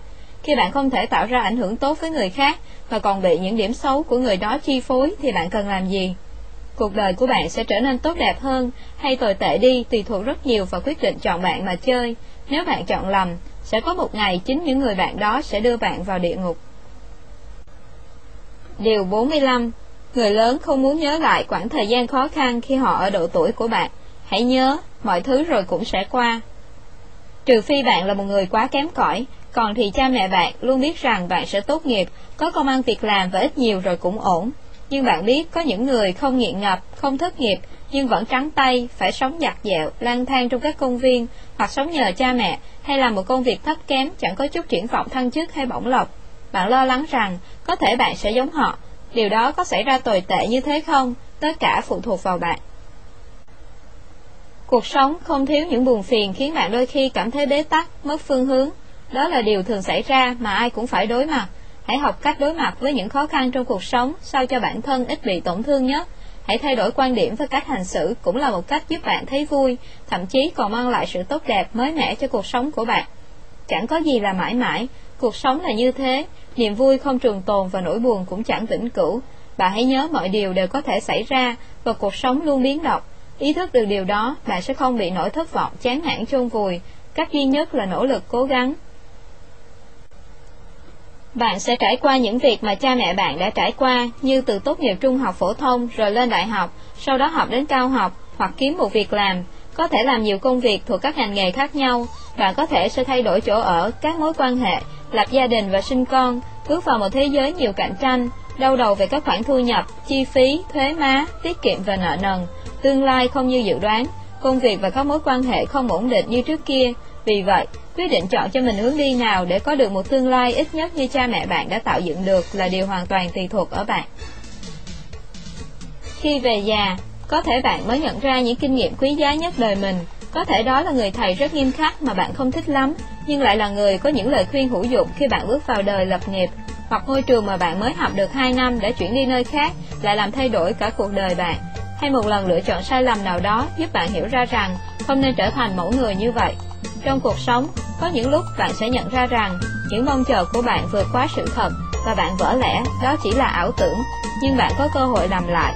Cuộc sống luôn có những người đã trải qua giai đoạn khó khăn mà vẫn đạt được thành công. Hôm nay bạn chơi gôn không tốt cũng không sao, vì vẫn còn có ngày mai. Đừng để khó khăn đánh gục bạn, hãy kiên nhẫn rồi bạn sẽ vượt qua. Đừng e dè đối mặt với thử thách, chỉ khi thử sức mình, bạn mới học được can đảm. Hết phần 6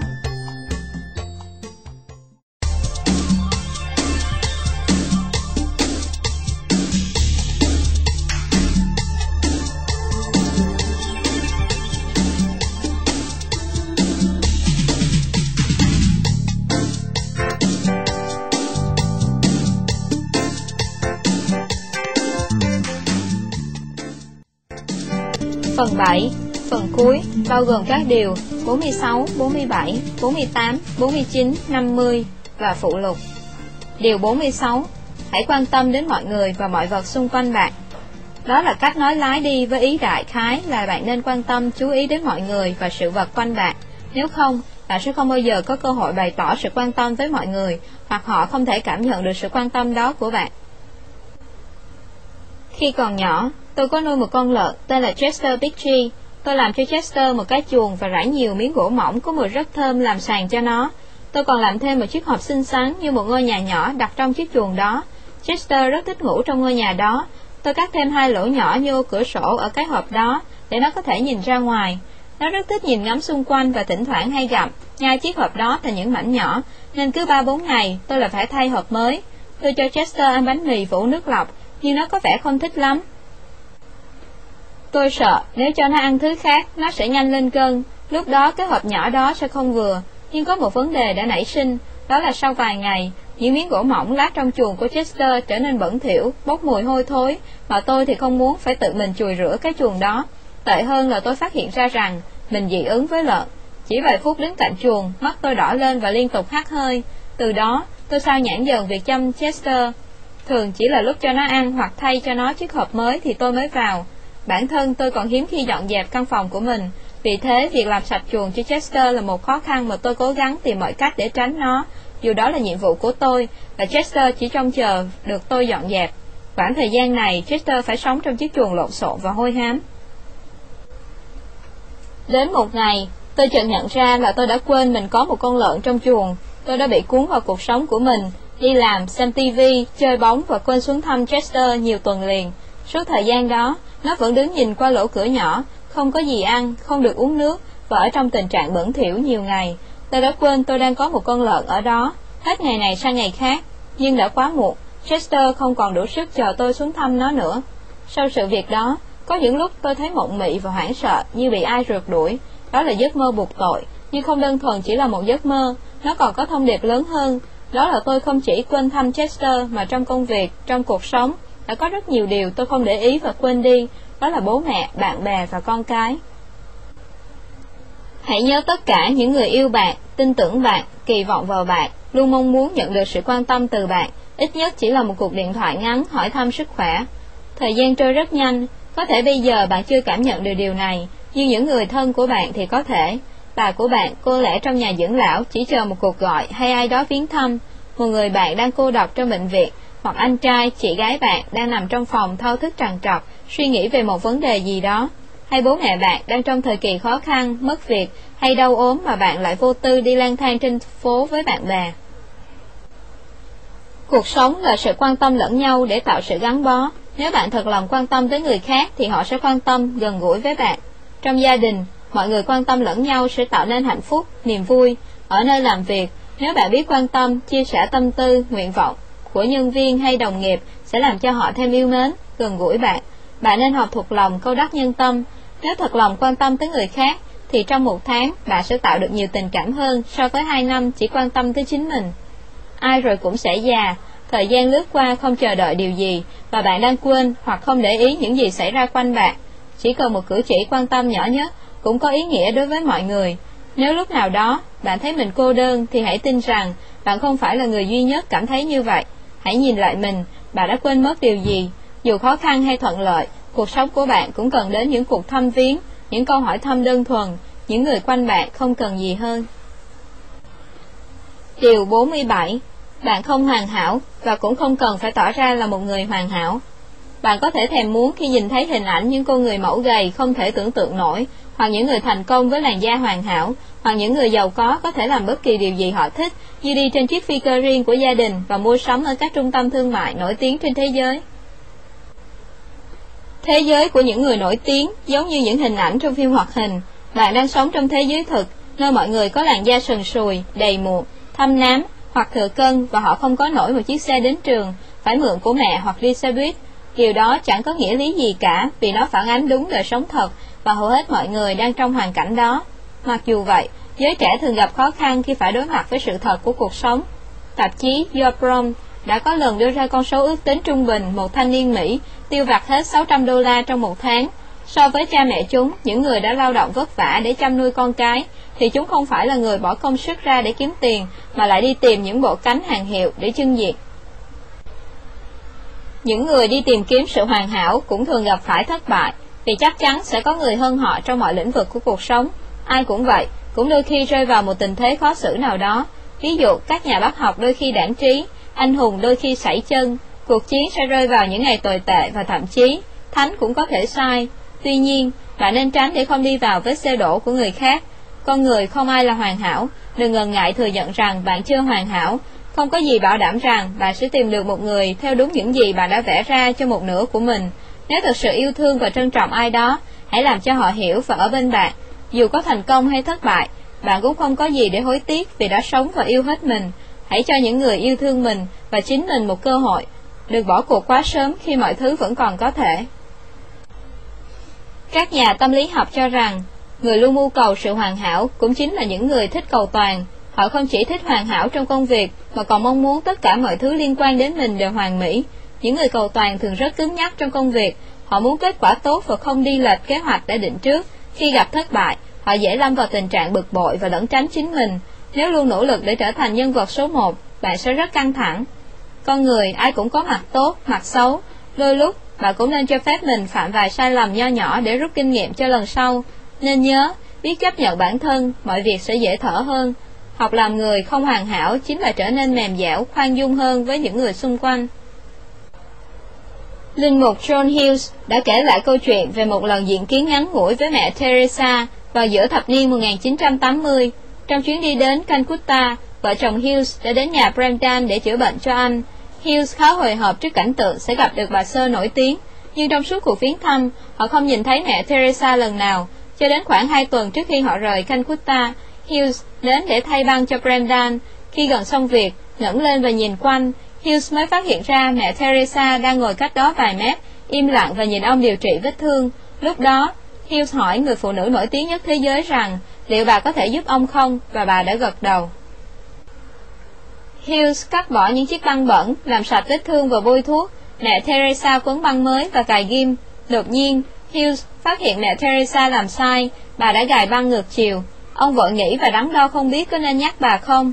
Bạn có nói với vua Martin Luther rằng ông ta đã mắc lỗi về ngữ pháp trong bài thuyết giáo không? Tôi có nên nói với mẹ Teresa, người giành giải Nobel, một người sinh ra để trở thành thánh, rằng bà đã mắc lỗi nhỏ khi giúp đỡ người nghèo không? Cuối cùng, Hughes quyết định chỉ vào chiếc kẹp bị lỗi và nói với mẹ Teresa rằng bà đã đặt sai, nó sẽ bung ra ngay lập tức. Mẹ Teresa nhìn vào chỗ ông chỉ, và ngừng lại một lúc và nhận ra, rồi cúi xuống và làm lại. Bài học ở đây là kể cả người nổi tiếng nhất, được ngưỡng mộ nhất trên thế giới, thì cũng là con người bình thường và có thể mắc sai lầm. George Washington là vị tổng thống đầu tiên của Hoa Kỳ, được coi là cha đẻ của nước Mỹ và là người lãnh đạo cuộc đấu tranh cách mạng giành độc lập cho đất nước này. Ông được Quốc hội Hoa Kỳ tuyên dương là người đứng đầu trong chiến tranh, đứng đầu trong hòa bình và đứng đầu trong trái tim nhân dân. Cuối cùng, vẫn là người thua trận. Abe Lincoln, Tổng thống Hoa Kỳ thứ 16, người đã dẫn dắt nước Mỹ qua cuộc khủng hoảng lớn nhất là cuộc nội chiến Hoa Kỳ, người chấm dứt chế độ nô lệ tại quốc gia này, cũng đã thừa nhận có nhiều sai lầm chính trị. Những sai lầm của các vị anh hùng không phải là cái cớ để chúng ta chỉ trích họ. Chúng nhắc nhở chúng ta rằng, những người phi thường rốt cuộc cũng có những sai lầm như người bình thường, và những người bình thường rồi cũng làm được những điều phi thường. Điều 48 Hãy kể câu chuyện về cuộc đời bạn. Hãy tưởng tượng bạn đang trên giường hấp hối vì tuổi già, hồi tưởng lại quá khứ, bạn đã làm được gì, bạn sẽ để lại gì, bạn sẽ như thế nào, bạn muốn được mọi người nhớ đến là một người có cá tính, tốt bụng hoặc đáng tin, bạn muốn cuộc sống của mình khác biệt với mọi người, và những quyết định của bạn có làm thay đổi điều gì lớn lao hay không, và bạn có tự hỏi, bạn sẽ làm gì để cuộc đời mình có ý nghĩa không? Victor Frank, người tù sống sót từ trại tập trung của Đức, Buchenwald, chuyên gia tâm thần học người Do Thái, đã viết, con người đừng nên hỏi ý nghĩa cuộc đời anh ta là gì, mà câu trả lời chỉ có thể là bằng hành động, việc làm của anh ta và khả năng chịu trách nhiệm về những việc làm ấy.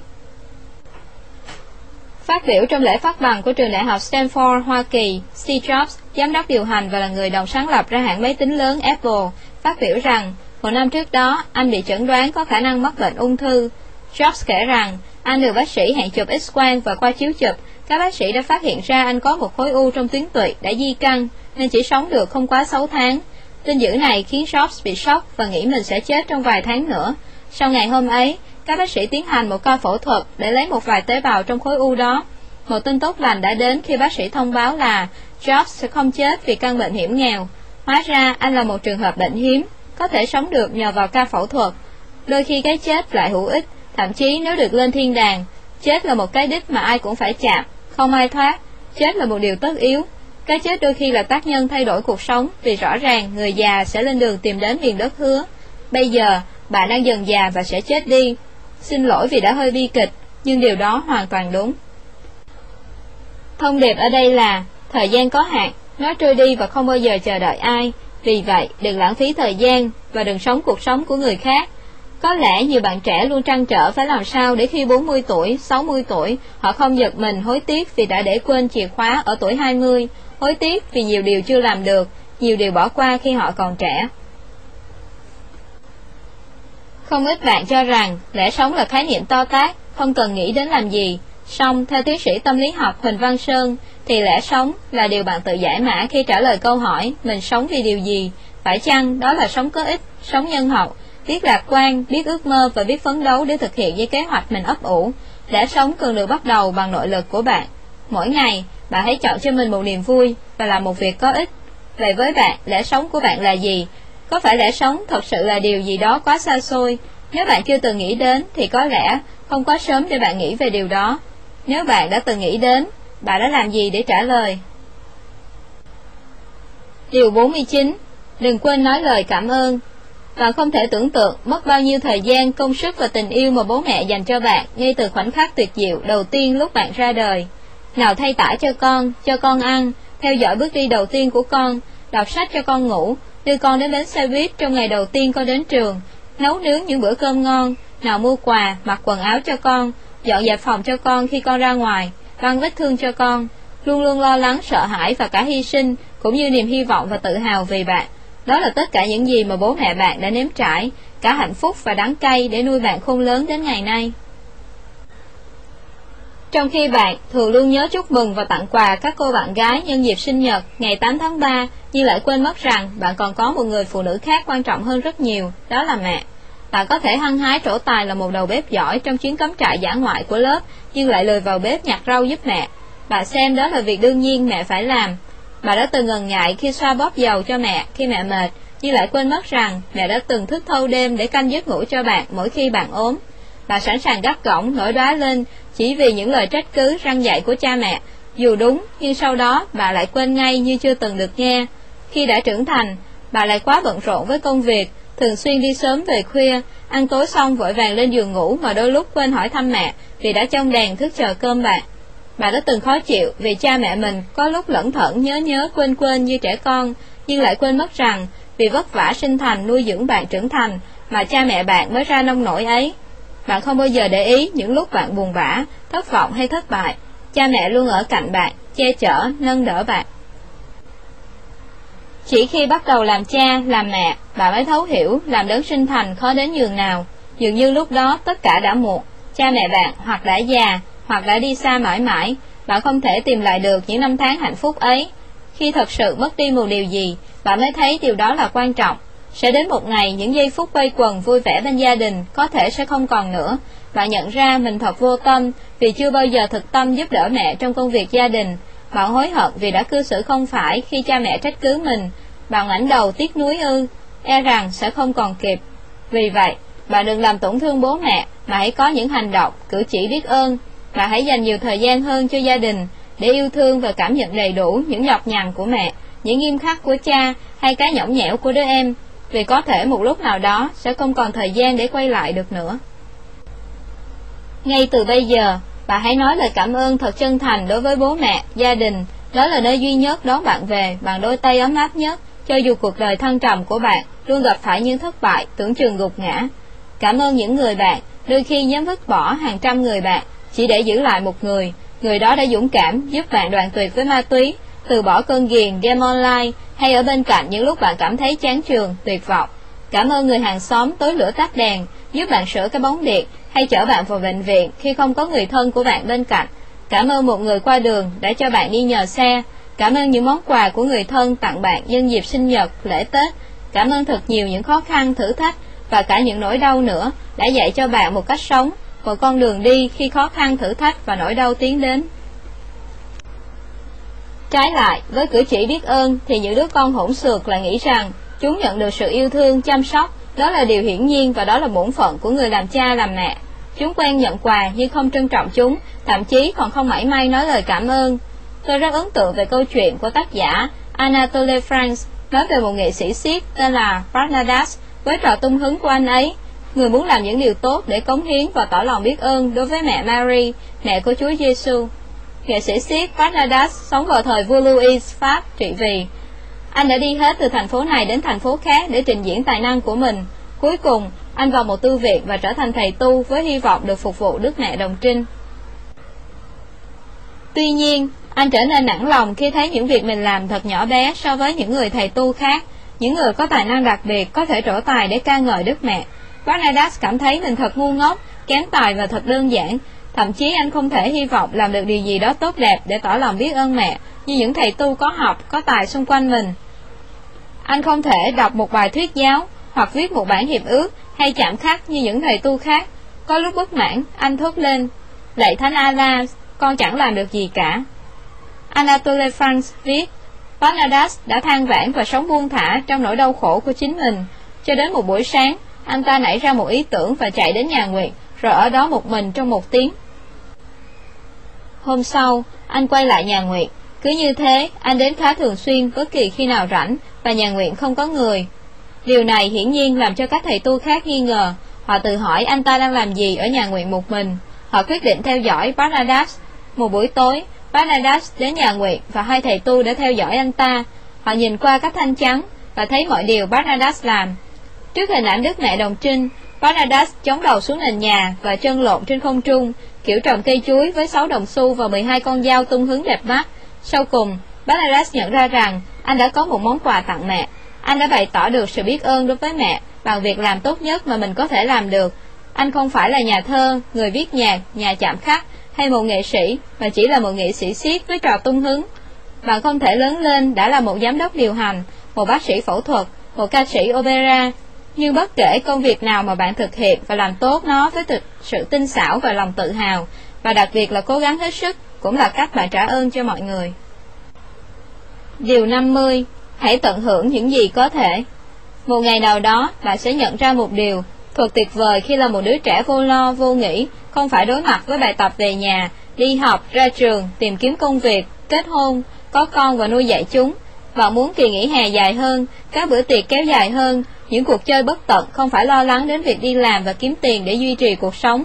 Trong cuộc sống, những điều lo lắng luôn đồng hành cùng chúng ta, làm chúng ta mệt mỏi, kiệt sức. Chúng ta lo lắng về điều gì? Chúng ta lo lắng về ngày mai, về những thất bại, những đứa con, những rắc rối có thể gặp phải, về tuổi già, về tương lai và rất nhiều điều khác nữa. Có ai đó đã từng nói, lo lắng là cây cầu dài nhất mà chúng ta nhặt từng bó gỗ để xây nên cây cầu đó mà chúng ta không bao giờ bước qua. Lo lắng là sự sợ hãi, căng thẳng, buồn phiền, chán nản, bực tức, thất vọng, bất mãn, oán giận. Tất cả như một bóng đen che phủ cuộc sống. Kết quả là chúng ta không cảm thấy hứng thú với chính bản thân mình, không còn có động lực, sự nhiệt tình, niềm hy vọng với cuộc sống nữa. Hãy ngồi xuống, thư giãn và suy nghĩ lại. Cuộc sống dành cho bạn từng phút mà bạn không thể quay lại hay lấy lại. Vì vậy, tốt hơn bà hãy tận hưởng chuyến đi hơn là lo lắng về những ổ gà. bà sẽ chẳng bao giờ bằng lòng với những gì bà đang có, cho đến khi bà đánh mất đi hay không còn điều đó nữa. Bạn nghĩ rằng kết hôn, có con cái xong, rồi hãy tính đến chuyện hưởng thụ. Nhưng khi có con rồi, bà lại chưa thể an tâm chừng nào chúng chưa trưởng thành. Dự định đi du lịch xa của bạn bao giờ mới thực hiện, đợi đến khi nhà cửa sắm đầy đủ, hay lúc bạn về hưu. Hãy ngừng ngay việc chờ đợi cho đến khi bạn mua được nhà, được xe, cho đến khi con cái bạn lập gia đình, cho đến khi bạn học xong, kết hôn, rồi về hưu, mùa hè hay sang đông, có lẽ cho đến khi bạn chết. Chẳng có lúc nào tốt hơn bây giờ để tận hưởng cuộc sống cả. Cuộc sống của bạn sẽ luôn đầy thách thức. Cách tốt nhất là hãy luôn chấp nhận nó và tận hưởng cuộc sống dù có bao nhiêu khó khăn. Phụ lục 10 câu nói bất hủ của Bill Gates Như chúng tôi đã đề cập trong phần lời giới thiệu của cuốn sách này, Bill Gates, người từng bỏ dở chương trình đại học ở Harvard, cũng coi nhiều điều trong số 50 điều trường học không dạy bạn là lời khuyên cho mình. Có lẽ, cùng với những trải nghiệm từ cuộc sống và sự nghiệp của bản thân, ông càng cảm nhận được giá trị thực của những lời khuyên đó. Trước khi về hưu vào đầu tháng 7 năm 2008, Bill Gates đã đưa ra 10 câu nói bất hủ dành cho các bạn thanh niên khi bước vào con đường lập nghiệp. Biết đâu nhờ học hỏi những kinh nghiệm của người đàn ông giàu nhất thế giới này, một ngày nào đó, bạn cũng sẽ trở thành một Bill Gates thứ hai một Thế giới vốn không công bằng, bạn biết điều này chứ? Dù bạn có hay không nhận ra được sự bất công trong xã hội, cũng đừng hy vọng làm thay đổi được nó, bởi vì một mình bạn thì không thể nào thay đổi được sự bất công ấy. Do vậy, cách tốt nhất là cố gắng thích nghi. hai Mọi người sẽ không bao giờ ngó ngàng đến lòng tự trọng của bạn, điều họ quan tâm chính là thành tựu mà bạn đạt được. Do đó, trước khi đạt được thành tựu nào đó, bạn đừng nên quá chú trọng hay cường điệu lòng tự trọng của mình. Lòng tự trọng quá cao sẽ tỷ lệ thuận với sự bất lợi trong công việc của bạn. 3. Thường thì bạn sẽ không thể trở thành CEO nếu mới chỉ tốt nghiệp trung học, nhưng khi bạn đã trở thành CEO thì không còn ai để ý là bạn chỉ mới tốt nghiệp trung học. Lúc này, người ta chỉ đánh giá và quan tâm nhiều đến năng lực hơn là bằng cấp của bạn. 4. Khi gặp khó khăn hay bế tắc trong công việc, bạn đừng nên oán trách số phận. Thay vì thế, hãy tự nhủ rằng đó là kinh nghiệm và bài học quý giá để lần sau không bao giờ mắc phải nữa. Lúc này, điều bạn cần làm là bình tĩnh và bắt tay làm lại từ đầu. 5. Bạn nên hiểu điều này, trước khi có bạn, bố mẹ bạn không phải là những người chán ngắt vô vị như bạn nghĩ hôm nay, mà đó chính là cái giá rất đắt mà bố mẹ đã phải trả cho sự trưởng thành của bạn. Vì thế, bạn phải có nghĩa vụ đền đáp công ơn những người đã dành cả cuộc đời mình cho sự sống và trưởng thành của bạn. 6. Khi đi học, bạn xếp thứ bao nhiêu trong lớp không phải là vấn đề quan trọng, nhưng khi đã bước chân vào đời, mọi việc không đơn giản như vậy. Dù đi đâu hay làm việc gì, bạn cũng cần khẳng định đẳng cấp của mình. Hãy luôn tự nhủ rằng, bạn luôn có thể trở thành người đứng đầu. Như vậy, bạn sẽ có nhiều động lực và tinh thần hơn để phấn đấu cho sự nghiệp của mình. 7. Khi đi học, bạn luôn mong chờ các ngày nghỉ lễ, nhưng khi đi làm, bạn gần như sẽ không được nghỉ ngơi, vì công việc sẽ cuốn bạn đi bất cứ lúc nào, kể cả ngày nghỉ. Nếu là một nhân viên luôn mong chờ các ngày nghỉ lễ, bạn sẽ bị lạc hậu hơn so với những nhân viên khác. Sự lạc hậu này đồng hành với sự đào thải và thất nghiệp. 8.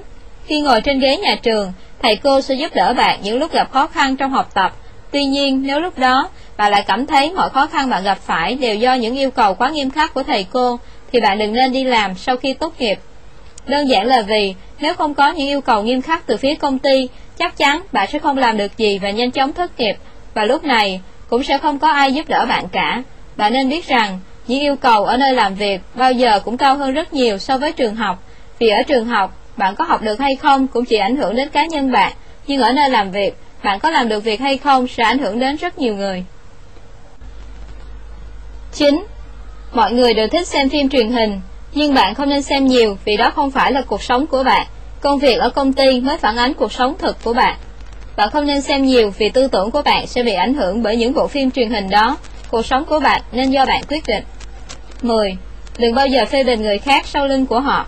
Đặc biệt, đừng bao giờ phê phán sếp là người không có năng lực. Điều này là không đúng. Nếu bạn có thắc mắc gì trong công việc, thì nên nói ý kiến của mình trước mặt mọi người. Còn nếu như bạn luôn giữ thái độ và hành động phản kháng sau lưng người khác, thì chỉ có bất lợi cho bạn mà thôi. Hết phần 7. Hết quyển sách. Hẹn gặp lại quý vị và các bạn trong những quyển sách tiếp theo.